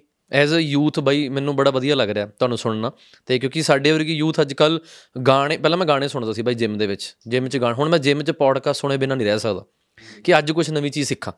ਤਾਂ ਮੈਂ ਤੁਹਾਡਾ ਤੋਂ ਇਹ ਪੁੱਛਣਾ ਚਾਹੁੰਦਾ ਕਿ ਜੇਲ੍ਹ ਦਾ ਸਫ਼ਰ ਤੁਹਾਡਾ ਕਿਵੇਂ ਦਾ ਰਿਹਾ? ਜੇਲ੍ਹ 'ਚ ਕਿਵੇਂ ਟਾਈਮ ਬਹੁਤ ਬਹੁਤ ਕਢਾਇਆ? ਵਧੀਆ ਤੁਹਾਡੀ ਗੱਲ ਤੋਂ ਗੱਲ ਯਾਦ ਆਈ ਹੈ। ਜਦੋਂ ਅਸੀਂ ਉੱਥੇ ਨਾ ਮਤਲਬ ਤਕਰੀਬਨ ਤਕਰੀਬਨ 2 ਕੁਆਂਟਲ weight ਇਕੱਠਾ ਕੀਤਾ ਸੀ ਰਬੜ ਦੀ ਪਲੇਟਾਂ ਵਾਲਾ। ਕਿਉਂਕਿ ਲੋਹੇ ਦਾ ਉੱਥੇ ਖਤਰਾ ਹੁੰਦਾ ਕੋਈ ਕਿਸੇ ਦੇ ਮਾਰ ਨਾ ਦੇਵੇ ਨਾ। ਕਈ ਵਾਰੀ ਅਗਰੈਸ਼ਨ ਤੋਂ ਡਰਦੇ ਹੁੰਦੇ ਨੇ ਜੇਲ੍ਹ ਅਥਾਰਟੀਜ਼ ਤਾਂ ਅਸੀਂ ਜਿਹੜਾ ਹੈਗਾ ਉਹ ਮੈਂ ਰੇਡੀਓ ਲਾ ਕੇ ਸੁਣਦਾ ਹੁੰਦਾ ਸੀ। ਰੇਡੀਓ ਮਿਰਚੀ ਤੇ ਰੇਨਬੋ ਸੁਣਦਾ ਹੁੰਦਾ ਸੀ। ਰੇਡੀਓ ਕਦੇ ਨਹੀਂ ਛੱਡਿਆ ਮੈਨੇ। ਦਰਖਤ ਤੇ ਲਟਕਾਇਆ ਹੁੰਦਾ ਸੀ। ਮਤਲਬ ਮੇਰੇ ਐਨ ਬਕਾਇਦਾ ਅਰਨੋਲਡ ਸ਼ਵਾਜ਼ਨੇਗਰ ਦੀ ਬੁੱਕ ਦੇ ਮੁਤਾਬਿਕ ਹੀ ਚੱਲਦਾ ਸੀਗਾ। ਪ੍ਰੋਪਰ ਰੈਸਟ ਕਰਦਾ ਸੀ ਸੋਇਆਬੀਨ ਤੇ ਮੂੰਗੀ ਤੇ ਚਨੇ ਉਹ ਬਕਾਇਦਾ ਉਹਦੀਆਂ ਕੈਲਰੀਜ਼ ਮੁਤਾਬਿਕ ਤੇ ਉਹਦੇ ਪ੍ਰੋਟੀਨ ਕੰਟੈਂਟ ਮੁਤਾਬਿਕ ਹੀ ਲੈਂਦਾ ਸੀਗਾ ਤੇ ਬਕਾਇਦਾ ਉਹ ਜਿੰਨੇ ਘੰਟੇ ਦੀ ਰੈਸਟ ਚਾਹੀਦੀ ਆ, ਉਨੇ ਘੰਟੇ ਦੀ ਰੈਸਟ ਪਾ ਕੇ ਹੈਨਾ 36 ਘੰਟੇ ਤੋਂ ਰੈਸਟ ਪਾ ਕੇ ਬਾਈਸੈਪ ਦੀ ਅਲੱਗ ਦਿਨ ਟ੍ਰਾਈਸੈਪ ਦੀ ਅਲੱਗ ਦਿਨ ਸ਼ੋਲਡਰ ਦੀ ਅਲੱਗ ਦਿਨ ਹੈਨਾ ਬੈਂਚ ਪ੍ਰੈਸ ਅਲੱਗ ਦਿਨ ਇਸ ਤਰ੍ਹਾਂ ਕਾਬਜ਼ ਦੀ ਤੇ ਬੈਕ ਦੀਆਂ ਅਲੱਗ ਦਿਨ ਹੈਨਾ। ਡਿਪਸ ਵੀ ਲਾਂਦਾ ਸੀਗਾ ਉਸ ਤੋਂ ਬਾਅਦ ਪੁਸ਼ਅਪ ਤੇ ਡਿਪਸ ਲਾਂਦਾ ਸੀਗਾ। ਉਹ ਹੁੰਦਾ ਸੀ ਵੀ ਬੋਨਸ ਜਿੰਨਾ ਲੱਗ ਜਾਵੇ ਉਨੀ ਕਰਵਸ ਆਣਗੀਆਂ ਹਾਲਾਂਕਿ ਮੈਂ ਲਾਈਫ 'ਚ ਥੋੜਾ ਲੇਟ ਸ਼ੁਰੂ ਕੀਤਾ ਜਿਮ ਬਟ ਉੱਥੇ ਮੈਂ ਲਾਇਆ ਵਾਲੀਬਾਲ ਬਹੁਤ ਖੇਡੀ ਕ੍ਰਿਕਟ ਬਹੁਤ ਖੇਲਦੇ ਸੀਗੇ ਅਸੀਂ। ਪ੍ਰੋਫੈਸ਼ਨਲ ਬਾਹਰੋਂ ਬਹੁਤ ਸਾਰੇ ਮਤਲਬ ਈਵਨ ਬਿਊਰੋਕਰੇਟਸ ਨਾਲ ਸਾਡਾ ਮੈਚ ਲੱਗਦਾ ਹੁੰਦਾ ਸੀ। ਪਟਿਆਲੇ ਦੇ ਜਿੰਨੇ ਅਫਸਰ ਲੋਕ ਸੀਗੇ, ਕੋਈ ਪੁਲਿਸ ਆਫੀਸਰਸ ਕੋਈ ਐਸਡੀਐਮ ਵਗੈਰਾ, ਉਹ ਸਾਰੇ ਆਂਦੇ ਹੁੰਦੇ ਸੀ। ਸਾਨੇ ਪਿੱਚ ਬਹੁਤ ਵਧੀਆ ਬਣਾਈ ਹੋਈ ਸੀ। ਸਾਨੇ ਪ੍ਰੋਫੈਸ਼ਨਲ ਪਿੱਚ ਬਣਾਈ ਸੀ। ਆਸਟ੍ਰੇਲੀਅਨ ਪਿੱਚ ਕਹਿੰਦੇ ਹੁੰਦੇ ਸੀ ਉਹਨੂੰ, ਬਾਹਰ ਉਹ ਜਿਹੜੇ ਬੰਦੇ ਆਂਦੇ ਸੀ ਜਿਹੜੇ ਸਾਡੇ ਨਾਲ ਮੈਚ ਚਲਾਣ ਉਹਨਾਂ ਕੀ ਹੁੰਦਾ ਸੀਗਾ, ਅਸੀਂ ਨਾ ਮਤਲਬ ਚੀਕਣੀ ਮਿੱਟੀ ਦੇ ਵਿੱਚ 5 ਕੁਆਂਟਲ ਅਖਬਾਰ ਮੈਸ਼ ਕਰਕੇ ਉਹਨੂੰ ਬਣਾਇਆ ਸੀ, ਫਿਰ ਉਹ ਤੇ ਬਹੁਤ ਜ਼ਿਆਦਾ ਰੋਲਰ ਮਾਰਿਆ ਹੋਇਆ ਸੀਗਾ। ਉਹਦੀ ਜਿਹੜੀ ਬਾਉਂਸ ਸੀ ਨਾ, ਮਤਲਬ ਸ਼ੋਲਡਰ ਹਾਈਟ ਤੇ ਬਾਉਂਸ ਆਂਦੀ ਸੀ। ਫ- ਜੇ ਫਲਿੱਕ ਵੀ ਹੋ ਜਾਂਦਾ ਸੀ ਤਾਂ 6 ਜਾਂਦਾ ਸੀ। ਗਰਾਊਂਡ ਪੂਰਾ ਸਰਕੂਲਰ ਸੀਗਾ। ਔਰ ਇੱਕ ਵੱਡੀ ਗੱਲ, ਬਾਹਰ ਨਾਲੋਂ ਜਿਹਦਾ ਆਨੰਦ ਆਂਦਾ ਸੀ ਸਾਨੂੰ, ਤੁਹਾਡੇ ਲਈ ਰਿਸਕੀ ਵੀ ਉਹਦੀ ਬਾਉਂਡਰੀ ਤੇ ਕਲੀ ਨਹੀਂ ਸੀ ਹੁੰਦੀ, ਕੰਡਿਆਂ ਵਾਲੀ ਤਾਰ ਲੱਗੀ ਹੋਈ ਸੀ। ਜੇ ਕੋਈ ਮਾੜਾ ਜਿਹਾ ਵੀ ਗਲਤ ਸਲਿੱਪ ਹੁੰਦਾ ਤਾਂ ਬੱਖੀ ਪਾੜ ਦਿੰਦੀ ਸੀ ਉਹ। ਤੇ ਹਰ ਟਾਈਮ ਸਾਨੂੰ ਪਤਾ ਹੁੰਦਾ ਸੀ ਵੀ ਆ ਲਾਈਨ ਨਹੀਂ ਟੱਚ ਕਰਨਾ ਫੀਲਡਿੰਗ ਵੀ ਵਧੀਆ ਕਰਨੀ ਆ। ਇੰਨੀ ਇਨ- ਮਤਲਬ ਪਤਾ ਕੀ ਹੈ ਲਾਈਫ ਜਿਹੜੀ ਹੈ, ਕਿਤੇ ਵੀ ਹੋਵੇ, ਕਿਸੇ ਵੀ ਹਾਲਤ 'ਚ ਹੋਵੇ, ਤੁਸੀਂ ਪ੍ਰਮਾਤਮਾ ਨੇ ਤੁਹਾਨੂੰ ਕ੍ਰੀਏਟੀਵਿਟੀ ਦੀ ਬਖਸ਼ਿਸ਼ ਕੀਤੀ ਹੈ ਨਾ, ਤੁਸੀਂ ਕ੍ਰੀਏਟਿਵ ਹੋ। ਇੱਕ ਮਤਲਬ ਮੈਂ ਯੂਥ ਦੇ ਲਈ ਐਸਥੈਟਿਸਿਜ਼ਮ ਬਾਰੇ ਦੱਸੂਗਾ। ਵੀ ਐਸਥੈਟਿਸਿਜ਼ਮ ਕਹਿੰਦੇ ਆਪਾਂ ਸੁਹਿਰਦਤਾ, ਸੋਹਣਾਪਣ। ਹਰ ਚੀਜ਼ ਦੇ ਵਿੱਚ ਅਸੀਂ ਜੇ ਜ਼ਿੰਦਗੀ ਦੇ ਵਿੱਚ ਅੱਛੀ ਬਿਤਾਉਣੀ ਹੈ, ਸਾਡੀ ਐਸਥੈਟਿਕ ਸੈਂਸ ਬਹੁਤ ਵਧੀਆ ਹੋਣੀ ਚਾਹੀਦੀ ਹੈ। ਹਰ ਚੀਜ਼ ਦੇ ਸੋਹਣੇ ਪੱਖ ਨੂੰ ਦੇਖਣ ਦੀ, ਜੇ ਫੁੱਲ ਨੇ, ਬੂਟੇ ਨੇ, ਤਾਂ ਉਹਨਾਂ ਚੋਂ ਸਭ ਤੋਂ ਸੋਹਣਾ ਕਿਹੜਾ ਲੱਗ ਰਿਹਾ ਹੈ? ਤਾਂ ਜੇ ਕੋਈ ਕੱਪੜੇ ਨੇ ਡਰੈਸਿੰਗ ਸੈਂਸ ਹੈ, ਉਹਦੇ ਚੋਂ ਸਭ ਤੋਂ ਸੋਹਣਾ ਕੀ ਲੱਗ ਰਿਹਾ ਹੈ? ਹਰ ਚੀਜ਼ ਦੇ ਵਿੱਚ ਇਨਸਾਨ ਹੈ, ਉਹਦੇ ਗੁਣਾਂ ਚੋਂ ਸਭ ਤੋਂ ਸੋਹਣਾ ਗੁਣ ਕਿਹੜਾ ਹੈ? ਤੁਸੀਂ ਪੇਂਟਿੰਗ ਆਰਟ ਕਰਦੇ ਹੋ ਤਾਂ ਉਹਦੇ ਚ ਸੋਹਣੇ ਕਲਰਸ ਕਿਹੜੇ ਨੇ? ਤੁਸੀਂ ਪੋਡਕਾਸਟ ਕਰਦੇ ਹੋ ਤਾਂ ਸਭ ਤੋਂ ਸੋਹਣਾ ਕਿਹੜਾ ਬੰਦਾ ਤੁਹਾਨੂੰ ਲੱਗ ਰਿਹਾ ਹੈ ਨਾ? ਵੀ ਉਹਦਾ ਇੰਪ੍ਰੈਸ਼ਨ ਤੁਹਾਨੂੰ ਅੱਛਾ ਲੱਗ ਰਿਹਾ, ਤੁਹਾਨੂੰ ਭਾਂਦਾ ਪਹਿਲੀ ਝੱਟੇ ਹੀ ਮਨ ਨੂੰ એનર્ਜੀ ਕਹਿੰਦੀ ਹੈ ਵੀ ਹਾਂ, ਇਹ ਬੰਦਾ ਵੀ ਮੈਨੂੰ ਮੇਰੀ એનર્ਜੀ ਨਾਲ ਮੈਚ ਕਰ ਰਿਹਾ। ਤਾਂ ਇਹ ਜਿਹੜਾ ਸਾਡੇ ਪੰਜਾਬੀ ਲੋਕਾਂ ਨੂੰ ਹਰ ਚੀਜ਼ ਦੇ ਵਿੱਚ ਇੱਕ ਐਸਥੈਟਿਕ ਸੈਂਸ ਹੁੰਦੀ ਹੈ ਜਿਹੜਾ ਐਸਥੈਟਿਕ ਸੈਂਸ ਵਾਲਾ ਬੰਦਾ ਹੁੰਦਾ ਨਾ ਉਹ ਜਦੋਂ ਕਿਤੇ ਵਾਸ਼ਰੂਮ ਜਾਂਦਾ ਨਾ ਪਬਲਿਕ ਵਾਸ਼ਰੂਮ ਉਹ ਵੀ ਦੇਖ ਕੇ ਜਾਂਦਾ ਵੀ ਕੋਈ ਸਹੀ ਜਾ ਜਿੱਥੇ ਮੁਸ਼ਕ ਨਾ ਮਾਰਦੀ ਹੋਵੇ ਉਹੀ ਕਿਸੇ ਨੇ ਹਨਾ ਗੰਦ ਨਾ ਪਾਇਆ ਹੋਵੇ। ਠੀਕ ਹੈ ਉਹਦੇ ਚ ਪੰਜ ਅਲੱਗ-ਅਲੱਗ ਹੋ ਸਕਦੇ ਨੇ ਕਮੋਡਸ ਮਤਲਬ ਇੱਕ ਚ ਤੁਸੀਂ ਕਿਹੜੇ ਚ ਜਾਓਗੇ? ਇਹਨੂੰ ਆਪਾਂ ਐਸਥੈਟਿਕ ਸੈਂਸ ਕਹਿੰਦੇ ਆ। ਵੀ ਜਦੋਂ ਤੁਸੀਂ ਕੁਝ ਸੋਹਣੀਆਂ ਚੀਜ਼ਾਂ ਦੇਖਦੇ ਹੋ, ਉਹਦੇ ਚੋਂ ਬੈਸਟ ਸੋਹਣੀ ਚੀਜ਼ ਚੁਣੋ ਆਪਣੇ ਲਈ। ਬਿਲਕੁਲ। ਸਟੱਡੀ 'ਚ ਵੀ ਐਸਥੈਟਿਕ ਸੈਂਸ ਚਾਹੀਦੀ ਹੈ। ਤੁਹਾਨੂੰ ਕਿਹੜੀ ਚੀਜ਼ ਐਸਥੈਟਿਕਲੀ ਵਧੀਆ ਲੱਗਦੀ ਹੈ? ਤੁਹਾਡਾ ਬਿਜ਼ਨਸ 'ਚ ਇੰਟਰਸਟ ਹੈ ਤਾਂ ਐਮਬੀਏ ਤੁਹਾਨੂੰ ਪਬਲਿਕ ਦੇ ਵਿੱਚ ਜਾਣ ਚਾਹੁੰਦਾ ਹੈ। ਜਰਨਲਿਜ਼ਮ ਜਾਂ ਅ, ਤੁਹਾਨੂੰ ਲਾਅ ਕਰਨਾ ਚਾਹੀਦਾ ਇਸ ਤਰ੍ਹਾਂ ਮਤਲਬ ਹਰ ਚੀਜ਼ 'ਚ ਐਸਥੈਟਿਕ ਸੈਂਸ ਤੁਸੀਂ ਕਮਰੇ 'ਚ ਲਾਈਟਾਂ ਲਵਾਉਣੀਆਂ ਨੇ ਤਾਂ ਕਿਹੜੀ ਲਾਈਟ ਜਿਹੜੀ ਹੈ ਤੁਹਾਨੂੰ ਜ਼ਿਆਦਾ ਅੱਛੀ ਹੈ, ਤੁਹਾਨੂੰ ਤੁਹਾਡੇ ਮਨ ਨੂੰ ਭਾ ਰਹੀ ਹੈ? ਹਰ ਚੀਜ਼ ਦੇ ਵਿੱਚ ਸਾਨੂੰ ਐਸਥੈਟਿਕ ਸੈਂਸ ਅਪਲਾਈ ਕਰਨੀ ਚਾਹੀਦੀ ਹੈ। ਲਿਖਤ 'ਚ, ਪੜ੍ਹਤ 'ਚ ਤੁਹਾਡੀ ਕਿਤੇ ਨਾ ਕਿਤੇ ਕਿਤਾਬਾਂ ਵਾਲੀ ਗੱਲ ਦਾ ਵੀ ਜਵਾਬ ਹੈ। ਗੱਲ ਇੱਥੇ ਇਹ ਨਹੀਂ ਆ ਵੀ ਕਿਤਾਬ, ਹਰ ਕਿਤਾਬ ਅੱਛੀ ਕਿਤਾਬ ਨਹੀਂ ਹੈ। ਬਹੁਤ ਲੋਕਾਂ ਨੇ ਕੂੜਾ ਵੀ ਲਿਖ ਕੇ ਛੱਡਿਆ ਹੋਇਆ। ਹਰ ਪੋਡਕਾਸਟ ਅੱਛੀ ਪੋਡਕਾਸਟ ਨਹੀਂ ਹੈ। ਇਹ ਅਸੀਂ ਡਿਸਾਈਡ ਕਰਨਾ ਆਪਣੀ ਐਸਥੈਟਿਕ ਸੈਂਸ ਦੇ ਨਾਲ ਅਸੀਂ ਕਿਹੜੀ, ਕਿਹੜਾ ਪੋਡਕਾਸਟ ਅੱਛਾ ਮੈਂ ਰਣਬੀਰ ਦਾ ਸ਼ੋਅ ਵੀ ਦੇਖਦਾ ਜੋ ਸਟਾਕਸ ਵੀ ਦੇਖਦਾ, ਤੁਹਾਡਾ ਸ਼ੋਅ ਵੀ ਦੇਖਦਾ, ਤੇ ਜਿਹੜਾ ਹੈਗਾ ਮਤਲਬ ਮੈਂ ਅੱਛੀਆਂ ਚੀਜ਼ਾਂ ਨੂੰ ਦੇਖਦਾ ਨੋਵਲਸ ਨੇ ਮੈਂ ਐ ਨਹੀਂ ਆ ਬੱਸ ਸਟੈਂਡ ਮਾਰਕਾ ਕੋਈ ਵੀ ਮਸਤਰਾਮ ਦੇ ਨਾਵਲ ਪੜ੍ਹ ਕੇ ਚੱਕ ਕੇ ਪੜਨ ਲੱਗ ਗਿਆ ਐਦਾਂ ਨਹੀਂ ਹੈ। ਮੈਂ ਅੱਛੇ ਨਾਵਲ ਸਿਡਨੀ ਸ਼ੈਲਡਨ ਦਾ ਨਾਵਲ ਪੌਲੋ ਕੋਇਲੋ ਦੇ ਨਾਵਲ ਇਸ ਤਰ੍ਹਾਂ ਉਨ ਚੋਂ ਵੀ ਬੈਸਟ ਆਪਣੀ ਐਸਥੈਟਿਕ ਸੈਂਸ ਦੇ ਮੁਤਾਬਿਕ ਚੁਣਦਾ ਫਿਲਾਸਫੀ ਦੀਆਂ ਬੁੱਕਸ ਚੱਕਦਾ ਤਾਂ ਉਹ ਵੀ ਲਾਇਬ੍ਰੇਰੀ ਜਾਣਾ ਉੱਥੇ ਚੱਕਦਾ ਮੈਂ ਐਨਸਾਈਕਲੋਪੀਡੀਆਸ ਦੇਖਦਾ ਤਾਂ ਵੈਬਸਟਰ ਦੇ ਦੇਖਦਾ ਆਕਸਫੋਰਡ ਦੇ ਦੇਖਦਾ। ਮਤਲਬ ਇਹ ਮੇਰੀ ਐਸਥੈਟਿਕ ਸੈਂਸ ਨੇ ਮੈਨੂੰ ਸਿਖਾਇਆ ਵੀ ਜੋ ਵੀ ਜਦੋਂ ਚੀਜ਼ਾਂ 'ਚੋਂ ਚੀਜ਼ ਚੁਣਨ ਦੀ ਗੱਲ ਆਵੇ ਤਾਂ ਬੈਸਟ ਚੀਜ਼ ਚੁਣੋ। ਬਾਈ ਕੋਈ ਐਸਾ ਟੌਪਿਕ ਹੈ ਜਿਹਦੇ ਬਾਰੇ ਤੁਸੀਂ ਗੱਲ ਨਹੀਂ ਕਰ ਸਕਦੇ? ਨਹੀਂ ਇਦਾਂ ਨਹੀਂ। ਮਤਲਬ ਕੋਈ ਵੀ ਬੰਦਾ ਜਿਹੜਾ ਹੈ ਤੁਸੀਂ ਹਰ ਟੌਪਿਕ ਤੇ ਰਿਸਰਚ ਕੀਤੀ ਹੈ ਬਾਈ। ਮੈਂ ਮੈਂ ਦੱਸਣਾ ਚਾਹਨਾ ਆਡੀਅנס ਨੂੰ ਇਹ ਬਾਈ ਜੀ ਜਿਹੜੇ ਨੇ ਇਹ ਬਹੁਤ ਮਤਲਬ ਰਿਸਰਚ ਕਰ ਚੁੱਕੇ ਨੇ। ਪਿਛਲੇ 15 ਸਾਲ ਤੋਂ ਤਾਂ ਰਿਸਰਚ ਬਾਈ ਜੀ ਕਰ ਰਹੇ ਨੇ ਏਲੀਅਨਸ ਦੇ ਉੱਪਰ। ਹੋਰ ਬਹੁਤ ਬਹੁਤ ਟੌਪਿਕ ਨੇ ਭਾਜੀ ਆਪਾਂ ਕਿਤੇ ਗੱਲ ਕਰੀਏ। ਏਲੀਅਨਸ ਬਾਰੇ ਕਲੀਅਰ ਕਰੋ ਮੈਨੂੰ। ਏਲੀਅਨਸ ਹੁੰਦੇ ਨੇ ਬਾਈ। ਦੇਖੋ ਜਿਹਨੂੰ ਆਪਾਂ ਨਾ ਏਲੀਅਨਸ ਸਮਝਦੇ ਆਂ ਗੱਲ ਇਹ ਸਾਡੇ ਲਈ ਏਲੀਅਨ ਦਾ ਮਤਲਬ ਹੁੰਦਾ ਵੀ ਅਣਪਛਾਤੀ ਚੀਜ਼ ਹੈ ਨਾ ਜਿਹਨੂੰ ਅਸੀਂ ਪਛਾਣਦੇ ਨਹੀਂ। ਸਾਡੇ ਲਈ ਜੇ ਕੋਈ ਬਗਾਨੇ ਮੁਲਕ ਦਾ ਉਪਰਾ ਏਲੀਅਨ ਦਾ ਮਤਲਬ ਉਪਰਾ। ਜਿਹਨੂੰ ਸਾਡੇ, ਮਤਲਬ ਅੱਜ ਦੀ ਤਰੀਕ 'ਚ ਆਪਣੇ ਇੰਡੀਆ 'ਚ ਅਨਫੋਰਚੂਨੇਟਲੀ ਇਹ ਟੌਪਿਕ ਬਹੁਤਾ ਛੂਗਾ ਨਹੀਂ ਗਿਆ। ਲੋਕ ਇਹਨੂੰ ਰਿਡੀਕਿਊਲ ਕਰਦੇ ਨੇ ਤਾਂ ਕਿਤੇ ਨਾ ਕਿਤੇ ਰਿਸਰਚ ਕਰਨ ਵਾਲੇ ਵੀ ਡਰਦੇ ਨੇ ਇਸ ਚੀਜ਼ ਤੇ। ਵੀ ਮੈਨੂੰ ਪੜ੍ਹੇ ਲਿਖੇ ਬੰਦੇ ਨੂੰ ਕੋਈ ਬੇਵਕੂਫ ਨਾ ਕਹਿ ਦਵੇ ਜਾਂ ਮੈਂ ਇਹ ਚੀਜ਼ ਨਹੀਂ ਮੰਨਦਾ, ਮੈਂ ਕਹਿੰਦਾ ਵੀ ਜੇ ਸੱਚਾਈ ਤੋਂ ਕੋਈ ਮੂੰਹ ਨਹੀਂ ਮੋੜਿਆ ਜਾ ਸਕਦਾ। ਇਹ ਇੱਕ ਮੈਂ ਤੁਹਾਨੂੰ ਬਿਲਕੁਲ ਸਪੈਸ਼ਲੀ ਦੱਸਣਾ ਚਾਹੂੰਗਾ ਵੀ ਏਲੀਅਨਸ ਤੇ ਯੂਐਫਓ ਤੁਸੀਂ ਦੋ ਟਰਮਸ ਸੁਣੀਆਂ ਹੋਣਗੀਆਂ। ਇੱਕ ਹੀ ਚੀਜ਼ ਹੈ? ਯੂਐਫਓ ਤੇ ਦੱਸਦਾ ਮੈਂ ਯੂਐਫਓ ਤੇ ਬਹੁਤ ਰਿਸਰਚ ਕੀਤੀ ਹੈ ਡੀਪਲੀ ਜਿਹੜੇ ਯੂਐਫਓਜ਼ ਨੇ ਨਾ ਮੈਂ ਤੁਹਾਨੂੰ ਇਹ ਤਾਂ ਚਲੋ ਅਗਲੀ ਵਾਰ ਕਦੇ ਆਪਣੀ ਗੱਲ ਹੋਈ ਨਾ ਤੁਸੀਂ ਮੈਨੂੰ ਜ਼ਰੂਰ ਯਾਦ ਕਰਾਈਓ। ਮੈਨੇ ਇੱਕ ਯੰਤਰ ਬਣਾਇਆ ਹੋਇਆ ਇਹ ਚੀਜ਼ ਸਾਬਿਤ ਕਰਨ ਦੇ ਲਈ। ਵੀ ਜੇ ਕਿਸੇ ਨੂੰ ਸ਼ੱਕ ਹੈ ਮੈਂ ਉਹ ਸਾਬਿਤ ਕਰਕੇ ਦਿਖਾਊਂਗਾ। ਉਹਨੂੰ ਮੈਨੇ ਵੀਡੀਓ ਵੀ ਪਾਈ ਵੀ ਆ ਕੀ ਸਾਬਤ ਕਰੋਗੇ? ਮੈਂ ਉਹ ਵੀਡੀਓ ਵੀ ਦਿਖਾਊਂਗਾ ਤੁਹਾਨੂੰ ਸਾਬਿਤ ਵੀ ਯੂਐਫਓਜ਼ ਕੀ ਨੇ। ਯੂਐਫਓਜ਼ ਨੂੰ ਹਾਂ ਵੀ ਕਿਵੇਂ ਕੰਮ ਕਰਦੇ ਨੇ। ਕੀ ਹੈ ਕਿ ਉਹਦਾ ਮੈਂ ਤੁਹਾਨੂੰ ਸਿੰਪਲ ਦੱਸ ਦਿੰਨਾ ਜੇ ਤੁਹਾਨੂੰ ਤੁਸੀਂ ਅਹ, ਮਾੜਾ ਜਿਹਾ ਵੀ ਮਿੰਟ 'ਚ ਸਮਝ ਜਾਓਗੇ ਸਾਰੇ ਦਰਸ਼ਕ ਵੀ ਸਮਝ ਜਾਣਗੇ। ਆਪਣੇ ਆਪਾਂ ਚੁੰਬਕ ਦੇਖੇ ਨੇ? ਆਪਾਂ ਚੁੰਬਕ ਨੂੰ ਚੁੰਬਕ ਦੇ ਨੇੜੇ ਲੈ ਕੇ ਜਾਂਦੇ ਹਾਂ ਉਹ ਜਾਂ ਤਾਂ ਉਹਨੂੰ ਖਿੱਚਦਾ ਹੈ, ਜੇ ਉਹਦਾ ਪੋਲ ਚੇਂਜ ਕਰ ਦਿਓ ਧੱਕ ਮਾਰਦਾ ਇਹ ਸੇਮ ਜਿਹੜੇ ਯੂਐਫਓ ਹੁੰਦੇ ਨੇ ਸੇਮ ਉਸੇ ਮਟੀਰੀਅਲ ਦੇ ਬਣੇ ਹੁੰਦੇ ਨੇ ਮੈਗਨੇਟ ਵਾਲੇ ਦੇ। ਇਹ ਧਰਤੀ ਜਿਹੜੀ ਹੈ ਤੁਹਾਨੂੰ ਪਤਾ ਹੋਊਗਾ ਵੀ ਧਰਤੀ ਦੇ ਅੰਦਰ ਵੀ ਗੁਰਤਵਾ ਖਿੱਚ ਹੈ। ਬਿਲਕੁਲ। ਜੇ ਖਿੱਚਿਆ ਜੇ ਇਹਦਾ ਪੋਲ ਪਲਟਦੀ ਹੈ ਤਾਂ ਧਕੇਲ ਵੀ ਮਾਰਦੀ ਹੈ। ਉਹ ਧਕੇਲ ਬਲ ਨਾਲ ਚੱਲਣ ਵਾਲੇ ਵਹੀਕਲ ਨੇ ਜਿਨ੍ਹਾਂ ਨੂੰ ਸੁਪਰ ਰਿਚ ਲੋਕ ਯੂਜ਼ ਕਰ ਰਹੇ ਨੇ। ਖਾਸ ਕਰ ਅਮਰੀਕਾ ਦੇ, ਯੂਰਪ ਦੇ, ਦੁਨੀਆ ਭਰ ਦੇ ਵਿੱਚ ਇਹ ਅਲੱਗ ਟੈਕਨੋਲੋਜੀ ਹੈ ਜਿਹੜੀ ਸਾਡੇ ਆਮ ਲੋਕਾਂ ਦੇ ਵਿੱਚ ਆਣ ਨਹੀਂ ਦਿੱਤੀ ਜਾਂਦੀ। ਇਹਨੂੰ ਰੁਕੋ ਕੇ ਰੱਖਿਆ ਜਾਂਦਾ ਹੈ। ਇਹ ਵਹੀਕਲ ਨੇ, ਇਹ ਇੰਨੀ ਸਪੀਡ ਨਾਲ ਚੱਲਦੇ ਨੇ ਤੇ ਇਹਨਾਂ ਨੂੰ ਚਲਾਉਣ ਲਈ ਕੋਈ ਇੰਜਨ ਕੁਝ ਨਹੀਂ ਲੱਗਦਾ। ਇਹ ਧਰਤੀ ਦਾ ਜਿਹੜਾ ਧਕੇਲ ਬਲ ਹੈ ਨਾ, ਉਹ ਜਿੱਥੇ ਤੱਕ ਉਹ ਧਕੇਲ ਬਲ ਅਸਰ ਕਰਦਾ ਉਸ ਲੈਵਲ ਤੇ ਉਹ ਉੱਡਦੀਆਂ ਨੇ, ਉਹ ਸਿਰਫ ਜਰਕ ਮਾਰ ਕੇ ਨਾ ਵਾਈਬ੍ਰੇਟ ਕਰਕੇ ਤੈਰਦੀਆਂ ਨੇ ਉਸ ਲੈਵਲ ਦੇ ਉੱਪਰ। ਉਹ ਕਿੱਥੇ ਨੇ ਬਾਈ ਚੀਜ਼ਾਂ? ਉਹ ਅਮਰੀਕਾ ਵਗੈਰਾ ਵਿੱਚ ਮਤਲਬ ਤੁਹਾਨੂੰ ਲੱਖਾਂ ਚ ਵੀਡੀਓਜ਼ ਮਿਲ ਜਾਣਗੀਆਂ ਯੂਐਫਓ ਦੀਆਂ ਵੀਡੀਓਜ਼ ਕਰਕੇ ਸਰਚ ਮਾਰੋ ਉਹ ਉਹ ਉਸ ਨੂੰ ਲੁਕੋਇਆ ਜਾਂਦਾ। ਉਹ ਟੈਕਨੋਲੋਜੀ ਨੂੰ ਸੁਪਰ ਰਿਚ ਲੋਕ ਯੂਜ਼ ਕਰਦੇ ਨੇ ਕਿਉਂਕਿ ਉਹ ਟੈਕਨੋਲੋਜੀ ਦੂਸਰੀ ਐਰੋ ਟੈਕਨੋਲੋਜੀ ਵਾਂਗੂ ਮਤਲਬ 에ਅਰ ਤੇ ਨਹੀਂ ਚੱਲਦੀ ਹੈ। ਸਮਝੋ ਚੀਜ਼ ਨੂੰ ਉਹ। ਉਹ ਚੀਜ਼ 에ਅਰ ਦੇ ਦਾਇਰੇ ਚੋਂ ਬਿਲਕੁਲ ਬਾਹਰ ਹੈ ਉਹਦੇ ਤੇ 에ਅਰ ਦਾ ਕੋਈ ਲੈਣਾ ਦੇਣਾ ਨਹੀਂ ਉਹਦਾ ਉਹ ਚੱਲਦੀ ਹੈ ਅਰਥ ਦੀ ਗ੍ਰੈਵਿਟੇਸ਼ਨ ਦਾ ਪੋਲ ਪਲਟਾ ਕੇ। ਉਹਦਾ ਧੁਰਾ ਪਲਟਾ ਕੇ ਯਾਨੀ ਉਹ ਧਕੇਲ ਬਲ ਨਾਲ ਚੱਲਦੀ ਹੈ ਮੰਨ ਲਓ ਇੱਥੇ ਮੇਰੇ ਕੋਲ ਇੱਕ ਚੁੰਬਕ ਫੜਿਆ ਹੋਇਆ ਇੱਥੇ ਜੇ ਆਪਾਂ ਕਰ ਦਿੰਨੇ ਉਹਨੂੰ ਐ ਤੈਰਨ ਲੱਗ ਜਾਂਦਾ ਨਾ ਉੱਤੇ। ਸਮਝ ਲਓ ਇਹ ਬਹੁਤ ਵੱਡੇ ਮੈਗਨੇਟ ਨੇ। ਇਹ ਜਿਹੜੇ ਵਹੀਕਲਸ ਨੇ, ਇਹਦੇ ਅੰਦਰ ਬੰਦਿਆਂ ਦੇ ਬੈਠਣ ਦੀ ਜਗ੍ਹਾ ਬਣਾਈ ਵੀ ਹੈ। ਇੱਕ ਇੰਜਨ ਲਾਇਆ ਹੋਇਆ, ਜਿਹਨੇ ਸਲਿੱਪ ਕਰਾਣਾ ਬਸ ਉਸ ਨੂੰ ਹਵਾ ਦੇ ਉੱਤੇ। ਉਹ ਧਕੇਲ ਬਲ ਦੇ ਨਾਲ ਧਰਤੀ ਤੋਂ ਕਾਫੀ ਉੱਪਰ 45 ਫੁੱਟ ਜਾਂ ਉੱਤੋਂ ਆਪਣੀ ਗ੍ਰੈਵਿਟੀ ਉਹਦੇ ਅੰਦਰ ਪ੍ਰੋਪਲਸ਼ਨ ਇੰਜਨ ਲੱਗੇ ਹੁੰਦੇ ਨੇ। ਜਿਹੜੇ ਧਕੇਲ ਬਲ ਪੈਦਾ ਕਰਦੇ ਨੇ, ਉਹ ਧੱਕ ਦੇ ਨਾਲ ਜਿੰਨੀ ਉੱਚੇ ਹੁੰਦੀ ਹੈ, ਬਸ ਉਹ ਜਿਹੜੀ ਹੈ ਵਾਈਬ੍ਰੇਟ ਹੋ ਕੇ ਉਸ ਲੈਵਲ ਤੇ ਤੈਰੀ ਜਾਂਦੀ ਆ ਉਹਦੇ ਤੈਰਨ ਕਰਕੇ ਉੱਪਰ ਨੀਚੇ, ਜਦੋਂ ਦਾ ਧਕੇਲ ਬਲ ਘਟਾਣੇ ਵਧਾਣੇ ਉਹ ਹਾਈਟ ਵੀ ਚੇਂਜ ਕਰ ਜਾਂਦੀ ਹੈ, ਸਕਿੰਟ ਚ ਕਰ ਜਾਂਦੀ ਹੈ। ਐਵੇਂ ਅੱਖ ਦੇ ਚਪੱਕੇ ਜਿੰਨੀ ਤੇਜ਼ੀ ਨਾਲ। ਇਹ ਮੈਂ ਤੁਹਾਨੂੰ ਮਤਲਬ ਮੇਰੇ ਕੋ ਇਹਦੇ ਲਈ ਇੱਕ ਟੂਲ ਬਣਾਇਆ ਹੋਇਆ, ਇਹ ਚੀਜ਼ ਸਮਝਾਉਣ ਦੇ ਲਈ।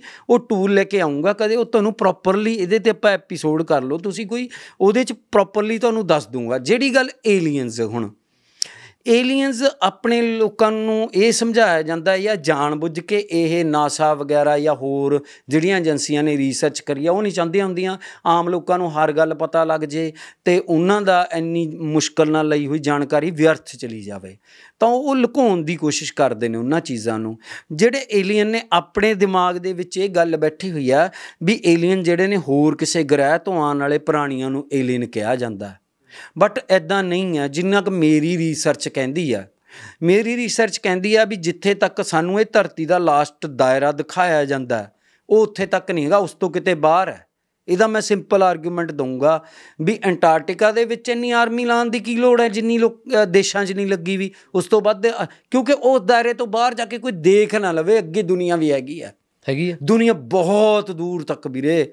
ਆਪਾਂ ਐਂਟਾਰਕਟਿਕਾ ਤੱਕ ਤਾਂ ਬਹੁਤ ਛੋਟਾ ਹਿੱਸਾ, ਧਰਤੀ ਐਡੀ ਜ਼ਿਆਦਾ ਵੱਡੀ ਹੈ ਕਿ ਆਪਾਂ ਸੋਚ ਨਹੀਂ ਸਕਦੇ ਉੱਥੇ ਅਲੱਗ-ਅਲੱਗ ਤਰ੍ਹਾਂ ਦੀਆਂ ਗੈਸਾਂ ਵਾਲੇ, ਅਲੱਗ-ਅਲੱਗ ਤਰ੍ਹਾਂ ਦੇ ਐਟਮੋਸਫੀਅਰ ਵਾਲੇ ਬਹੁਤ ਸਾਰੇ ਆਈਲੈਂਡ ਜਾਂ ਕਹਿ ਦੋ ਜਾਂ ਪਲੈਨਟ ਕਹਿੰਦੇ ਆ ਉਸੇ ਨੂੰ, ਉਹ ਕੋਈ ਉੱਪਰ ਨਹੀਂ ਹੈਗੇ। ਜਿੰਨਾ ਕਿ ਮੈਂ ਮੇਰੀ ਰਿਸਰਚ ਕਹਿੰਦੀ ਆ ਵੀ ਕੋਈ ਉੱਪਰ ਕੋਈ ਜਿਵੇਂ ਚੰਦ ਹੈ, ਜਾਂ ਇਦਾਂ ਕੋਈ ਇਦਾਂ ਪਲੈਨਟ ਨੇ, ਨਾ ਉੱਥੋਂ ਆਉਂਦੇ ਨੇ, ਨਹੀਂ। ਉਹ ਕਿਸੇ ਅਣਜਾਣ ਧਰਤੀਆਂ ਦੇ ਬਾਇਓਲੋਜੀਕਲ ਐਂਟੀਟੀਜ਼ ਨੇ, ਜੀਵ ਨੇ। ਕਈ ਜਗ੍ਹਾ ਤੇ ਐਸੇ ਵੀ ਨੇ, ਅੱਧੇ ਜੀਵ ਨੇ, ਅੱਧੇ ਇੱਕ ਤਾਂ ਇਹ ਹੈ, ਉਹ ਕਿਸੇ ਪਰ ਇਹ ਕਨਫਰਮ ਹੈ ਵੀ ਕਿਸੇ ਹੋਰ ਪਲੈਨਟ ਤੋਂ ਆਏ ਹੋਏ ਐਦਾਂ ਦੇ ਕੋਈ ਪਰਗ੍ਰਹੀ ਗਰੂਹੀ ਨਹੀਂ ਹੈਗੇ ਉਹ। ਉਹ ਐਕਸਪੈਰੀਮੈਂਟਸ ਨੇ ਹਾਈਬ੍ਰਿਡਸ ਨੇ, ਵੀ ਲੁਕ ਛਿਪ ਕੇ ਕਿਸੇ ਸਾਇੰਟਿਫਿਕ ਪ੍ਰੋਜੈਕਟ ਛੇੜ ਲੇ, ਕਿਤੇ ਕੋਈ ਉਹਦਾ ਬੇਸ ਬਣਾਤਾ ਲੱਗ ਜਾ। ਉਹ ਤੋਂ ਰਹਿ ਰਹੇ ਨੇ। ਇੱਕ ਦੂਸਰਾ ਜਿਹੜਾ ਹੈਗਾ ਵੀ ਇੱਕ ਬਹੁਤ ਵੱਡੀ ਜਿਹੜੀ ਗੱਲ ਅੱਜ ਦੀ ਤਰੀਕ ਚ ਲੇਟੈਸਟ ਕੱਲ ਤੱਕ ਦੀ ਮੇਰੀ ਰਿਸਰਚ ਜਿਹੜੀ ਸਾਹਮਣੇ ਆਈ ਆ ਉਹ ਇਹ ਹੈ ਵੀ ਇਹ ਜਿਨ੍ਹਾਂ ਨੂੰ ਅਸੀਂ ਇੰਟਰਪਲੈਨੇਟਰੀ ਬੀਇੰਗ ਸਮਝਦੇ ਆ ਪਰਗ੍ਰਹੀ ਸਮਝ ਰਹੇ ਨੇ ਧਰਤੀ ਦੇ ਲੋਕ ਐਨੀਆਂ ਵੀਡੀਓਜ਼ ਆਣ ਕਰਕੇ, ਕਿਉਂਕਿ ਉਹ ਸਾਹਮਣੇ ਵੀ ਆਉਣ ਲੱਗੇ ਵੀ ਉਹ ਜਿਹੜੇ ਨੇ ਕੀ ਨੇ, ਉਹ ਕਿਉਂ ਨਹੀਂ ਇਨਸਾਨ ਦੇ ਕੰਟੈਕਟ 'ਚ ਆਉਣਾ ਚਾਹੁੰਦੇ, ਖੁਦ ਹੀ ਨਹੀਂ ਆਉਣਾ ਚਾਹੁੰਦੇ? ਤੇ ਉਹ ਕਿਉਂ ਨਹੀਂ ਆਉਣਾ ਚਾਹੁੰਦੇ? ਉਹਦਾ ਰੀਜ਼ਨ ਇਹ ਹੈ ਵੀ ਉਹ ਕੋਈ ਦੂਜੇ ਪਲੈਨਟ ਤੋਂ ਆਏ ਹੋਏ ਬੰਦੇ ਨਹੀਂ ਆ, ਉਹ ਤੁਸੀਂ ਬਹੁਤ ਸਾਰੇ ਬੰਦਿਆਂ ਨੂੰ ਸ਼ਾਇਦ ਇਹਦਾ ਯਕੀਨ ਨਾ ਆਵੇ ਵੀ ਉਹ ਕਿਸ, ਸਾਡੇ ਹੀ ਆਉਣ ਵਾਲੇ ਸਮੇਂ ਦੇ ਫਿਊਚਰ ਚੋਂ ਫਿਊਚਰ 'ਚ ਜਾ ਕੇ ਟਾਈਮ ਟਰੈਵਲ ਪੋਸੀਬਲ ਹੋ ਗਿਆ, ਮੰਨ ਲਓ। ਮੰਨ ਲਓ ਅੱਜ ਤੋਂ 2500 ਸਾਲ ਬਾਅਦ ਟਾਈਮ ਟਰੈਵਲ ਕਰਕੇ ਤੁਸੀਂ ਕਿਸਲੇ ਪਿਛਲੇ ਟਾਈਮ 'ਚ ਵੀ ਜਾ ਸਕਦੇ ਹੋ, ਅਗਲੇ ਟਾਈਮ 'ਚ ਵੀ ਜਾ ਸਕਦੇ ਹੋ। ਉਹ ਸਾਡੇ ਫਿਊਚਰ 'ਚੋਂ ਸਾਡੇ ਜਿਹੜੇ ਹੋਣ ਵਾਲੀਆਂ ਪੀੜ੍ਹੀਆਂ ਨੇ, ਉਹ ਟਾਈਮ ਟਰੈਵਲ ਕਰਕੇ ਆਂਦੀਆਂ ਨੇ। ਇਹਨੂੰ ਇੰਟਰਡਾਈਮੈਂਸ਼ਨਲ ਬੀਇੰਗ ਵੀ। ਇਹਦੇ ਤੇ ਇਹਨੂੰ ਕਿਉਂਕਿ ਇਹਦੀ ਏ ਬੀ ਸੀ ਤੋਂ ਸਮਝਾ ਕੇ ਸ਼ੁਰੂ ਕਰਨਾ ਪਊਗਾ, ਤਾਂ ਇਹ ਚੀਜ਼ ਸਮਝਣ ਨੂੰ ਦਰਸ਼ਕਾਂ ਨੂੰ ਥੋੜਾ ਟਾਈਮ ਲੱਗੂਗਾ, ਜਾਂ ਉਹ ਵਾਲਾ ਲੈਵਲ ਜਿਹੜਾ ਹੈ ਸਾਇੰਸ ਦਾ ਕੁਝ ਚੀਜ਼ਾਂ ਸਮਝਾਣੀਆਂ ਪੈਣਗੀਆਂ ਤਾਂ ਸਮਝ ਆਊਗੀ। ਸਿੰਪਲ ਤਾਂ ਇਹ ਸਮਝ ਲਓ ਵੀ ਇਹ ਕੋਈ ਦੂਜੇ ਗ੍ਰਹਿਾਂ ਗਰੂਹਾਂ ਤੋਂ ਆਉਣ ਵਾਲੀ ਚੀਜ਼ ਨਹੀਂ। ਇੱਕ ਤਾਂ ਇਹ ਜਿਹੜੇ ਵਹੀਕਲਸ ਨੇ, ਇਹ ਉਸ ਟੈਕਨੋਲੋਜੀ ਨਾਲ ਰਿਲੇਟਡ ਨੇ, ਜਿਹੜੀ ਸੁਪਰ ਰਿਚ ਲੋਕਾਂ ਦੀ ਹੈ ਉਹ ਚਾਹੁੰਦੇ ਨੇ ਸਾਨੂੰ ਇਹਦਾ ਨਾਂ ਪਤਾ ਲੱਗੇ। ਬਟ ਇਹ ਹੌਲੀ ਹੌਲੀ ਅਗਰ ਸਾਡੇ ਸਾਹਮਣੇ ਵੀ ਆਵੇ ਤਾਂ ਉਹਨਾਂ ਦਾ ਹਾਜ਼ਮਾ ਬਣ ਜਵੇ ਸਾਡਾ। ਨਹੀਂ ਤਾਂ ਸਾਡੀ ਧਰਮ ਬਾਰੇ, ਰੱਬ ਬਾਰੇ ਉਹਨਾਂ ਨੂੰ ਲੱਗਦਾ ਮਾਨਤਾ ਬਿਲਕੁਲ ਬਦਲ ਜਾਣਗੀਆਂ। ਤਾਂ ਜਿਹੜੇ ਉਹ ਜਿਹਨੂੰ ਅਸੀਂ ਇੰਟਰਪਲੈਨੇਟਰੀ ਬੀਇੰਗ ਸਮਝੀ ਜਾਂਦੇ ਆ ਹੋਰ ਕਿਸੇ ਗ੍ਰਹਿ ਤੋਂ ਆਏ ਨੇ, ਉਹ ਕਿਸੇ ਗ੍ਰਹਿ ਗਰੂ ਤੋਂ ਨਹੀਂ ਆਂਦੇ ਉਹ ਜਿਹੜੇ ਨੇ ਜਾਂ ਤਾਂ ਉਹ ਕਿਸੇ ਹੋਰ ਲੈਂਡ ਤੋਂ ਨੇ। ਬਾਇਓਲੋਜੀਕਲ ਨੇ ਸਾਡੇ ਵਾਂਗੂ ਹੀ ਥੋੜਾ ਜਿਹਾ ਉਹਨਾਂ ਦੇ ਨੱਕ ਮੂੰਹ ਦੀ ਸ਼ੇਪ ਅਲੱਗ ਤਰ੍ਹਾਂ ਦੀ ਹੈ, ਸਾਡੇ ਨਾਲੋਂ ਵੱਖਰੀ ਤਰ੍ਹਾਂ ਦੀ ਹੈ। ਤੇ ਜਾਂ ਉਹਨਾਂ ਦੇ ਸਾਈਜ਼ ਸਾਡੇ ਨਾਲੋਂ ਬਹੁਤ ਵੱਖਰੇ ਨੇ, ਜਿਹਦੇ ਕਰਕੇ ਅਸੀਂ ਉਹਨਾਂ ਨੂੰ ਕਿਸੇ ਹੋਰ ਗ੍ਰਹਿ ਦੇ ਵਾਸੀ ਸਮਝ ਲੈਂਦੇ ਆ ਜਾਂ ਉਹ ਕਿਸੇ ਐਕਸਪੈਰੀਮੈਂਟ ਦਾ ਹਿੱਸਾ ਨੇ ਹਾਈਬ੍ਰਿਡਾਈਜੇਸ਼ਨ ਦਾ ਪ੍ਰੋਡਕਟ ਨੇ। ਜਾਂ ਉਹ ਜਿਹੜੇ ਨੇ ਇੱਕ ਜਿਹੜੀ ਮੈਂ ਅਲੱਗ ਦੱਸੀ ਉਹ ਚੀਜ਼ ਅਲੱਗ ਹੈ ਵੀ ਉਹ ਇੰਟਰਡਾਈਮੈਂਸ਼ਨਲ ਇੰਟਰ ਕਿਉਂਕਿ ਇੱਥੇ ਹੀ ਹੈ ਸਾਰਾ ਕੁਝ ਜੋ ਸਾਡੇ ਪਾਸਟ 'ਚ ਹੋ ਚੁੱਕਿਆ, ਉਹ ਵੀ ਇੱਥੇ ਤੁਰਿਆ ਫਿਰਦਾ ਫ੍ਰੀਕੁਐਂਸੀ ਦੇ ਰੂਪ 'ਚ એનર્ਜੀ ਕਦੇ ਮਰਦੀ ਨਹੀਂ ਹੁੰਦੀ ਹਮੇਸ਼ਾ। ਜੇ ਆਪਣੀ ਡੈਥ ਹੁੰਦੀ ਹੈ ਤਾਂ ਆਪਾਂ ਇੱਥੇ ਹੀ એનર્ਜੀ ਬਣ ਕੇ ਇੱਥੇ ਹੀ ਡਿਸੋਲਵ ਹੋ ਜਾਂਦੇ ਆ ਇਸ ਦੁਨੀਆ ਦੇ ਵਿੱਚ ਹੀ।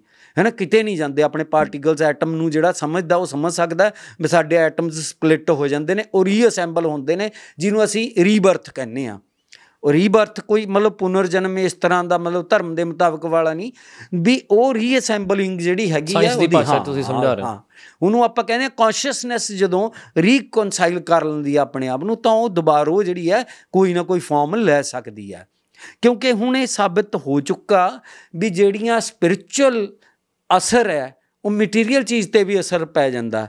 ਉਹ ਪਾ ਦਿੰਦਾ। ਤੁਸੀਂ ਦੇਖਿਆ ਹੋਣਾ ਡਾਇਨਮੋ ਵਰਗੇ ਮੈਜੀਸ਼ੀਅਨ ਜਾਂ ਤੁਸੀਂ ਟੈਲੀਕਿਨੇਸਿਸ ਦੇਖਿਆ ਹੋਣਾ ਵੀ ਲੋਕ ਇੱਕ ਫੋਕ ਕਾਂਟਾ ਜਿਹਨੂੰ ਕਹਿੰਦੇ ਉਹ ਚੱਕਦੇ ਨੇ। ਉਹਨੂੰ ਅੱਖਾਂ ਨਾਲ ਇਦਾਂ ਹੀ ਮੋੜ ਦਿੰਦੇ ਨੇ ਦੇਖ ਲਓ। ਉਹ ਕਿਦਾਂ? ਆਤਮਿਕ ਬਲ ਨਾਲ। ਰਿਮੋਟ ਵਿਊਇੰਗ ਹੁੰਦੀ ਹੈ ਇੱਕ ਵੀ ਤੁਸੀਂ ਜਿਹਨੂੰ ਦੂਰਦਰਸ਼ਿਤਾ ਕਹਿੰਦੇ ਨੇ ਸੀਏ ਤੱਕ ਉਹਦਾ ਯੂਜ਼ ਕਰਦੀ ਹੈ। ਮਤਲਬ ਸਿਕਿਉਰਿਟੀ ਏਜੰਸੀਜ਼ ਜਿਹੜੀਆਂ ਨੇ ਇੰਟੈਲੀਜੈਂਸ ਏਜੰਸੀਜ਼ ਫੋਰਨ ਦੀਆਂ ਉਹ ਯੂਜ਼ ਕਰਦੀਆਂ ਨੇ। ਉਹ ਕੀ ਹੁੰਦੇ ਨੇ ਰਿਮੋਟ ਵਿਊਅਰਸ ਬੈਠ ਕੇ ਅੱਖਾਂ ਮੀਚ ਕੇ ਮੈਡੀਟੇਸ਼ਨ ਕਰਦੇ ਨੇ ਕਈ ਕਈ ਦਿਨ ਪਰ ਉਹਦੇ ਲਈ ਬਹੁਤ ਹਾਰਡ ਟ੍ਰੇਨਿੰਗ ਹੁੰਦੀ ਹੈ। ਉਹ ਬਿਲਕੁਲ ਸਾਧੂਆਂ ਵਰਗਾ ਜੀਵਨ ਬਤੀਤ ਕਰਦੇ ਨੇ। ਹੁੰਦੇ ਫੌਜੀ ਨੇ ਆਪਣੇ ਦੇਸ਼ ਉਹ ਦੇਖਦੇ ਨੇ ਵੀ ਕਿੱਥੇ ਸਾਡਾ ਕੋਈ ਦੁਸ਼ਮਣ ਬੇਸ ਬਣਾ ਕੇ ਬੈਠਾ ਉਹ ਇਦਾਂ ਬਲਿੰਕ ਕਰਾਉਂਦੇ ਨੇ ਆਪਣੇ ਮਾਈਂਡ ਦੇ ਵਿੱਚ એનર્ਜੀ ਨੂੰ। ਇਹ ਹੁੰਦਾ ਹਾਂ ਬਿਲਕੁਲ ਬਿਲਕੁਲ ਬਿਲਕੁਲ ਐਗਜ਼ੈਕਟਲੀ ਇਹਦੀਆਂ ਕੁਝ ਐਗਜ਼ਾਮਪਲ ਸੋਲਿਡ ਨੇ ਜਿਹੜੀਆਂ ਹੌਲੀ ਹੌਲੀ ਆਪਾਂ ਅੱਗੇ ਦਿਖਾ ਵੀ ਸਕਦੇ ਹਾਂ ਕੁਝ ਚੀਜ਼ਾਂ ਹੈਨਾ? ਬਾਈ ਫਿਰ ਮੇਰਾ ਇੱਕ ਸਵਾਲ ਹੈ। ਕਿ ਜੇ ਇਦਾਂ ਧਿਆਨ ਲਾ ਕੇ ਇਹ ਪਤਾ ਲੱਗ ਸਕਦਾ ਹੈ ਕਿ ਕਿੱਥੇ ਕੀ ਹੋ ਰਿਹਾ। ਆਪਣੇ ਇੰਡੀਆ ਦੇ ਇੱਕ ਯੋਗੀ ਸੀਗੇ ਰਾਮਾ ਸਵਾਮੀ ਹੈਨਾ? ਡਾਕਟਰ ਸੀਗੇ ਉਹ। ਤੇ ਉਹਨਾਂ ਨੇ ਫੋਰਨ ਦੇ ਵਿੱਚੋਂ ਪਹਿਲੇ ਬੰਦੇ ਸੀ ਜਿਨ੍ਹਾਂ ਨੇ ਤੁਸੀਂ ਸੁਣਿਆ ਹੋਣਾ ਜਿਹਨੂੰ ਈਐਸਪੀ ਕਹਿੰਦੇ ਨੇ ਐਕਸਟਰਾ ਸੈਂਸਰੀ ਪਰਸੈਪਸ਼ਨ ਹੈਨਾ ਜਿਹੜੀ ਇੰਦਰੀਆਂ ਦੀ ਸਮਰੱਥਾ ਤੋਂ ਬਾਹਰ ਦੀ ਜਿਹੜੀ ਹੈਗੀ ਹੈ ਕੋਈ ਸਮਰੱਥਾਵਾਂ ਆਉਣੀਆਂ ਜਿਹਨੂੰ ਆਪਾਂ ਪੁਰਾਣੇ ਟਾਈਮ 'ਚ ਮਹਾਂਪੁਰਖ ਕਹਿੰਦੇ ਸੀ ਜਾਂ ਯੋਗੀ ਸੀਗੇ, ਗੁਰੂ ਨਾਨਕ ਦੇਵ ਜੀ ਵਰਗੇ ਜਾਂ ਮਹਾਤਮਾ ਬੁੱਧ ਵਰਗੇ, ਜਿਨ੍ਹਾਂ 'ਚ ਪਾਵਰ ਸੀਗੀਆਂ ਉਹਨਾਂ ਨੂੰ ਆਪਣੇ ਅੰਦਰ ਦੀਆਂ ਪਾਵਰਸ ਨੂੰ ਪਛਾਣਿਆ, ਉਹਨਾਂ ਨੇ ਉੱਤੇ ਮਿਹਨਤ ਕੀਤੀ, ਆਪਣੇ ਮਨ ਨੂੰ ਜਿੱਤਿਆ, ਇੱਕ ਡਿਸਪਲਿਨ 'ਚ ਲਿਆਤਾ, ਉਹ ਚੀਜ਼ ਨੂੰ ਕੀਤਾ ਉਹਨਾਂ ਨੇ। ਬਸ ਉਹ ਰਾਮਾ ਸਵਾਮੀ ਨੇ ਕੀ ਕੀਤਾ? ਉਹ ਪਹਿਲਾ ਬੰਦਾ ਸੀ ਜਿਹਨੇ ਫੋਰਨ 'ਚ ਜਾ ਕੇ ਆਪਣੀ ਬਾਡੀ ਤੇ ਈਸੀਜੀ ਮਸ਼ੀਨਾਂ ਅਲਟਰਾਸਾਊਂਡ ਵਗੈਰਾ ਸਭ ਲਵਾ ਕੇ ਉਹਨਾਂ ਨੂੰ ਕਿਹਾ ਸੀਗਾ, ਗੋਰੀਆਂ ਸਰਕਾਰਾਂ ਨੂੰ ਵੀ ਤੁਸੀਂ ਦੱਸੋ ਕਿਹੜੀ ਜਗ੍ਹਾ ਤੇ ਆਪਦੇ ਮੈਂ ਜਿਹੜਾ ਹੈਗਾ ਕੈਂਸਰ ਪੈਦਾ ਕਰਾਂ, ਕਿਹੜੇ ਆਰਗਨ ਦੇ ਵਿੱਚ ਕੀ ਕਰਾਂ।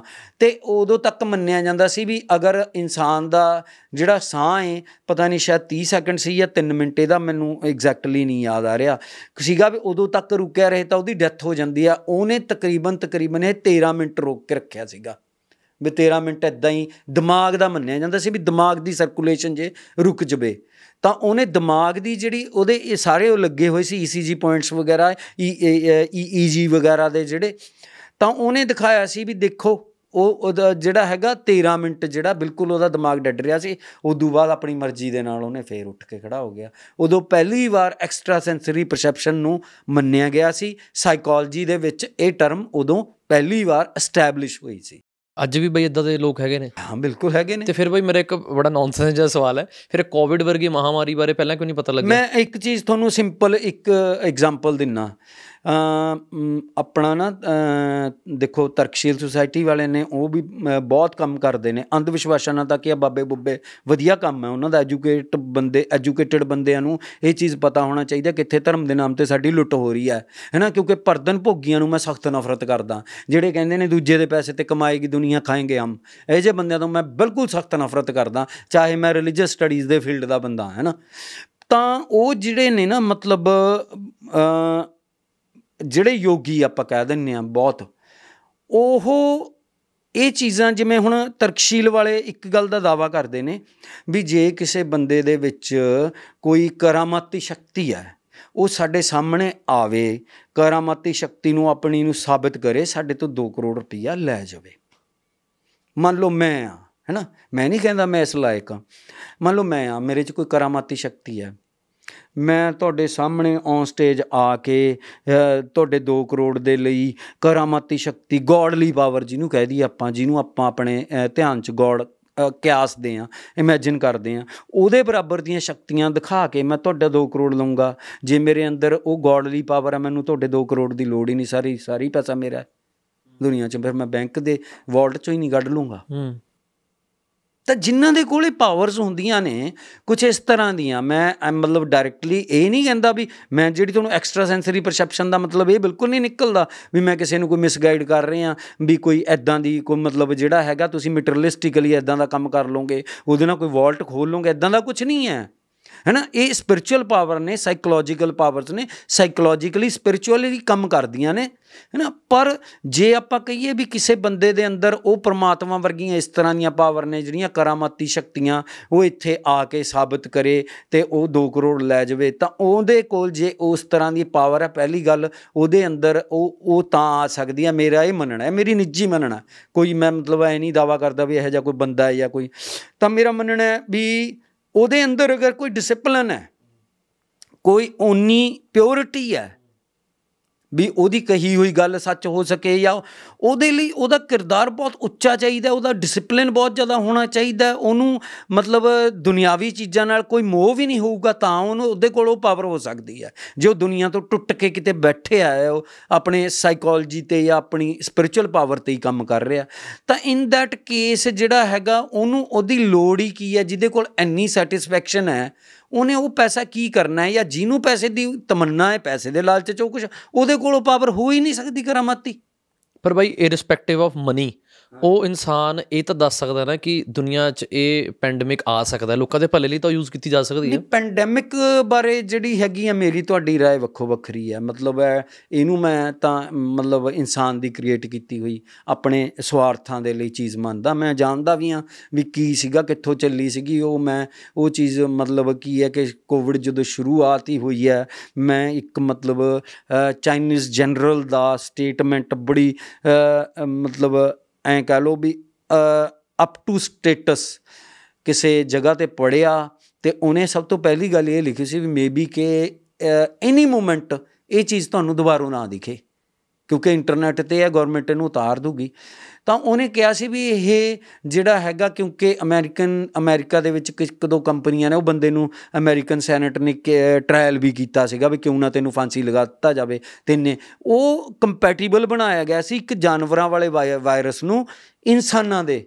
ਕੰਪੈਟੀਬਲ ਬਣਾ ਦਿੱਤਾ ਗਿਆ ਸੀ ਉਹਨਾਂ ਦੇ ਅਨੁਕੂਲ ਬਣਾ ਦਿੱਤਾ ਗਿਆ ਸੀ ਤਾਂ ਕਿ ਉਹਨੂੰ ਇੱਕ ਵੈਪਨ ਦੇ ਤੌਰ ਤੇ ਯੂਜ਼ ਕੀਤਾ ਜਾ ਸਕੇ। ਹੁਣ ਮੈਨੂੰ ਆਪਣੀ ਕਿਤਾਬਾਂ ਪੜ੍ਹਦੇ ਰਹਿਣ ਕਰਕੇ ਜਾਂ ਖਬਰਾਂ ਸੁਣਦੇ ਨਿਊਜ਼ਪੇਪਰ 'ਚ ਅਵੇਅਰਨੈਸ ਰਹਿਣ ਕਰਕੇ ਇਹ ਵੀ ਪਤਾ ਹੈ ਵੀ ਵੈਨਜ਼ੂਏਲਾ ਦੇ ਵਿੱਚ ਨਵਾਂ-ਨਵਾਂ ਪੈਟਰੋਲ ਨਿਕਲਿਆ ਸੀ ਤੇ ਅਮਰੀਕਨ ਗਵਰਨਮੈਂਟ ਚਾਹੁੰਦੀ ਸੀ ਵੀ ਵੈਨਜ਼ੂਏਲਨ ਜਿਹੜੇ ਆ ਉਹਨਾਂ ਦੇ ਪੈਟਰੋ ਡਾਲਰ ਦੇ ਅ, ਉਹ ਬਣ ਜਾਣ ਹਿੱਸਾ ਬਣ ਜਾਣ। ਉਹਨਾਂ ਦਾ ਪੈਟਰੋਲ ਵੀ ਜਿਵੇਂ ਸਾਊਦੀ ਅਰਬ ਦਾ ਏ ਉਹਨਾਂ ਦੇ ਰਿਜ਼ਰਵ ਦਾ ਹਿੱਸਾ ਬਣ ਜੇ ਜਿਹਦੇ ਸਿਰ ਤੇ ਡਾਲਰ ਅੱਗੇ ਮੂਵ ਕਰ ਸਕੇ ਕਿਉਂਕਿ ਹੁਣ ਆ ਜਿਹੜੀਆਂ ਰੀਸੈਂਟ ਵਾਰਸ ਹੋ ਰਹੀਆਂ ਨੇ, ਉਹ ਡੀ ਡਾਲਰਾਈਜੇਸ਼ਨ ਕਰਕੇ ਹੀ ਹੋ ਰਹੀਆਂ ਨੇ। ਡੀ ਡਾਲਰਾਈਜੇਸ਼ਨ ਹੀ ਆ ਇਹ ਇੱਕ ਤਰ੍ਹਾਂ ਦਾ। ਮਤਲਬ ਡਾਲਰ ਦਾ ਪੱਠਾ ਸਮਝੋ, ਬੈਠ ਗਿਆ। ਉਹਨਾਂ ਦਾ ਡੈਟ ਆਪਾਂ ਕਲੀਅਰ ਕਰ ਰਹੇ ਸੀ। ਆਪਾਂ ਉਹ ਕੰਟਰੀਆਂ ਬਿਕਸ ਕੰਟਰੀ ਆਪਾਂ ਮੁੱਕਰ ਗਏ ਵੀ ਅਸੀਂ ਤੁਹਾਡਾ ਕਰਜ਼ਾ ਕਿਉਂ ਚੁਕਾਈਏ? ਹੈਨਾ, ਉਹ ਡਾਲਰ ਛਾਪ ਰਹੇ ਨੇ, ਉਹਦੇ ਬਦਲੇ ਸੋਨਾ ਰੱਖ ਨਹੀਂ ਰਹੇ ਤੇ ਉਹ ਕੱਲਾ ਡਾਲਰ ਛਾਪੀ ਜਾ ਰਹੇ ਨੇ। ਸਾਡੇ ਤੇ ਉਹਨਾਂ ਨੇ ਲਿਮਿਟ ਲਾਈ ਹੋਈ ਆ ਵੀ ਤੁਸੀਂ ਜਿਹੜਾ ਪੈਟਰੋਲ ਹੈ ਦੁਨੀਆ ਭਰ ਚ ਪੈਟਰੋਲ ਦਾ ਵਪਾਰ ਡਾਲਰ ਚ ਹੋਊਗਾ। ਉਹਨਾਂ ਦਾ ਤਾਂ ਕਾਗਜ਼ ਦਾ ਡਾਲਰ ਵੀ ਸਾਡੇ ਲਈ ਟੋਕਨ ਬਣ ਗਿਆ। ਵੀ ਇੱਕ ਤਰ੍ਹਾਂ ਨਾਲ 100 ਰੁਪਏ ਦੇ ਕੇ ਸਾਨੇ ਆ ਟੋਕਨ ਲੈ ਲਿਆ ਸਾਨੇ। 80 ਰੁਪਏ ਦੇ ਕੇ 1 ਡਾਲਰ ਲੈ ਲਿਆ, ਡਾਲਰ 'ਚ ਹੀ ਪੈਟਰੋਲ ਮਿਲੂਗਾ। ਤਾਂ ਇਸ ਕਰਕੇ ਉਹਨਾਂ ਉਹ ਚਾਹੁੰਦੇ ਸੀ ਵੈਨਜ਼ੂਏਲਾ ਦੇ ਵਿੱਚ ਅਮਰੀਕਨਸ ਨੇ ਇਹ, ਚਾਈਨਾ ਦੇ ਵਿੱਚ ਉਹਨਾਂ ਨੇ, ਇਹ 'ਚ ਚਾਈਨਾ ਦਾ ਨਾਮ ਜਿਹੜਾ ਬਦਨਾਮ ਕੀਤਾ ਗਿਆ, ਇਹ ਵੀ ਮੈਨੂੰ ਪਤਾ ਹੈ ਵੀ ਚਾਈਨਾ ਦਾ ਡਾਇਰੈਕਟਲੀ ਕੋਈ ਰੋਲ ਨਹੀਂ ਸੀ। ਚਾਈਨਾ ਨੇ ਸਿਰਫ ਆਪਣੇ ਉੱਥੇ ਅਗਰ ਚਾਈਨਾ, ਇੰਡੀਆ ਦੇ ਵਿੱਚ ਆ ਕੇ ਕੋਈ ਅਮਰੀਕਨ ਕੰਪਨੀਆਂ, ਕੋਈ ਲੈਬ, ਲੈਬੋਰੇਟਰੀਜ਼ ਕਿਰਾਏ ਤੇ ਲੈ ਲੈਣ, ਕੋਈ ਵੀ ਲੋਕੇਸ਼ਨ ਲੈ ਕੇ, ਉੱਥੇ ਉਹ ਕੀ ਕਰ ਰਹੇ ਨੇ ਕਿ ਉਹਦੇ ਰਿਸਪੌਂਸੀਬਲ ਆਪਾਂ ਤਾਂ ਨਹੀਂ ਆ। ਉਹਨਾਂ ਨੇ ਉੱਥੇ ਉਹ ਵਾਇਰਸ ਬਣਾਇਆ ਜਿਹੜਾ ਕਿ ਅ, ਜਾਨਵਰਾਂ ਦਾ ਵਾਇਰਸ ਸੀ ਉਹਨੂੰ ਇਨਸਾਨਾਂ ਦੇ ਕੰਪੈਟੀਬਲ ਬਣਾਇਆ ਗਿਆ ਤੇ ਉਹ ਵਾਇਰਸ ਨੂੰ ਵੈਪਨ ਦੇ ਤੌਰ ਤੇ ਯੂਜ਼ ਕਰਨਾ ਸੀ ਜਿੱਥੇ ਉਹਦੀ ਮਤਲਬ ਕੀ ਹੋਇਆ ਅਲਟੀਮੇਟਲੀ ਚਾਈਨੀਜ਼ ਗਵਰਨਮੈਂਟ ਨੂੰ ਉਹਦਾ ਪਤਾ ਲੱਗ ਗਿਆ ਚਾਈਨੀਜ਼ ਏਜੰਸੀਆਂ ਨੂੰ ਉਹ ਵੁਹਾਨ ਮਾਰਕੀਟ 'ਚ ਉਹਨਾਂ ਦੀ ਡੀਲ ਹੋਣੀ ਸੀਗੀ। ਤਾਂ ਉਹ ਉਹ ਇੱਕ ਐਡੇ ਕਿ ਜਿਹਨੂੰ ਆਪਾਂ ਇੰਪਿਊਲ ਕਹਿ ਦਿੰਦੇ ਆ ਹਨਾ ਤਾਂ ਵਾਇਲ ਕਹਿ ਦਿੰਦੇ ਆ ਉਹ ਚ ਪਾਈ ਹੋਈ ਸੀ ਛੋਟੀ ਜੀ ਟਿਊਬ ਦੇ ਵਿੱਚ। ਤਾਂ ਉਹ ਛੋਟੀ ਜੀ ਟਿਊਬ ਦੇ ਵਿੱਚ ਉਹ ਵਾਇਰਸ ਸੀਗਾ, ਉਹ CIA ਵਾਲਿਆਂ ਨੇ ਉਹਨੂੰ ਟਿਕਾ ਲਿਆ ਸੀ, ਚਾਈਨੀਜ਼ ਏਜੰਸੀ ਵਾਲੇ ਬੰਦੇ ਨੂੰ ਵੀ ਤੈਨੂੰ ਖੁੱਲਾ ਪੈਸਾ, ਅਮਰੀਕਾ ਦੀ ਸਿਟੀਜ਼ਨਸ਼ਿਪ ਤੂੰ ਸਾਨੂੰ ਇਹ ਦੇ ਦੇ, ਇੱਕ ਸੈਂਪਲ ਦੇ ਦੇ। ਤਾਂ ਉਹਨੂੰ ਦੇਣ ਲੱਗਾ ਸੀ, ਦੂਰੋਂ ਇੱਕ ਚਾਈਨੀਜ਼ ਏਜੰਸੀਆਂ ਨੇ ਦੇਖ ਲਿਆ, ਉਹ ਗੱਲ ਬਹੁਤੀ ਬਾਹਰ ਨਹੀਂ ਆਉਣ ਦਿੱਤੀ, ਉਹਨਾਂ ਨੇ ਉੱਥੇ ਉੱਥੇ ਉਹਨਾਂ ਦੀ ਆਪਸ ਚ ਫਾਇਰਿੰਗ ਵੀ ਹੋਈ। ਤੇ ਉਹ ਉਹ ਗਿਰ ਕੇ ਫੁੱਟ ਗਿਆ ਤੇ ਜਿਹੜੇ ਉੱਥੇ ਵੈਟ ਮਾਰਕੀਟ ਸੀਗੀ ਵੈਟ ਮਾਰਕੀਟ ਦੇ ਵਿੱਚੋਂ ਵੈਟਸ ਦੇ ਵਿੱਚੋਂ ਵਾਇਰਸ ਚਲਾ ਗਿਆ, ਜਿਨੇ ਜਿਨੇ ਉਹ ਖਾਇਆ, ਉਹ ਅੱਗੇ ਵੱਧਦਾ ਚਲਾ ਗਿਆ। ਸੋ ਇਹ ਇੱਕ ਇਨਸਾਨਾਂ ਦੀ ਮਾੜੀ ਕਰਤੂਤ ਸੀਗੀ ਇਹ ਇੱਕ ਵਾਇਰਸ ਪੈਦਾ ਕੀਤਾ ਗਿਆ ਵਾਇਰਸ ਸੀਗਾ ਇਹ ਨੈਚੁਰਲ ਵਾਇਰਸ ਨਹੀਂ ਹੈਗਾ। ਜਿਹੜੇ ਨੈਚੁਰਲ ਵਾਇਰਸ ਹੁੰਦੇ ਨੇ ਬਾਈ ਜਿਵੇਂ ਭੁਚਾਲ ਆ ਗਿਆ ਪਿੱਛੇ ਸ਼ਿਮਲਾ ਦੇ ਵਿੱਚ ਹਿਮਾਚਲ ਚ ਅਸੀਂ ਦੇਖ ਜਿਹੜੇ ਰਹੇ ਸੀ। ਬੰਦੇ ਧਾਰਮਿਕ ਤੌਰ ਤੇ ਸੋਚਦੇ ਨੇ ਜਾਂ ਸਪਿਰਚੁਅਲ ਹੁੰਦੇ ਨੇ ਨਾ ਇਹ ਉਹਨਾਂ ਦੀ ਪੂਰੀ ਕਨਸਟ੍ਰੇਂਟ ਹੁੰਦੀ ਆ ਵੀ ਉਹ ਕਿਸੇ ਵੀ ਡਿਵਾਈਨ ਪਲਾਨ ਦੇ ਵਿੱਚ ਜਾਂ ਕਿਸੇ ਦੀ ਜਿਹੜੀ ਹੈਗੀ ਆ ਹਰ ਬੰਦੇ ਦੀ ਪ੍ਰਮਾਤਮਾ ਵੀ ਚਲੋ ਜਿਹੜੇ ਬੰਦੇ ਮੰਨਦੇ ਨੇ ਉਹ ਇਹ ਮੰਨਦੇ ਨੇ ਵੀ ਪ੍ਰਮਾਤਮਾ ਵੀ ਕਹਿੰਦਾ ਵੀ ਤੈਨੂੰ ਮੈਂ ਇੱਕ ਸੈਲਫ ਵਿਲ ਦੇ ਕੇ ਪੈਦਾ ਕਰਤਾ। ਤੂੰ ਆਪਣੀ ਸੈਲਫ ਵਿਲ ਦੇ ਕਰਕੇ ਜੋ ਤੇਰੇ ਐਕਸ਼ਨ ਨੇ ਉਹਦਾ ਰਿਸਪੌਂਸੀਬਲ ਤੂੰ ਹੈ। ਸੋ ਇਹ ਜਿਹੜੀ ਹੈ ਕਿਤੇ ਨਾ ਕਿਤੇ ਕੋਐਗਜ਼ਿਸਟੈਂਸ ਹੈ ਇਹ ਦੁਨੀਆ। ਅਸੀਂ ਇੱਕ ਦੂਜੇ ਦੇ ਨਾਲ ਸਹਿ ਹੋਂਦਾ ਸਾਡੀ। ਇੱਕ ਐਕਸ਼ਨ ਦੂਸਰੇ ਤੇ ਦੂਸਰੇ ਦਾ, ਤੀਸਰੇ ਤੇ ਤੀਸਰੇ ਦਾ, ਚੌਥੇ ਤੇ ਇਹ ਅਸਰ ਕਰਦਾ।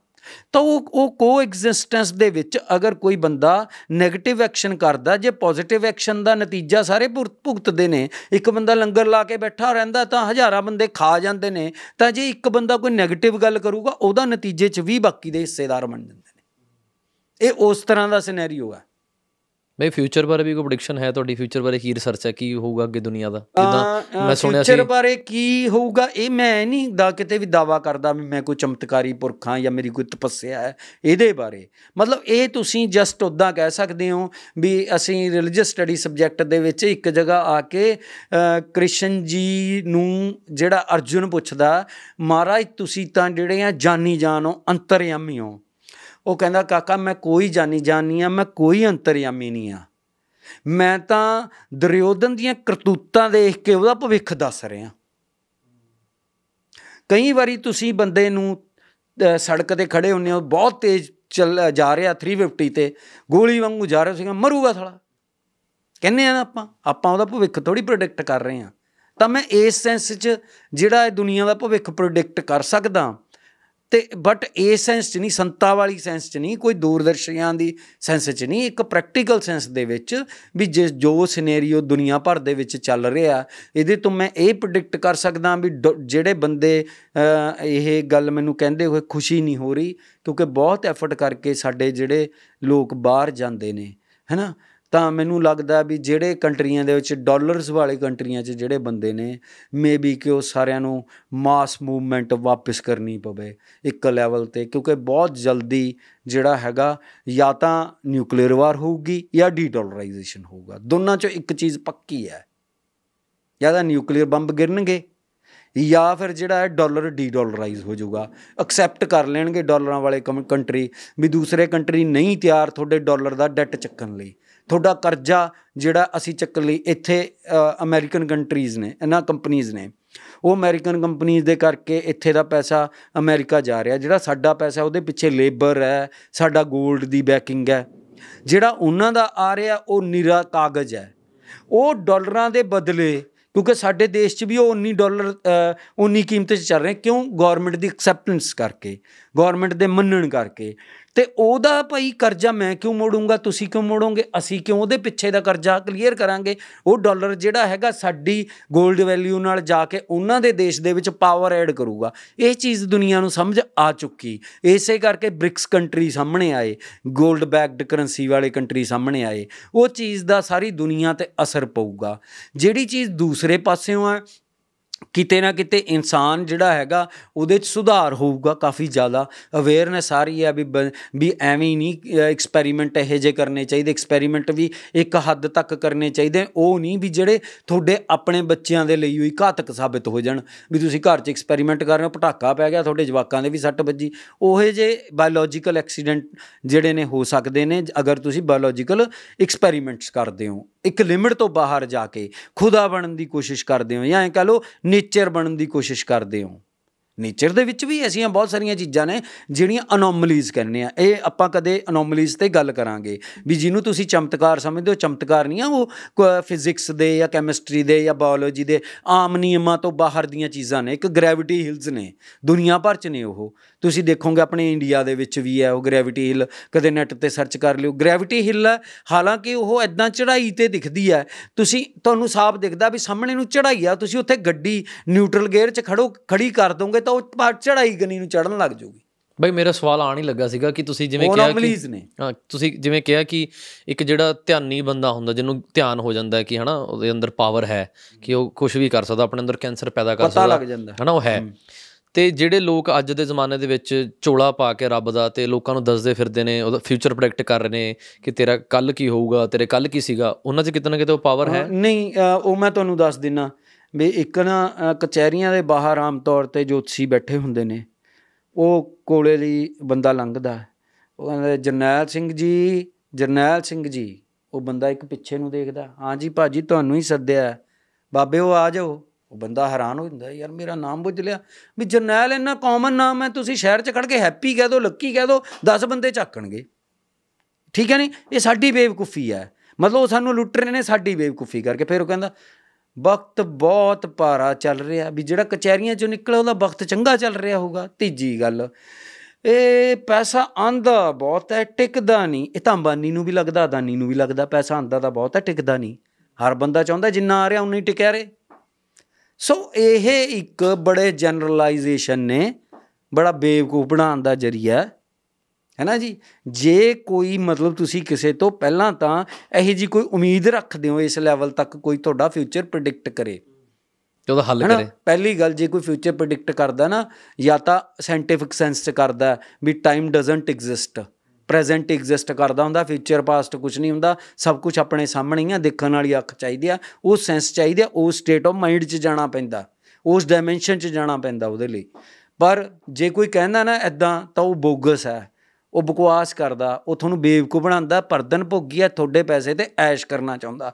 ਉਹਨੂੰ ਕਹੋ ਆਪਣੇ ਲਈ ਕਰ ਲੈ ਜੇ ਤੂੰ ਕੋਈ ਐਡਾ ਹੀ ਅ, ਵੱਡਾ ਧਿਆਨੀ ਹੈ ਤੂੰ ਆਪਦੇ ਲਈ ਕਰ ਲੈ ਜਿਹੜਾ ਸਾਰਾ ਕੁਝ ਤੂੰ ਦੂਜਿਆਂ ਤੋਂ ਮੰਗਦਾ ਨਾ ਆ ਜਿਹੜੇ ਜਾਂਦੇ ਨੇ ਬਾਬਿਆਂ ਕੋਲ ਆਪਦੀ ਦਿਹਾੜੀ ਛੱਡ ਕੇ ਜਾਂਦੇ ਨੇ ਅਕੇ ਜੀ ਉੱਥੇ ਬਾਬਾ ਜੀ ਨੇ ਕੀ ਦਿੱਤਾ? ਹੱਥ ਘੁਮਾ ਕੇ ਤੁਹਾਨੂੰ ਚੇਨੀ ਦਿੱਤੀ ਇੱਕ ਡੈਰੀ ਦਿੱਤੀ ਇੱਕ ਤੁਹਾਨੂੰ ਪੈਨ ਦਿੱਤਾ ਆਹ ਦਿੱਤਾ ਉਹ ਦਿੱਤਾ ਹੈ ਨਾ ਫਰੂਟ ਦਿੱਤਾ ਆਹ ਦਿੱਤਾ। ਆ ਲੋਕ ਤਾਂ ਬੁਰਾ ਨਾ ਮੰਨਿਓ। ਮਤਲਬ ਉਹ ਪਿੱਛੇ ਜੇ ਸਿੱਧੂ ਮੂਸੇ ਵਾਲੇ ਦੀ ਫੋਟੋ ਅੱਗੇ ਦੱਸੋ ਕਹਵੇ ਮੈਨੇ ਸੁੱਖ ਸੁੱਖੀ ਸੀਗੀ ਜੀ ਮੇਰੇ ਮੁੰਡਾ ਹੋ ਗਿਆ। ਹਾਂ ਬਿਲਕੁਲ। ਸੋ ਮਤਲਬ ਜਿਹੜਾ ਆਪ ਹੀ ਤਿਆਰ ਬੈਠਾ ਵੀ ਮੈਨੂੰ ਕੋਈ ਆ ਜਾਓ ਲੁੱਟ ਲਓ। ਅਸੀਂ ਇਸ ਲੈਵਲ ਤੱਕ ਉਤਰੇ ਹੋਏ ਆ ਇਹਦਾ ਮਤਲਬ ਫਿਰ ਤੇਰੇ ਕੋਲ ਭਾਈ ਹਰਾਮ ਦਾ ਪੈਸਾ ਇਕੱਠਾ ਹੋ ਗਿਆ ਕਿਤੋਂ? ਵੀ ਤੂੰ ਹਾਕਾ ਮਾਰ ਮਾਰ ਕਹਿ ਰਿਹਾ ਆ ਜਾਓ ਚੋਰੋ ਮੈਨੂੰ ਲੁੱਟ ਲਓ। ਇਹ ਤਾਂ ਫਿਰ ਉਹ ਵਾਲੀ ਗੱਲ ਹੈ, ਮਿਹਨਤੀ ਆਦਮੀ ਕਦੇ ਇਦਾਂ ਨਹੀਂ ਕਰਦਾ। ਉਹ ਆਪਣੀ ਮਿਹਨਤ 'ਚ ਵਿਸ਼ਵਾਸ ਕਰਦਾ, ਆਪਣੀ ਮਿਹਨਤ ਕਰਦਾ ਜਿਹੜਾ ਬੰਦਾ ਜਿਹਨੂੰ ਪਤਾ ਹੈ, ਮੇਰਾ ਪ੍ਰੈਜ਼ੈਂਟ ਵਧੀਆ, ਮੈਂ ਪ੍ਰੈਜ਼ੈਂਟਲੀ ਆਪਣੇ ਕੰਮ ਨੂੰ ਇੰਜੋਏ ਕਰ ਰਿਹਾ, ਜੋ ਵੀ ਕੰਮ ਕਰ ਰਿਹਾ, ਮੈਂ ਆਪਣੀ ਫਰਸਟ ਅਸਾਈਨਮੈਂਟ ਦੱਸਦਾ ਤੁਹਾਨੂੰ ਭਾਜੀ। ਮੇਰਾ ਸਭ ਤੋਂ ਪਹਿਲਾ ਜ਼ਿੰਦਗੀ 'ਚ ਜਿਹੜਾ ਮੈਂ ਕੰਮ ਕਰਦਾ ਸੀ, ਕੁਰਸੀ ਬਣਨ ਦਾ ਸੀ। 8 ਰੁਪਏ ਕੁਰਸੀ ਮਿਲਦੀ ਹੁੰਦੀ ਸੀਗੀ ਮੈਨੂੰ। ਤਾਂ ਉਹਦੇ 'ਚ ਕੀ ਕ- ਹੁੰਦਾ ਸੀ, ਅਸੀਂ ਕਈ ਜਾਣੇ ਲਾਈਨ 'ਚ ਬੈਠੇ ਹੁੰਦੇ ਸੀ, ਤਾਂ ਦੂਸਰੇ ਬੰਦੇ ਤੇ ਮੇਰਾ ਫ਼ਰਕ ਕੀ ਸੀਗਾ? ਉਹ ਕੀ ਕਰਦੇ ਸੀ, ਐ ਚੱਕ ਦੱਬ ਚੱਕ ਦੱਬ ਤਾਣਾ ਬੁਣਦੇ ਸੀ ਵੀ ਇੱਕ ਤਾਰ ਉੱਪਰ ਦੀ, ਇੱਕ ਤਾਰ ਥੱਲੇ ਦੀ, ਇੱਕ ਤਾਰ ਜਿਹਨੂੰ ਕਹਿੰਦੇ ਦੱਦ ਵੱਢਣਾ, ਫਾਹਾ ਵੱਢਣਾ। ਤੇ ਮੈਂ ਹਮੇਸ਼ਾ ਸੋਚਦਾ ਹੁੰਦਾ ਸੀ ਵੀ ਜਦ ਕੰਮ ਤਾਂ ਇੱਕੋ ਹੀ ਕਰਨਾ ਹੈ। ਕੰਮ ਕਰਨਾ ਹੀ ਕਰਨਾ ਪੈਣਾ ਹੈ। ਤਾਂ ਕਿਉਂ ਨਾ ਇਹਨੂੰ ਐਕਸਲੈਂਸ ਨਾਲ ਕੀਤਾ ਜਾਵੇ? ਕੁਝ ਇਸ ਤਰ੍ਹਾਂ ਨਾਲ ਵੀ ਦੇਖਣ ਵਾਲੇ ਨੂੰ ਵੀ ਸਵਾਦ ਆਇਆ ਮੈਨੂੰ ਕਰਨ 'ਚ ਵੀ ਸਵਾਦ ਆਇਆ। ਮੈਂ ਲਹਿਰੀਆ ਪਾਣਾ ਸ਼ੁਰੂ ਕਰਤਾ ਫੁੱਲ ਬਣਾਉਣਾ ਸ਼ੁਰੂ ਕਰਤਾ ਉਹਦੇ 'ਚ ਆਪਣੀ ਕ੍ਰੀਏਟੀਵਿਟੀ ਨਾਲ। ਕ੍ਰੀਏਟੀਵਿਟੀ ਨਾਲ। ਮੁੜ ਕੇ ਉਹਦੇ 'ਚ ਕੀ ਹੁੰਦਾ ਸੀਗਾ? ਉਹ ਆਰਡਰ 8 ਰੁਪਏ ਕੁਰਸੀ ਮਿਲਦਾ ਹੁੰਦਾ ਸੀਗਾ। ਉਹ ਆਰਡਰ ਆਉਂਦੇ ਹੁੰਦੇ ਸੀ ਸਰਕਾਰੀ ਸੰਸਥਾਵਾਂ ਦੇ ਗਵਰਨਮੈਂਟ ਹਸਪੀਟਲਸ ਦੇ ਗਵਰਨਮੈਂਟ ਹੋਸਟਲਸ ਦੇ ਕੋਰਟ ਦੇ ਇਦਾਂ ਦੀਆਂ ਕੁਰਸੀਆਂ ਦੇ ਉਹ ਕਹਿੰਦੇ ਯਾਰ ਉਹੀ ਡਿਜ਼ਾਈਨ ਪਾ ਕੇ ਭੇਜਿਓ ਉਹ ਬਹੁਤ ਬੜਾ ਸੋਹਣਾ ਲੱਗਦਾ ਫੁੱਲ ਜਾ ਕਹਿਣ ਦਾ ਮਤਲਬ ਹੈ ਜਦੋਂ ਤੁਹਾਨੂੰ ਆਪਣੇ ਕੰਮ 'ਚ ਐਕਸੀਲੈਂਸ ਪੈਦਾ ਕਰਨ। ਦਾ ਵੱਲ ਪਤਾ ਲੱਗ ਜਾਂਦਾ ਵੀ ਮੈਂ ਕੰਮ ਤਾਂ ਇਹੀ ਕਰਨਾ ਹੈ ਪਰ ਮੈਂ ਬੈਸਟ ਕਰਨਾ ਹੈ। ਜੇ ਕੋਈ ਕਹੇ ਵੀ ਮੈਂ ਬੰਨਾ ਤਾਂ ਟੀਚਰ ਹੈ ਪਰ ਮੈਂ ਬੈਸਟ ਟੀਚਰ ਬੰਨਾ ਤਾਂ ਉਹਦਾ ਕੰਮ ਅੱਛਾ ਹੋਊ ਜੇ ਕੋਈ ਕਹੇ ਮੈਂ ਸਟੂਡੈਂਟ ਬੰਨਾ ਹੈ, ਬਣਨਾ ਬੈਸਟ ਸਟੂਡੈਂਟ ਹੈ 골ਡ ਮੈਡਲ ਸਟੂਡੈਂਟ ਬੰਨਾ ਹੈ, ਤਾਂ ਹੋਊ ਜੇ ਕੋਈ ਕਹੇ ਮੈਂ ਕਰਨੀ ਤਾਂ ਵਕਾਲਤ ਹੈ ਪਰ ਮੈਂ ਜੱਜ ਬੰਨਾ ਹੈ, ਔਰ ਜੱਜ ਵੀ ਇਹੋ ਜਿਹਾ ਵੀ ਨਾ ਇਨਸਾਫੀ ਨਹੀਂ ਕਿਸੇ ਨਾਲ ਹੋਊਗੀ ਤਾਂ ਐਕਸੀਲੈਂਸ ਆਊਗੀ ਉਹਦੇ 'ਚ।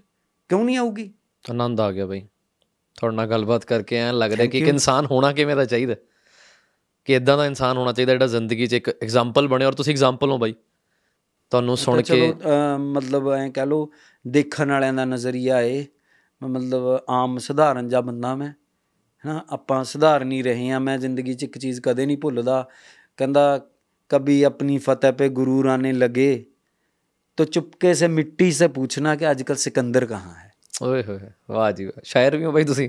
ਹਾਂ ਨਹੀਂ ਮੈਂ ਸ਼ਾਇਰੀ ਕਰਦਾ। ਉਹ ਮੇਰੀ ਰੂਹ ਦੀ ਖੁਰਾਕ ਹੈ। ਸ਼ਾਇਰੀ ਮੈਂ ਉਦੋਂ ਕਰਦਾ ਜਦੋਂ ਮੈਂ ਆਪਣੀ ਰੂਹ ਖੁਸ਼ ਕਰਨ ਨੂੰ ਮਨ ਕਰੇ। ਤਾਂ ਫਿਰ ਮੈਂ ਸ਼ਾਇਰੀ ਲਿਖਦਾ ਜਾਂ ਸ਼ਾਇਰੀ ਪੜ੍ਹਦਾ ਬਾਈ ਕੋਈ ਆਪਣੀ ਰੂਹ ਖੁਸ਼ ਕਰੋ ਫਿਰ ਇਸ ਟਾਈਮ ਕੋਈ ਸੁਣਾਓ ਸਾਨੂੰ ਤੁਸੀਂ ਇਹ ਦੱਸੋ ਮੈਨੂੰ, ਇਹ- ਮੈਂ- ਇਹ ਇਹ ਚੀਜ਼ ਨਾ ਅਹ, ਮਤਲਬ ਆਪਣੇ ਵਰਗੇ ਜਿਹੜੇ ਸਮਾਜ ਵਿੱਚ ਬੰਦੇ ਹੁੰਦੇ ਨੇ ਕੁਝ ਲੀਕ ਤੋਂ ਹਟ ਕੇ ਕਰਨਾ ਚਾਹੁੰਦੇ ਹੁੰਦੇ ਉਹਨਾਂ ਲਈ ਮੈਂ ਕੁਝ ਲਿਖਿਆ क्या अफसोस वो समझ ना पाए मेरे जीने के अंदाज को जो उठाते रहे मेरे अकीदों पे मतलब मेरे बिलीफ सिस्टम जो उठाते रहे मेरे अकीदों पे अपने एतराज़ को न गिला न शिकवा दबा रहने दो हर राज को ऐ खुदा महफूज रखना मेरी रूह की परवाज को ਓਏ ਵਾਹ ਜੀ ਵਾਹ ਜੀ ਵਾਹ ਮੈਂ ਤੇ ਉਹੀ- ਆਪਾਂ ਕਿਸੇ ਦੀ ਪਰਵਾਹ ਨਹੀਂ ਆਪਾਂ ਜੋ ਕਰਨਾ ਹੈ ਆਪਣੇ ਮਨ ਨਾਲ ਕਰਨਾ ਹੈ ਆਪਾਂ ਨੂੰ ਪਤਾ ਆਪਾਂ ਸਹੀ ਆ ਸਾਨੂੰ ਕਿਸੇ ਨੂੰ ਜਵਾਬਦੇਹੀ ਨਹੀਂ ਹੈਗੀ ਬਈ ਐਜ਼ ਅ ਪੋਡਕਾਸਟਰ ਮੈਂ ਰਿਸਰਚ ਕਰਦਾ ਗੈਸਟ ਤੇ ਕਿ ਗੈਸਟ ਦੇ ਬਾਰੇ ਮੈਂ ਕੁਝ ਗੱਲਾਂ ਸੋਚ ਕੇ ਤੁਸੀਂ ਮੇਰੇ ਤੇ ਰਿਸਰਚ ਕਰਕੇ ਆਏ ਹੋਏ ਹੋ ਹਾਂ ਨਹੀਂ ਇਹ ਰਿਸਰਚ ਨਹੀਂ ਮਤਲਬ ਇਹ ਇੱਕ ਅ, ਮਤਲਬ ਜ਼ਿੰਦਗੀ ਦੇ ਵਿੱਚ ਇਹ ਸਭ ਨੂੰ ਇਹ ਅਸੂਲ ਰੱਖਣਾ ਚਾਹੀਦਾ ਹੈ ਵੀ ਜਿਸ ਤਰ੍ਹਾਂ ਇਹ ਬਾਬਿਆਂ ਵਾਲੀਆਂ ਗੱਲਾਂ ਜਾਂ ਕਿਸੇ ਆਪਣੀ ਹਿੰਦੁਸਤਾਨੀਆਂ ਦੀ ਨਾ ਮੈਨੂੰ ਇਹ ਗੱਲ ਇੱਕ ਸਾਡਾ ਨਾਲ ਨਾ ਪੀ ਐਚ ਡੀ ਕਰਨ ਆਇਆ ਹੋਇਆ ਸੀਗਾ ਅਲੈਗਜ਼ੈਂਡਰ। ਉਹਨੇ ਇਹ ਗੱਲ ਕਹੀ ਗੱਲ ਚੁੱਭਣ ਵਾਲੀ ਸੀ ਪਰ ਮੈਂ ਉਹਦੀ ਗੱਲ ਨੂੰ ਅਦਰਵਾਈਜ਼ ਨਹੀਂ ਲਿਆ ਪੋਜ਼ਿਟਿਵਲੀ ਲਿਆ। ਉਹ ਕਹਿੰਦਾ ਹੁੰਦਾ ਸੀਗਾ ਵੀ ਤੁਸੀਂ ਨਾ ਇੰਡੀਅਨ ਲੋਕ ਜਿਹੜੇ ਹੋ ਪਹਿਲਾਂ ਤੋਂ ਹੀ 60% ਕਿਸੇ ਦੀ ਵੀ ਗੱਲ ਤੋਂ ਇੰਪ੍ਰੈਸ ਹੋਣ ਨੂੰ ਹੀ ਬੈਠੇ ਹੁੰਦੇ ਹੋ। ਵੀ ਇਹ ਬਾਹਰੋਂ ਆਇਆ ਹੈ, ਇਹਦੇ ਵੁੱਡਲੈਂਡ ਦੇ ਸਲੀਪਰ ਪਾਏ ਨੇ ਤਾਂ ਇਹ ਤੋਂ ਇੰਪ੍ਰੈਸ ਮਤਲਬ ਉਹ ਐ ਨਹੀਂ ਆ ਵੀ ਤੁਸੀਂ ਕਿ- ਕਿਸੇ ਵੀ ਕੋਈ ਵੀ ਬੰਦੇ ਦੇ ਵੱਸ ਪਵੋ ਹੈਨਾ ਵੀ ਇੱਕਦਮ ਉਹਦੇ ਤੋਂ ਨਾਰਾਜ਼ ਵੀ ਹੋਵੋ ਉਧਰ ਵੀ ਲਾਗੂ ਹੁੰਦੀ ਹੈ ਇਹ ਗੱਲ ਵੀ ਤੁਸੀਂ ਉਹਨੂੰ ਚੰਗਾ ਜਾਂ ਮੰਨਣਾ ਅ, ਬੁਰਾ ਕੁਝ ਨਹੀਂ ਮੰਨਣਾ। ਤੁਸੀਂ ਉਹਨੂੰ ਨਿਊਟਰਲ ਲੈਣਾ। ਜ਼ਿੰਦਗੀ ਵੀ ਨਿਊਟਰਲੀ ਮਿਲਦੀ ਹੈ ਆਪਾਂ ਚੰਗੇ ਜਾਂ ਮੰਦੇ ਨਹੀਂ ਹੁੰਦੇ, ਪਹਿਲਾਂ ਇੱਕ ਇਨਸਾਨ ਹੁੰਨੇ ਆ, ਚੰਗੇ ਜਾਂ ਮੰਦੇ ਬਾਅਦ ਚੋਂ ਹੁੰਨੇ ਆ। ਵੀ ਉਹ ਇਨਸਾਨ ਜਿਹੜਾ ਹੈਗਾ, ਵੀ ਉਹਦੇ ਬਾਰੇ ਜਿਹੜਾ ਹੈਗਾ ਕਿਹੜੇ ਕਿਹੜੇ ਢੰਗਾਂ ਤੋਂ ਉਹ ਤੁਹਾਡੇ ਆਪਣੀ ਅਕਲ ਦੇ ਮੁਤਾਬਕ ਵੱਖਰੇ ਹੋ ਸਕਦੇ ਨੇ। ਵੀ ਉਹ ਕਿਸ ਤਰ੍ਹਾਂ ਦਾ ਇਨਸਾਨ ਹੈ? ਕੀ ਚੀਜ਼, ਜੇ ਤੁਸੀਂ ਮੇਰੇ ਤੇ ਕੋਈ ਸਟੱਡੀ ਕੀਤੀ ਹੋਊਗੀ, ਵੀ ਇਹਦੇ ਕੀ ਟੌਪਿਕਸ ਨੇ, ਇਹਦੀ ਜ਼ਿੰਦਗੀ 'ਚ ਕੀ ਕੀ ਹੋਇਆ, ਤਾਂ ਮਤਲਬ ਜਿਹੜਾ ਹੈਗਾ ਮੈਂ ਵੀ ਕਿਤੇ ਨਾ ਕਿਤੇ ਕਰਦਾ, ਮੇਰੀ ਵੀ ਇਹ ਚੋਣ ਕਰਨ ਦਾ ਹੱਕ ਹੈ, ਵੀ ਮੈਂ ਜਿਹਨੂੰ ਪੋਡਕਾਸਟ ਦੇਣ ਜਾ ਰਿਹਾ, ਜਿਹਦੇ ਨਾਲ ਉਹਦਾ ਥਿੰਕਿੰਗ ਦਾ ਲੈਵਲ ਕੀ ਹੈ, ਉਹਦਾ ਜਿਹੜਾ ਹੈਗਾ ਮਤਲਬ, ਉਹਦੀ ਫਾਈਨੈਂਸ਼ੀਅਲ ਮੋਟੀਵੇਸ਼ਨ ਕੀ ਹੋ ਸਕਦੀ ਹੈ। ਤਾਂ ਉਹ ਕਿਸ ਤਰ੍ਹਾਂ ਦੇ ਕਿਰਦਾਰ ਦਾ ਬੰਦਾ ਏ? ਜਾਂ ਉਹ ਮੇਰੇ ਨਾਲ ਉਹਦਾ ਟੈਲੈਂਟ ਕਿਸ ਤਰ੍ਹਾਂ ਦਾ? ਕਿਉਂਕਿ ਮੈਂ ਜਰਨਲਿਸਟਿਕ ਸਕਿੱਲਸ ਨੂੰ ਵੀ ਕੁਝ ਹੱਦ ਤੱਕ ਜਾਣਦਾ। ਉਹਦੇ ਟੈਲੈਂਟਸ ਕਿਸ ਤਰ੍ਹਾਂ ਦੇ ਨੇ? ਉਹਨੂੰ ਉਹ ਕਿੰਨਾ ਕੁ ਹੋਮਵਰਕ ਕਰਕੇ ਬੈਠਾ ਹੋ ਸਕਦਾ? ਹੈ ਕਿਸ ਤਰ੍ਹਾਂ ਦੇ ਸਵਾਲ ਆ ਸਕਦੇ ਨੇ? ਇੱਕ ਲਿਮਿਟਿਡ ਪਰਸਪੈਕਟਿਵ ਤੋਂ ਆ ਰਹੇ ਨੇ ਵੀ ਮੇਰੀ ਪਰਸਨਲ ਲਾਈਫ ਨੂੰ ਖਰੀਦਣ ਦੇ ਕਈ ਵਾਰ ਉਹ ਵੀ ਹੋ ਜਾਂਦਾ ਵੀ ਅਗਲਾ ਆਪਣੀ ਚੀਜ਼ ਨੂੰ ਵਧਾ ਚੜਾ ਕੇ ਉਹ ਕਰਨ ਦਾ ਮਾਰਾ ਮੈਨੂੰ ਹੀ ਖਰੀਦੀ ਜਾਂਦਾ ਮੇਰੀ ਪਰਸਨਲ ਲਾਈਫ ਜਿਵੇਂ ਮਤਲਬ ਅਹ, ਲਾ ਲਵੇ ਕੋਈ ਕਹੇ ਕੋਈ ਵੀ ਤੇਰੀ ਪਤਨੀ ਕਿਉਂ ਨਹੀਂ ਆਂਦੀ ਜੀ ਕਿਸੇ ਦੇ ਸਾਹਮਣੇ? ਹੂੰ। ਤੂੰ ਹੀ ਕਿਉਂ ਆਨਾ ਹੈ? ਇਹ ਸਵਾਲ ਆਮ ਹੁੰਦਾ ਹੈ ਕਮੈਂਟਸ ਦੇ ਵਿੱਚ ਵੀ ਦਰਸ਼ਕਾਂ ਦਾ ਹੁੰਦਾ ਹੈ ਵੀ ਤੁਹਾਡੀ ਵਾਈਫ ਕਿਉਂ ਨਹੀਂ ਆਂਦੀ ਇੰਨਾ ਚਿਰ ਉਹਨੇ ਤੁਹਾਡਾ ਸਾਥ ਦਿੱਤਾ ਉਹ ਤਾਂ ਤੁਹਾਡੀ ਸਟੋਰੀ ਦੀ ਮੇਨ ਹੀਰੋਇਨ ਹੈ ਉਹ ਕਿਉਂ ਨਹੀਂ ਆਂਦੀ ਸਾਹਮਣੇ? ਹੁਣ ਅਹ, ਕੀ ਦੱਸਾਂ ਕਿਸੇ ਨੂੰ ਵੀ ਕਿਸੇ ਬੰਦੇ ਨਾਲ ਸਾਡੀ ਫਸਟ ਟਾਈਮ ਉਹ ਮੀਡੀਆ ਦੇ ਵਿੱਚ ਸਿੱਧੀ ਜੇ ਕਿਸੇ ਨੇ ਦੇਖਣੀ ਆ ਭਾਈ ਕੋਈ ਲੱਭ ਲਿਓ ਸਟਾਰ ਨਿਊਜ਼ ਦੀ ਇੰਟਰਵਿਊ ਸੀਗੀ 2005 ਦੀ। ਉਹ 'ਚੋਂ ਆਈ। ਸਾਡੀ ਕਮਿਟਮੈਂਟ ਸੀਗੀ ਵੀ ਕਿ ਉਦੋਂ ਤੱਕ ਸਾਡਾ ਵਿਆਹ ਨਹੀਂ ਸੀ ਹੋਇਆ। ਉਹਦੇ ਪੇਰੈਂਟਸ ਨੂੰ ਪਤਾ ਨਹੀਂ ਸੀਗਾ ਕਿੱਡੀ ਮਾੜੀ ਗੱਲ ਹੈ ਇਹ। ਬਲਰ ਕਰਨ ਵਾਸਤੇ ਕਿਹਾ ਸੀਗਾ ਉਹਦਾ ਚਿਹਰਾ ਹੈ ਨਾ ਤਾਂ ਉਹਨੇ ਬੰਦੇ ਨੇ ਡਬਲ ਗੇਮ ਖੇਡੀ। ਉਹਨੂੰ ਲੱਗਿਆ ਵੀ ਸਾਨੂੰ ਸ਼ਾਇਦ ਇਸ ਗੱਲ ਦਾ ਪਤਾ ਨਹੀਂ ਲੱਗਦਾ ਜਾਂ ਪਤਾ ਨਹੀਂ ਲੱਗਿਆ। ਉਹ ਜੀ, ਉਹ ਤਾਂ ਮਾੜਾ ਜਿਹਾ ਹਿੱਲ ਗਿਆ, ਜਿਵੇਂ ਇੱਕ ਸਕਿੰਟ ਲਈ ਐਂ ਹਾਲਾਤਾ ਹੈ ਨਾ ਫੇਸ ਰੈਕਗਨਾਈਜ਼ ਕਰਾਤਾ ਲੋਕਾਂ ਨੂੰ ਇੱਕ ਸਕਿੰਟ 'ਚ ਹੀ ਦੇਖ ਲਿਆ ਜਿਹਨੇ ਦੇਖਣਾ। ਹੁਣ ਮੈਂ ਇਹ ਗੱਲ ਕਿਵੇਂ ਮੰਨਣਾ ਜਿਹੜਾ ਬੰਦਾ ਇੰਨੀ ਗੱਲ ਵੀ ਨੋਟਿਸ ਕਰਦਾ ਹੈ ਵੀ ਅ, ਆਪਾਂ ਅ, ਹਮਾਸ ਤੇ ਉਹਦੀ ਵਾਰ ਦੇਖਦੇ ਆ ਹੈਨਾ? ਫਿਲ ਪਲਸਤੀਨ ਦੀ ਵਾਰ ਦੇਖ ਰਹੇ ਆ ਉਹਦੇ 'ਚ ਪੰਜ ਫੌਜੀ ਤੁਰੇ ਜਾ ਰਹੇ ਨੇ ਪੂਰੀ ਸਪੀਡ ਨਾਲ। ਉਹ ਪੰਜਾਂ ਦੇ ਚਿਹਰੇ ਬਲਰ ਹੋਏ ਵੇ ਉਹ ਤਾਂ ਐ ਨਹੀਂ ਹਿੱਲਦੇ। ਤੇ ਮੈਂ ਕਹਾਂ ਵੀ ਸਾਡੇ ਵਾਲਾ ਬਲਰ ਕੀਤਾ ਹੋਇਆ ਹਿੱਲ ਗਿਆ। ਉਹ ਪੰਜ ਸੈਨਿਕ ਜਿਹੜੇ ਅਲੱਗ-ਅਲੱਗ ਰਫ਼ਤਾਰ ਤੇ ਤੁਰ ਰਹੇ ਨੇ, ਇੰਨੀ ਵੇਰੀਏਸ਼ਨ ਹੈ, ਉਹਦੇ ਚਿਹਰੇ ਤੋਂ ਉੱਪਰ ਨਹੀਂ ਹੋਈ, ਥੱਲੇ ਨਹੀਂ ਹੋਈ। ਉਹ ਉਹ ਕਿਵੇਂ ਇਹਦਾ ਮਤਲਬ ਅਗਲੇ ਨੇ ਇੱਲਤ ਕੀਤੀ, ਪੰਜਾਬੀ 'ਚ ਜਿਹਨੂੰ ਕਹਿ ਦਿੰਨੇ ਆ ਸੋ ਕੋਈ ਇੱਲਤ ਕਰਦਾ ਹੈ ਸਾਡੀ ਪਰਸਨਲ ਲਾਈਫ ਤੇ ਅਗਲਾ ਇਹ ਨਹੀਂ ਸੋਚਦਾ ਉਹਦਾ ਅਸਰ ਕੀ ਪੈਂਦਾ ਕਈ ਵਾਰੀ ਆਪਾਂ ਦੇਖਦੇ ਆ ਇੰਟਰਨੈਟ ਤੇ ਜਾਂ ਫੋਨ ਤੇ ਇੱਲਤ ਕਰਦੇ ਨੇ ਲੋਕ ਦੂਜੇ ਦੀ ਜ਼ਿੰਦਗੀ 'ਚ ਉਹ ਚੀਜ਼ ਪਛਾਣ ਲਿਆ ਦਿੰਦੀ ਹੈ। ਬਿਲਕੁਲ ਲਿਆਂਦੀ ਹੈ ਮੈਂ ਇੱਕ ਐਸੀ ਐਗਜ਼ਾਮਪਲ ਦਿੰਨਾ ਮੇਰੇ ਨਾਲ ਜੇਲ੍ਹ 'ਚ ਇੱਕ ਬੰਦਾ ਹੁੰਦਾ ਸੀ ਉਹਨੇ ਆਪਣੀ ਵਾਈਫ ਦਾ ਕਤਲ ਕੀਤਾ ਸੀਗਾ। ਹੁਣ ਅਲਟੀਮੇਟਲੀ ਉਹਨੂੰ ਬਾਅਦ 'ਚੋਂ ਪਤਾ ਲੱਗਦਾ ਕੀ ਹੁੰਦਾ ਉਹ ਕਿਤੇ ਰਹਿੰਦਾ ਸੀਗਾ ਕਿਸੇ ਆਪਾਂ ਚੰਡੀਗੜ੍ਹ ਪੈਰੀਫੈਰਲਸ ਦੇ ਵਿੱਚ ਤੇ ਟਰਾਈ ਸਿਟੀ ਦੇ ਵਿੱਚ। ਉਹ ਉਹਦਾ ਜਿਵੇਂ ਘਰ ਬਣਿਆ ਹੋਇਆ ਸੀ ਕੀ ਹੋਇਆ? ਨਾਲ ਦੇ ਜਿਵੇਂ ਆਪਣੇ ਅ, 15 ਤੋਂ 18 ਸਾਲ ਦੀ ਉਮਰ ਦੇ ਮੁੰਡੇ ਜਿਹੜੇ ਨੇ ਆ ਟੈਨਿਸ ਦੀ ਬਾਲ ਨਾਲ ਕ੍ਰਿਕਟ ਖੇਡਣ ਲੱਗ ਜਾਂਦੇ ਨੇ। ਉਹ ਕ੍ਰਿਕਟ ਦੀ ਬਾਲ ਟੱਪਾ ਖਾ ਕੇ ਉਹਨਾਂ ਦੇ ਘਰ ਚਲੀ ਗਈ। ਉਹ ਬਾਈ ਚਾਂਸ ਉਹਨੂੰ ਹਸਬੈਂਡ ਨੂੰ ਉਹ ਕਹਿ ਕੇ ਗਿਆ ਸੀ ਮੈਂ ਸ਼ਾਮ ਨੂੰ 5 ਵਜੇ ਆਉਂਗਾ ਉਹਨੂੰ 11 ਵਜੇ ਆਣਾ ਪੈ ਗਿਆ ਘਰ। ਤਾਂ ਉਹ ਘਰ ਦੂਰੋਂ ਆ ਰਿਹਾ ਤਾਂ ਦੇਖ ਰਿਹਾ ਇੱਕ ਜਵਾਨ ਮੁੰਡਾ ਉਹਦੇ ਘਰ ਦੀ ਕੰਧ ਟੱਪ ਰਿਹਾ। ਤੇ ਉਹ ਆਪਣੇ ਘਰ ਦੇ ਅੰਦਰ ਵੜਦਾ ਤਾਂ ਉਹਨੂੰ, ਉਹਦੀ ਵਾਈਫ ਉਹਦੀ ਮੈਕਸੀ ਚ ਮਿਲਦੀ ਹੈ ਸਿੰਪਲ ਚ ਆਪਣੇ ਕੱਪੜੇ ਸੈੱਟ ਕਰਦੀ। ਉਹ ਇਮੀਡੀਏਟਲੀ ਉਹਦਾ ਇਹ ਮੈਸੇਜ ਕੱਢ ਲੈਂਦਾ ਵੀ ਉਹਨਾਂ ਦੇ ਇਲਿਸਿਟ ਰਿਲੇਸ਼ਨ ਨੇ। ਜਦ ਕਿ ਉਹ ਬੰਦਾ ਉਹਨੂੰ ਥਾਣੇ ਜਾ ਕੇ ਦੱਸ ਕੇ ਜਾਂਦਾ ਵੀ ਅੰਕਲ, ਇਹ ਤੁਸੀਂ ਕੀ ਕਰਤਾ? ਇਹ ਤਾਂ ਮੇਰੀ ਗਲਤੀ ਸੀਗੀ। ਮੈਂ ਗਿਆ ਸੀਗਾ। ਅਸੀਂ ਤਾਂ ਕਈ ਵਾਰ ਪਹਿਲਾਂ ਵੀ ਪਤੰਗ ਪਤੰਗ ਗਿਰ ਜਾਂਦਾ ਚੱਕਣ ਸੌਰੀ ਮੈਨੂੰ ਇਹ ਅਹਿਸਾਸ ਨਹੀਂ ਹੋਇਆ ਵੀ ਮੇਰੀ ਉਮਰ ਹੁਣ 18 ਸਾਲ ਹੋ ਚੁੱਕੀ ਮੈਂ ਉਹ 12 ਸਾਲ ਵਾਲਾ ਬੱਚਾ ਨਹੀਂ ਰਿਹਾ ਹੈਗਾ ਜਿਹੜਾ ਕਿਸੇ ਦੇ ਵੀ ਘਰ ਵੜ ਜਾਂਦਾ ਸੀ ਕੰਧ ਟੱਪ ਕੇ। ਤੇ ਉਹਨਾਂ ਨੇ ਆਪਣੀ ਵਾਈਫ ਮਾਰਤੀ ਸੀ। ਮਾਰਤੀ ਸੀ ਉਹਨੇ। ਤੇ ਉਹ ਇੰਨਾ ਰੋਂਦਾ ਸੀ ਉਹਦੇ ਕਰਕੇ ਉਹਦੇ ਬੱਚੇ ਦੀ ਜ਼ਿੰਦਗੀ ਖਰਾਬ ਹੋਈ। ਉਹਦਾ ਬੱਚਾ 3 ਸਾਲ ਦਾ ਬੱਚਾ ਸੀ ਉਹਦਾ। ਕਿੰਨੀ ਦੇਰ ਦੀ ਕੈਦ ਹੋਈ ਬਾਈ ਫਿਰ ਉਹਨਾਂ ਨੂੰ? ਉਹਨੂੰ ਪੂਰੀ ਉਮਰ ਕੈਦ ਹੋਈ। ਤੇ ਜਿਹੜੇ ਨਿਰਦੋਸ਼ ਬਾਈ ਬੇਸਬਾਲ ਦਾ ਬੱਲਾ ਮਾਰਿਆ ਸੀ ਉਹਦੇ ਸਿਰ 'ਚ। ਅੱਛਾ ਉੱਥੋਂ ਡੈਥ ਹੋ ਗਈ। ਹਾਂ ਉੱਥੋਂ ਉਹਦੀ ਡੈਥ ਹੋ ਗਈ ਸੀ ਤੇ ਬਾਅਦ ਚ ਪ੍ਰੂਵ ਹੋ ਗਿਆ ਸੀਗਾ ਕਿ ਉਹਦਾ ਕੋਈ ਕਸੂਰ ਨਹੀਂ ਸੀ। ਨਹੀਂ ਕਿਉਂ? ਕਸੂਰ ਕਿਉਂ ਨਹੀਂ ਸੀ? ਮਾਰੀ ਤਾਂ ਉਹ ਨਹੀਂ ਸੀ। ਨਹੀਂ ਨਹੀਂ ਉਹ ਲੇਡੀ ਦਾ ਹਾਂ ਹਾਂ ਹਾਂ ਉਹ ਤਾਂ ਉਹਨੂੰ ਥਾਣੇ 'ਚ ਦੱਸ ਗਿਆ ਸੀ ਬੰਦਾ। ਬਾਈ ਇਹ ਰਿਗਰੈਟ ਚੋਂ ਕਿਵੇਂ ਨਿਕਲਦੇ ਨੇ ਲੋਕ? ਤੁਹਾਡੇ ਲੁਧਿਆਣੇ ਦਾ ਕੇਸ ਸੀਗਾ ਇੱਕ। ਬਾਈ ਇਹ ਰਿਗਰੈਟ ਮੈਂ ਨਾਮ ਨਹੀਂ ਲੈਣਾ ਚਾਹੂੰਗਾ ਇੱਕ ਡਾਕਟਰ ਸੀ।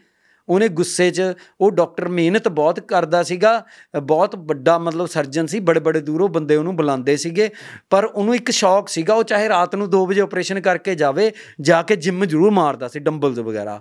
ਉਹ ਡੰਬਲ ਮਾਰ ਰਿਹਾ ਸੀ ਉਹਦੀ ਘਰ ਵਾਲੀ ਨੇ ਉਹਨੂੰ ਅ, ਵੱਧ ਘੱਟ ਬੋਲਤਾ ਵੀ ਤੈਨੂੰ ਤਾਂ ਬਸ ਆਪਣੇ ਆਪਰੇਸ਼ਨਾਂ ਮਰੀਜ਼ਾਂ ਤੋਂ ਇਲਾਵਾ ਕੋਈ ਉਹ ਨਹੀਂ। ਉਹਨੇ ਗੁੱਸੇ 'ਚ ਡੰਬਲ ਮਾਰਤਾ ਮੜਾ ਜਾ ਉਹਨੂੰ ਪਤਾ ਨਹੀਂ ਸੀ ਵੀ ਇਹ ਡੰਬਲ ਮਾਰਿਆ ਡੰਬਲ ਕਿੰਨਾ weight ਹੁੰਦਾ ਉਹਦਾ। ਉਹਦੀ ਉੱਥੇ ਹੀ ਡੈਥ ਹੋ ਗਈ ਔਨ ਦਾ ਸਪੌਟ ਬਾਈ ਇਹ ਰਿਗਰੈਟ ਚੋਂ ਲੋਕ ਕਿਵੇਂ ਨਿਕਲਦੇ ਨੇ? ਫਿਰ ਉਹਨਾਂ ਕਿੰਨਾ ਵੱਡਾ ਰਿਗਰੈਟ ਹੈ ਆਪਣੀ ਵਾਈਫ ਨੂੰ ਮਾਰਤਾ ਤੇ 3 ਸਾਲ ਦਾ ਬੱਚਾ। ਉਹ ਫਿਰ ਆਪਣੇ ਬੱਚੇ ਦੇ ਮੂੰਹ ਨੂੰ ਨਿਕਲਣਾ ਪੈਂਦਾ ਬੱਚੇ ਦੀ ਲਾਈਫ ਖਰਾਬ ਹੋ ਜਾਂਦੀ ਹੈ। ਫਿਰ ਫੈਮਿਲੀ ਸਮਝਾਉਂਦੀ ਹੈ ਵੀ ਦੇਖ ਤੇਰੀ ਲਾਈਫ 'ਚ ਜੋ ਹੋ ਗਿਆ ਉੱਤੇ ਮਿੱਟੀ ਪਾ ਪਰ ਤੂੰ ਹੁਣ ਆਪਣੇ ਬੱਚੇ ਲਈ ਜੀਣਾ ਹੈ। ਤੇਰਾ ਬੱਚਾ ਤਾਂ ਤੇਰਾ ਨਾ ਉਹਦੀ ਤਾਂ ਕੋਈ ਗਲਤੀ ਨਹੀਂ ਨਾ। ਤੈਨੂੰ ਆਪਣੇ ਮਨ ਤੇ ਵਜਨ ਰੱਖੇਗਾ ਤਾਂ ਬੱਚੇ ਦੀ ਲਾਈਫ ਖਰਾਬ ਹੋ ਜਾਊਗੀ। ਜ਼ਿੰਦਗੀ ਬੜੇ ਰੂਪ ਦਿਖਾਉਂਦੀ ਆ ਭਾਜੀ। ਬੜੇ ਰੂਪ ਦਿਖਾਉਂਦੀ ਹੈ। ਮੈਂ ਮਤਲਬ ਇਹਦੇ ਤੇ ਤਾਂ ਹੀ ਮੈਂ ਨਾ ਹੁਣ ਮੈਂ ਜਿਹੜਾ ਮੇਨਲੀ ਆਪਣੇ ਲਈ ਲਿਖਦਾ ਬਹੁਤ ਆ ਮੈਂ ਮੇਰੀਆਂ ਕਈ ਬੁੱਕਸ ਨੇ। ਪਹਿਲਾਂ ਮੇਰੀ ਆਟੋਬਾਇਓਗ੍ਰਾਫੀ ਆਈ ਆ ਮੇਰੀ ਰਿਸਰਚ ਬੁੱਕ ਵੀ ਆਈ ਆ ਆਟੋਬਾਇਓਗ੍ਰਾਫੀ ਮੇਰੀ ਪ੍ਰੋਫੈਸਰ ਕੈਦੀ ਦੇ ਨਾਮ ਨਾਲ ਬਹੁਤ ਪਪੂਲਰ ਹੋਈ। ਬਹੁਤ ਲੋਕਾਂ ਨੇ ਉਹਨੂੰ ਪਿਆਰ ਸਤਿਕਾਰ ਦਿੱਤਾ ਇਹਦੇ ਲਈ ਮੈਂ ਧੰਨਵਾਦੀ ਆ ਉਹਨਾਂ ਦਾ।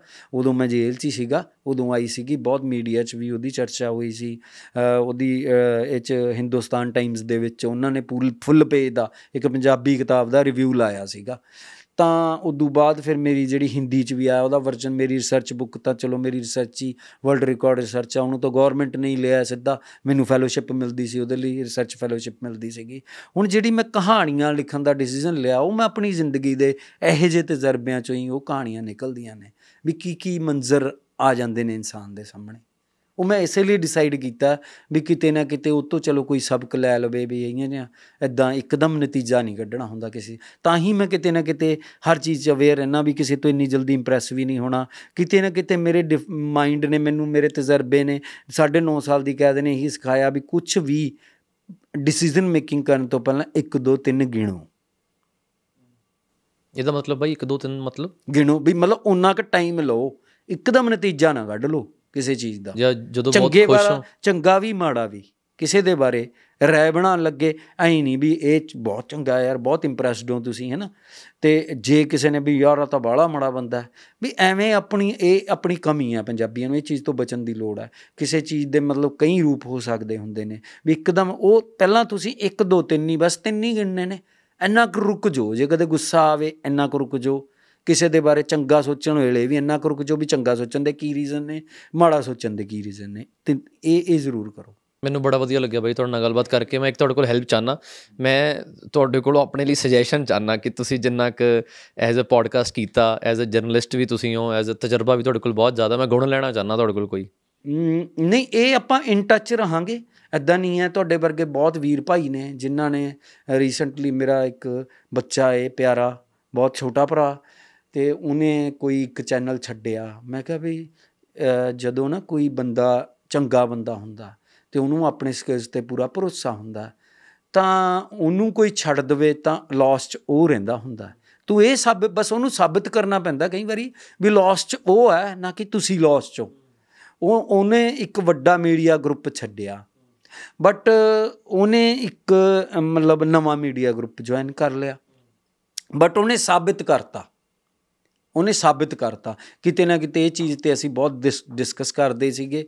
ਬੜਾ ਕੁਝ ਵੀ ਕਿਹੜੇ ਕਿਹੜੇ ਟੌਪਿਕ ਉਹਨੂੰ ਚੂਜ਼ ਕਰਨੇ ਚਾਹੀਦੇ ਨੇ ਨਵੀਆਂ ਚੀਜ਼ਾਂ ਦੇ ਲਈ ਜਰਨਲਿਸਟਿਕਲੀ ਕਿਹੜੀ ਕਿਹੜੀ ਇੰਪਰੂਵਮੈਂਟਸ ਕਰਨੀਆਂ ਚਾਹੀਦੀਆਂ। ਬਹੁਤ ਡਿਸਕਸ਼ਨ ਕਰਦੇ ਸੀਗੇ ਕਿ ਜਿਸ ਅ, ਜਿਸ ਤਰ੍ਹਾਂ ਨਾਲ ਮੈਂ ਉਹਦੀ ਮਦਰ ਨਾਲ ਮੈਨੂੰ ਉਹਦੇ ਚ ਉਹਦੇ ਮਦਰ ਦਾ ਅਕਸ ਨਜ਼ਰ ਆਉਂਦਾ। ਮੈਂ ਉਹਨਾਂ ਤੋਂ ਸਲਾਹ ਲੈਂਦਾ ਸੀ ਮੈਂ ਉਹ ਤੋਂ ਛੋਟਾ ਸੀ। ਉਹ ਉਦੋਂ ਵੱਡੇ ਸੀ। ਤਾਂ ਉਹ ਮੇਰੇ ਤੋਂ ਲੈਂਦਾ ਇਦਾਂ ਆਪਾਂ ਡਿਸਕਸ ਕਰਦੇ ਰਵਾਂਗੇ ਕੋਈ ਉਹ ਨਹੀਂ ਹੈ ਭਰਾ ਹੈਨਾ? ਮੈਂ ਮਤਲਬ ਜਿਹੜਾ ਹੈਗਾ ਕਿਸੇ ਦੇ ਬਾਰੇ ਦੇ ਵਿੱਚ ਜਦੋਂ ਕੋਈ ਮਤਲਬ ਕਿਸੇ ਦੇ ਨਾਲ ਰਿਲੇਸ਼ਨ ਬਣਾ ਲੈਣਾ ਤਾਂ ਮੈਂ ਅੱਜ ਤੱਕ ਕਦੇ ਕਿਸੇ ਨੂੰ ਨਹੀਂ ਛੱਡਿਆ। ਮੈਨੂੰ ਛੱਡ ਗਈ ਬਹੁਤ ਦੁਨੀਆ ਵਕਤ ਬਦਲਣ ਦੇ ਕਰਕੇ ਪਰ ਮੈਂ ਨਹੀਂ ਕਦੇ ਕਿਸੇ ਨੂੰ ਛੱਡਦਾ। ਤਾਂ ਉਹ ਆਪਾਂ ਅ, ਹੈਗੇ ਆ ਕਰਦੇ ਰਵਾਂਗੇ ਗੱਲ ਕਰਦੇ ਨੇ ਇਹ 1 ਮਿੰਟ ਚ ਦੱਸਣ ਵਾਲੀ ਚੀਜ਼ ਨਹੀਂ। ਕਿਵੇਂ ਲੱਗਿਆ ਤੁਹਾਡੇ ਬਾਈ? ਚ ਕੀ ਇੰਪਰੂਵਮੈਂਟ ਕਿਉਂਕਿ ਇਹ ਚੀਜ਼ ਦੀ ਗੱਲ ਹੈ ਵੀ ਇਹ ਤਾਂ ਆਪਾਂ ਫਿਜ਼ੀਕਲੀ ਮੈਂ ਤੁਹਾਨੂੰ ਦੇਖ ਰਹੇ ਹਾਂ ਹਨਾ ਕਰਦਿਆਂ ਨੂੰ।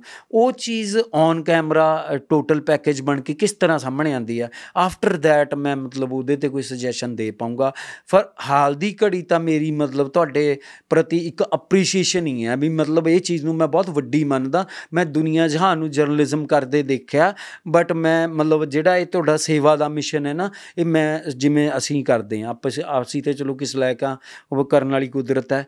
ਵੀ ਕਿਤੇ ਨਾ ਕਿਤੇ ਕਿਸੇ ਬੱਚੇ ਨੂੰ ਕੋਈ ਲੋੜ ਆ ਤਾਂ ਅਸੀਂ ਉਹਦੀ ਦੋ ਚਾਰ ਬੰਦੇ ਮਿਲ ਕੇ ਜਾਂ ਮੈਂ ਕੋਸ਼ਿਸ਼ ਕਰਦਾ ਵੀ ਕਿਸੇ ਨੂੰ ਮੈਂ ਪਰਸਿਊ ਕਰ ਸਕਾਂ ਉਸ ਪਾਸੇ ਹੈ ਨਾ ਤਾਂ ਉਹ ਬਹੁਤ ਵੱਡਾ ਕੰਟਰੀਬਿਊਸ਼ਨ ਹੈ। ਕਹਿਣ ਵਾਲੇ ਤਾਂ ਕਹਿ ਦਿੰਦੇ ਹੁੰਦੇ ਨੇ ਵੀ ਇਹ ਕੋਈ ਜੇਬ ਚੋਂ ਨਹੀਂ ਲਾ ਬਾਈ ਤੁਸੀਂ ਕਿਸੇ ਨੂੰ ਪਰਸਿਊ ਕਰਨਾ ਜ਼ਿਆਦਾ ਔਖਾ ਹੈ। ਇਹ ਵੱਡਾ ਚੈਲੰਜ ਹੈ। ਮੈਂ ਜਾਣਦਾ ਇਸ ਚੀਜ਼ ਬਿਲਕੁਲ ਸਹੀ ਗੱਲ ਹੈ ਜੀ। ਕਿਸੇ ਨੂੰ ਕਹਿਣਾ ਵੀ ਤੂੰ ਇਹਦੇ ਤੇ ਇੰਨੇ ਪੈਸੇ ਖਰਚਦੇ ਬਹੁਤ ਔਖਾ ਹੈ। ਇਹ ਤਾਂ ਭਖਾਰੀ ਵੀ ਕਹਿੰਦਾ ਤੂੰ ਮੈਨੂੰ ਦੇ ਦੇ 5 ਰੁਪਏ ਉਹਨੂੰ ਦੇ ਜਾਂਦਾ ਅਗਲਾ। ਆਪਣੀ ਗਿਲਟ ਘੱਟ ਕਰਨ ਲਈ। ਪਿੱਛੇ ਅਗਲਾ ਕੋਈ ਨਾ ਕੋਈ ਗਲਤ ਕਰਕੇ ਆਇਆ ਹੁੰਦਾ ਆਪਣੀ ਗਿਲਟ ਘੱਟ ਕਰਨ ਲਈ ਅਗਲਾ। ਕੋਈ ਵੀ ਉਹਦਾ ਮਤਲਬ ਕਾ ਰੀਜ਼ਨ ਹੋ ਸਕਦਾ। ਪਰ ਜਿਹੜਾ ਬੰਦਾ ਕਿਸੇ ਦੀ ਉਹ ਚੀਜ਼ ਨੂੰ ਮੋਟੀਵੇਟ ਕਰਕੇ ਕਿਸੇ ਚੰਗੇ ਜਗ੍ਹਾ ਲਵਾ ਸਕਦਾ ਮਤਲਬ for that I really appreciate ਕਿਵੇਂ ਲੱਗਿਆ ਤੁਹਾਨੂੰ ਅੱਜ ਪੋਡਕਾਸਟ ਕਰਕੇ? ਬਹੁਤ ਬਹੁਤ ਮਜ਼ਾ ਆਇਆ। ਥੈਂਕ ਯੂ ਸੋ ਮਚ ਭਾਜੀ ਔਰ ਮੈਨੂੰ ਬਹੁਤ ਮੈਨੂੰ ਇਹ ਉਮੀਦ ਲੈ ਕੇ ਹੀ ਆਇਆ ਸੀਗਾ ਮੈਂ। ਤੁਹਾਡੇ ਕੋਲ, ਵੀ ਬਹੁਤ ਅੱਛਾ ਰਹੂਗਾ ਆਪਣਾ, ਵੀ ਕਿਉਂਕਿ ਪਤਾ ਕੀ ਹੁੰਦਾ, ਕਈ ਬਹੁਤ ਜ਼ਿਆਦਾ ਫਾਰਮਲ ਹੋ ਕੇ ਗੱਲ ਕਰਦੇ ਨੇ। ਫਿਰ ਪ੍ਰੋਬਲਮ ਆਉਂਦੀ ਹੈ ਜਦੋਂ ਇਹਨਾਂ ਨੇ ਮੇਰੇ ਨਾਲ ਗੱਲ ਕੀਤੀ, ਇਹਨਾਂ ਨੇ ਕਿਹਾ, ਪਹਿਲਾਂ ਕੁਝ ਨਾ ਦੱਸੋ। ਮੈਨੂੰ ਉਹ ਗੱਲ ਤੋਂ ਇੰਨੀ ਕਿ ਜਜਮੈਂਟ ਹੋ ਗਈ ਸੀ ਵੀ ਇਹ ਬੰਦੇ ਐਦਾਂ ਦੇ ਨੇ ਵੀ ਸਪੌਂਟੇਨੀਅਸ ਰਿਐਲਿਟੀ 'ਚ ਬਿਲੀਵ ਕਰਨ ਵਾਲੇ ਹੋ। ਇਹਦਾ ਮਤਲਬ ਤੁਸੀਂ ਮੇਰੇ ਵਾਂਗੂ। ਮੈਂ ਜਿਹੜਾ ਹੈ ਸਪੌਂਟੇਨੀਅਸਲੀ એનર્ਜੀ ਜਿਹੜੀ ਤੁਸੀਂ ਮੈਨੂੰ ਸਵਾਲ ਪੁੱਛਦੇ ਹੋ, ਮੇਰਾ ਜਿਹੜਾ ਇੱਥੇ ਆਣ ਦਾ ਮੇਨ ਰੀਜ਼ਨ ਹੈ ਵੀ ਮੈਂ ਸਪੌਂਟੇਨੀਅਸਲੀ એનર્ਜੀ ਫ੍ਰੀਕੁਐਂਸੀ ਦੇਖਦਾ ਬੰਦੇ ਦੇ। એનર્ਜੀ ਲੈਵਲਸ ਤੋਂ ਦੇ ਬਾਰੇ ਰਹਿ ਬਣਾਉਣਾ। ਮੈਨੂੰ ਕਿਉਂਕਿ ਆਪਣੀ ਅਕਲ ਤੇ ਕੋਈ ਭਰੋਸਾ ਨਹੀਂ ਮੈਨੂੰ ਆਪਣੇ ਸਰੀਰ ਤੇ ਕੋਈ ਭਰੋਸਾ ਨਹੀਂ ਪਰ ਮੈਨੂੰ ਆਪਣੀ ਰੂਹ ਤੇ ਬਹੁਤ ਭਰੋਸਾ ਹੈ ਇਹਨੇ ਰੂਹ ਨੇ ਬਹੁਤ ਕੁਝ ਚੱਲਿਆ ਜ਼ਿੰਦਗੀ 'ਚ। ਇਹਨੂੰ ਸੱਚ ਝੂਠ ਦੇ ਵਿੱਚ ਫ਼ਰਕ ਕਰਨ ਦਾ ਪਤਾ ਹੈ। ਐਜ਼ ਅ ਪੋਡਕਾਸਟਰ ਵੀ ਮੈਂ ਨਾ ਹਜੇ ਭਾਜੀ ਨਵਾਂ ਨਵਾਂ ਸ਼ੋਅ ਸ਼ੁਰੂ ਕੀਤਾ ਤਾਂ ਮੈਂ ਹਜੇ ਜਰਨਲਿਸਟ ਮੈਂ ਕਦੀ ਸੋਚਿਆ ਨਹੀਂ ਸੀ ਕਿ ਮੈਂ ਪੋਡਕਾਸਟ ਕਰੂੰਗਾ। ਬਹੁਤ ਪਤਾ ਕੀ ਹੈ ਇਹਦੇ ਪਿੱਛੇ ਦੇਖੋ ਜਿਹੜਾ ਰੀਜ਼ਨ ਹੈ ਪਰਪਸ ਹੈ। ਮੈਂ ਇੱਕ ਇਹ ਮੇਰੀ ਆਪਣੀ ਲਿਖੀ ਹੋਈ ਕੋਟ ਹੈ। ਪਰਪਸ ਮੇਕਸ ਸਮਥਿੰਗ ਸੈਕ੍ਰੇਡ ਔਰ ਪ੍ਰੋਫੇਨ ਜਿਹੜਾ ਤੁਹਾਡਾ ਕਰਨ ਦਾ ਕਿਸੇ ਚੀਜ਼ ਨੂੰ ਪਿੱਛੇ ਦਾ ਪਰਪਸ ਹੈ ਨਾ ਉਹੀ ਕਿਸੇ ਚੀਜ਼ ਨੂੰ ਪਵਿੱਤਰ ਜਾਂ ਪਵਿੱਤਰ ਬਣਾਉਂਦਾ। ਵਾਹ ਜੀ ਵਾਹ। ਤੁਹਾਡੀ ਮੈਨੂੰ ਉਹ ਚੀਜ਼ ਵਧੀਆ ਲੱਗੀ ਵੀ ਤੁਹਾਡੇ ਕੁਝ ਵੀ ਕਰਨ ਦੇ ਪਿੱਛੇ ਦਾ ਮਕਸਦ ਪਵਿੱਤਰ ਹੈ। ਇੱਕ ਬੰਦਾ ਕਰਦਾ ਹੈ, ਉਹੀ ਚੀਜ਼ ਉਹਦੀ ਗਲਤ ਕਹਿੰਦੀ ਹੈ ਦੁਨੀਆ। ਦੂਸਰਾ ਬੰਦਾ ਵੀ ਸੇਮ ਚੀਜ਼ ਕਰਦਾ ਹੈ, ਉਹਨੂੰ ਸਹੀ ਕਹਿੰਦੀ ਹੈ ਦੁਨੀਆ। ਦੋਨਾਂ ਦੇ ਪਰਪਸ 'ਚ ਫ਼ਰਕ ਹੁੰਦਾ ਕਈ ਵਾਰੀ। ਮੈਂ ਇੱਕ ਐਸੇ ਬੰਦੇ ਨੂੰ ਜਾਣਦਾ ਜਿਹਨੂੰ ਮੈਂ ਆਪ ਰਿਸ਼ਵਤ ਲੈਣ ਲਾਇਆ। ਇੱਕ ਮੇਰੇ ਸਰਕਲ 'ਚ ਹੈ ਮੇਰਾ ਸਭ ਤੋਂ ਵੱਡਾ ਡੋਨਰ ਹੈ ਇੰਸਪੈਕਟਰ ਸੁਖਦੇਵ ਸਿੰਘ। ਉਹ ਰਿਸ਼ਵਤ ਨਹੀਂ ਸੀ ਲੈਂਦਾ ਹੁੰਦਾ। ਮੈਂ ਤੂੰ ਕਮਲ ਹੈ ਵੀ ਤੇਰੇ ਕੋਲ ਕੋਈ ਨਾਕੇ ਤੇ ਆਇਆ ਤੇਰਾ ਅਫਸਰ ਤੈਨੂੰ ਪੈਸੇ ਲੈ ਲਵੇ। ਆਪਾਂ ਪ੍ਰੈਕਟੀਕਲੀ ਦੋਨੋਂ ਜਾਣਦੇ ਆ ਹਾਲਾਤਾਂ ਚੋਂ ਲੰਘੇ ਆ ਉਹ ਤੈਨੂੰ ਫੋਨ ਤੇ ਕਹੇ ਵੀ ਇਹਨੂੰ ਛੱਡ ਦੇ ਜਾਣਦੇ ਸ਼ਰਾਬ ਵਾਲਾ ਬੰਦਾ, ਕਿਹੜਾ ਕੋਈ ਚਿੱਟੇ ਵਾਲਾ। ਤੂੰ ਤੈਨੂੰ ਛੱਡਣਾ ਪਵੇ ਗਾਂ ਤੋਂ ਉਹ ਪੈਸੇ ਲੈ ਲਵੇ, ਉਹ ਪੈਸੇ ਨਾਲ ਉਹਦਾ ਬੱਚਾ ਸਮੈਕ ਪੀਵੇ, ਚਿੱਟਾ ਪੀਵੇ। ਉਹਦੀ ਬਜਾਏ ਤੂੰ ਹੀ ਜੇ ਕਹੇ ਉਹਨੇ ਗਲਤ, ਪੈਸੇ ਤਾਂ ਉਹੀ ਦਊ ਜਿਹੜਾ ਆਊਟ ਆਫ ਦਾ ਵੇ ਕੰਮ ਕਰ ਰਿਹਾ।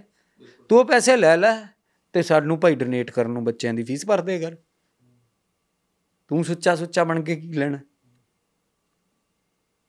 ਸੋ ਪਰਪਸ ਹੈ ਨਾ ਉਹਦੇ ਪਿੱਛੇ। ਉਹਦੇ ਪਰਪਸ ਨੇ ਉਹਨੂੰ ਸੈਕ੍ਰੇਡ ਔਰ ਪ੍ਰੋਫੇਨ ਬਣਾਉਣਾ। ਬਿਲਕੁਲ। ਕੰਮ ਤਾਂ ਉਹੀ ਹੈ ਨਾ ਰਿਸ਼ਵਤ ਤਾਂ ਰਿਸ਼ਵਤ ਹੈ ਨਾ। ਰਿਸ਼ਵਤ ਲੈਣ ਦੇ ਪਿੱਛੇ ਕਾਰਨ ਕੀ ਹੈ? ਇੱਕ ਵਾਰ ਮੈਨੂੰ ਮੈਂ ਕਦੇ ਕਦੇ ਆਪਣੀ ਐਜੂਕੇਸ਼ਨ ਦੀ ਲਾਈਨ 'ਚ ਇਦਾਂ ਦਾ ਕੁਝ ਪ੍ਰਮੋਟ ਨਹੀਂ ਕੀਤਾ ਕੀਤਾ ਨਹੀਂ। ਮੇਰਾ ਇੱਕ ਦੋਸਤ ਬੰਦਾ ਮੈਨੂੰ ਸਾਰੇ ਕਹਿਣ ਲੱਗੇ ਬੰਦਾ ਤੇਰਾ ਕਿਵੇਂ ਦੋਸਤ ਬਣ ਗਿਆ? ਤਾਂ ਸ਼ਰੇ ਦਾ ਰਿਸ਼ਵਤਖੋਰ ਬੰਦਾ। ਪੈਸੇ ਲੈਂਦਾ ਬੱਚਿਆਂ ਤੋਂ ਪੇਪਰ ਕਰਾਉਣ ਲਈ। ਮੈਂ ਕਿਹਾ ਵੀ ਪੈਸੇ ਲੈਂਦਾ ਵੀ ਮੈਂ ਮੰਨਦਾ, ਮੈਂ ਉਹਦਾ ਸਾਥ ਦੇਣਾ ਇਹ ਵੀ ਮੰਨਦਾ। ਵੀ ਕੀ ਤੁਹਾਡੇ ਚ ਕੋਈ ਜਾਣਦਾ ਵੀ ਉਹਦੀ ਮਾਂ ਨੂੰ ਕੈਂਸਰ ਹੈ, ਉਹਨੂੰ ਹਰ ਮਹੀਨੇ ਕੀਮੋ ਹੁੰਦੀ ਹੈ। ਤੇ ਉਹ ਇੱਕ ਅਦਨਾ ਜਿਹਾ ਕਰਮਚਾਰੀ ਹੈ, ਇੰਨੇ ਪੈਸੇ ਕਿੱਥੋਂ ਲੈ ਕੇ ਆਊਗਾ? ਮੈਂ ਹੀ ਜਾਣਦਾ। ਦੈਟਸ ਵਾਈ ਮੈਂ ਮੈਂ ਤਾਂ ਨਹੀਂ ਲੈਂਦਾ। ਮੈਂ ਉਹਨੂੰ ਰੋਕਦਾ ਨਹੀਂ ਆ ਮੈਂ ਉਹਦੇ ਲਈ ਰਿਸ਼ਵਤ ਲੈਣ ਲਈ ਹਾਲਾਤ ਆਸਾਨ ਨਹੀਂ ਬਣਾਉਂਦਾ। ਕਿਸੇ ਚੀਜ਼ 'ਚ ਉਹ 'ਚ ਭਾਗੀਦਾਰ ਨਹੀਂ, ਮੈਨੇ ਅੱਖਾਂ ਮੀਚੀਆਂ ਹੋਈਆਂ ਬਟ ਉਹਦਾ ਕਾਰਨ ਹੈ।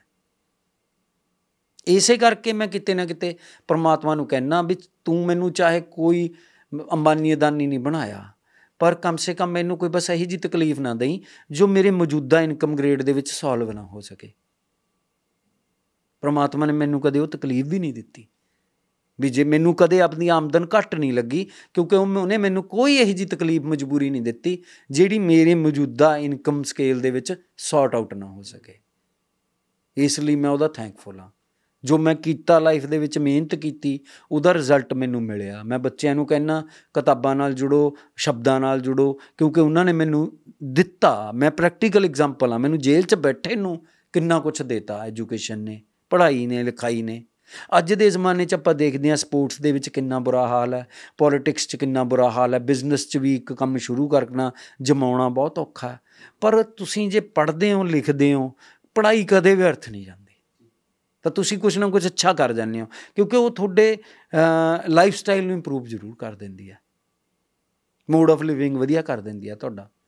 ਹੁਣ ਪ੍ਰੈਜ਼ੈਂਟਲੀ ਜੇ ਤੁਸੀਂ ਕਹੋ, ਤੁਹਾਡੇ ਕੋਲ ਹੋਰ ਬਹੁਤਾ ਕੁਝ ਕੱਢਣ ਪਾਣ ਨੂੰ ਨਹੀਂ ਹੋ ਸਕਦਾ, ਪਰ ਇਹ ਚੀਜ਼ ਸੈਟੀਸਫੈਕਸ਼ਨ ਦਾ ਲੈਵਲ ਕਈਆਂ ਨਾਲੋਂ ਬਿਹਤਰ ਹੋਊਗਾ ਤੁਹਾਡਾ। ਔਰ ਦੂਸਰੀ ਚੀਜ਼ ਜਿਹੜੀ ਤੁਹਾਡੇ ਕੋਲ ਹੋਊਗੀ ਵੀ ਤੁਹਾਡੀ ਜ਼ਿੰਦਗੀ 'ਚ ਬਿਹਤਰੀ ਮਹਿਸੂਸ ਕਰਦੇ ਹੋਵੋਗੇ ਤੁਸੀਂ ਤੁਹਾਡੇ ਟੇਸਟਸ 'ਚ, ਤੁਹਾਡੇ ਦੁਨੀਆ ਨੂੰ ਦੇਖਣ ਦੇ ਨਜ਼ਰੀਏ 'ਚ ਬਿਹਤਰੀ। ਇਹੀ ਚੀਜ਼ ਗੇਨ ਹੈ ਅਸਲੀ। ਅਸਲੀ ਗੇਨ ਇਨਸਾਨ ਦੇ ਰਿਲੇਸ਼ਨਸ਼ਿਪ ਨੇ। ਮੇਰੇ ਬਹੁਤ ਇਸ ਦੁਨੀਆ ਦੇ ਵਿੱਚ ਬਹੁਤ ਦੂਰ ਤੱਕ ਰਿਲੇਸ਼ਨਸ਼ਿਪ ਨੇ। ਮਤਲਬ ਕੋਈ ਚੀਜ਼ ਨਹੀਂ ਐਵੇਂ ਕਮਾ ਵੀ ਰੇਂਜ ਤੋਂ ਬਾਹਰ ਹੋਵੇ। ਕੋਈ ਵੱਡੇ ਵੱਡੇ ਮਤਲਬ ਕੋਈ ਕਦੇ ਲੋੜ ਪੈ ਜਾਵੇ, ਕਿਸੇ ਦਾ ਪ- ਕਿਸੇ ਦੀ ਹੈਲਪ ਕਰਨੀ ਹੈ ਨਾ ਤਾਂ ਕੋਈ ਪੁਲਿਸ ਕਿਸੇ ਪੁਲਿਸ ਅਫੀਸਰ ਨੂੰ ਕਹਿ ਦੇਣਾ ਕੋਈ ਨਾ ਕੋਈ ਜਾਣ ਪਛਾਣ ਦਾ ਨਿਕਲ ਆਉਂਦਾ ਹੈ, ਜਾਂ ਕਿਸੇ ਦੀ ਕੋਈ ਕਿਸੇ ਤਰ੍ਹਾਂ ਦੀ ਹੋਵੇ ਸ- ਲੋਕ ਆਪਣੇ ਪ੍ਰੇਮੀ ਭਾਈ ਬੰਦ ਸਾਰੇ ਹਰ ਚੀਜ਼ ਪ੍ਰੋਬਲਮ ਸ਼ੇਅਰ ਕਰਦੇ ਨੇ ਆਪਾਂ ਕੋਸ਼ਿਸ਼ ਵੀ ਕਰੀਦੀ ਹੈ ਤੁਹਾਡੇ ਵਾਂਗੂ ਵੀ ਹਰ ਬੰਦੇ ਦੀ ਪ੍ਰੋਬਲਮ ਇਹੀ ਮੇਰੀ ਸੋਸ਼ਲ ਸਰਵਿਸ ਹੈ। ਨਹੀਂ ਬਹੁਤ ਚੰਗਾ ਲੱਗਿਆ ਭਾਜੀ ਤੁਹਾਡੇ ਨਾਲ ਗੱਲਬਾਤ ਕਰਕੇ ਤੇ ਮੈਨੂੰ ਉਮੀਦ ਹੈ ਕਿ ਆਡੀਅנס ਨੂੰ ਵੀ ਬਹੁਤ ਵਧੀਆ ਲੱਗਿਆ ਹੋਵੇਗਾ ਤੇ ਮੈਂ ਉਮੀਦ ਕਰੂੰਗਾ ਕਿ ਮੈਂ ਬਾਈ ਜੀ ਨਾਲ ਫਿਰ ਪੋਡਕਾਸਟ ਕਰਾਂ। ਕਿਉਂਕਿ ਬਹੁਤ ਟੌਪਿਕ ਹਜੇ ਅਨਡਿਸਕਸਡ ਰਹਿ ਗਏ ਨੇ, ਬੜਾ ਕੁਝ ਮੈਂ ਪੁੱਛਣਾ ਚਾਹੁੰਦਾ ਸੀ, ਪਰ ਚਲੋ ਮੈਂ ਫਿਰ ਸਮਾਂ ਲਵਾਂਗਾ ਬਹੁਤ ਬਹੁਤ ਧੰਨਵਾਦ ਤੁਹਾਡਾ ਪੋਡਕਾਸਟ ਦੇਖਣ ਲਈ, ਤੁਸੀਂ ਆਪਣੇ ਕੀਮਤੀ ਸੁਝਾਅ ਕਮੈਂਟਾਂ ਦੇ ਵਿੱਚ ਰੱਖ ਸਕਦੇ ਹੋ, ਉਦੋਂ ਤੱਕ ਲਈ ਬਹੁਤ ਬਹੁਤ ਧੰਨਵਾਦ ਥੈਂਕ ਯੂ ਬਾਈ ਸ਼ੁਕਰੀਆ ਜੀ।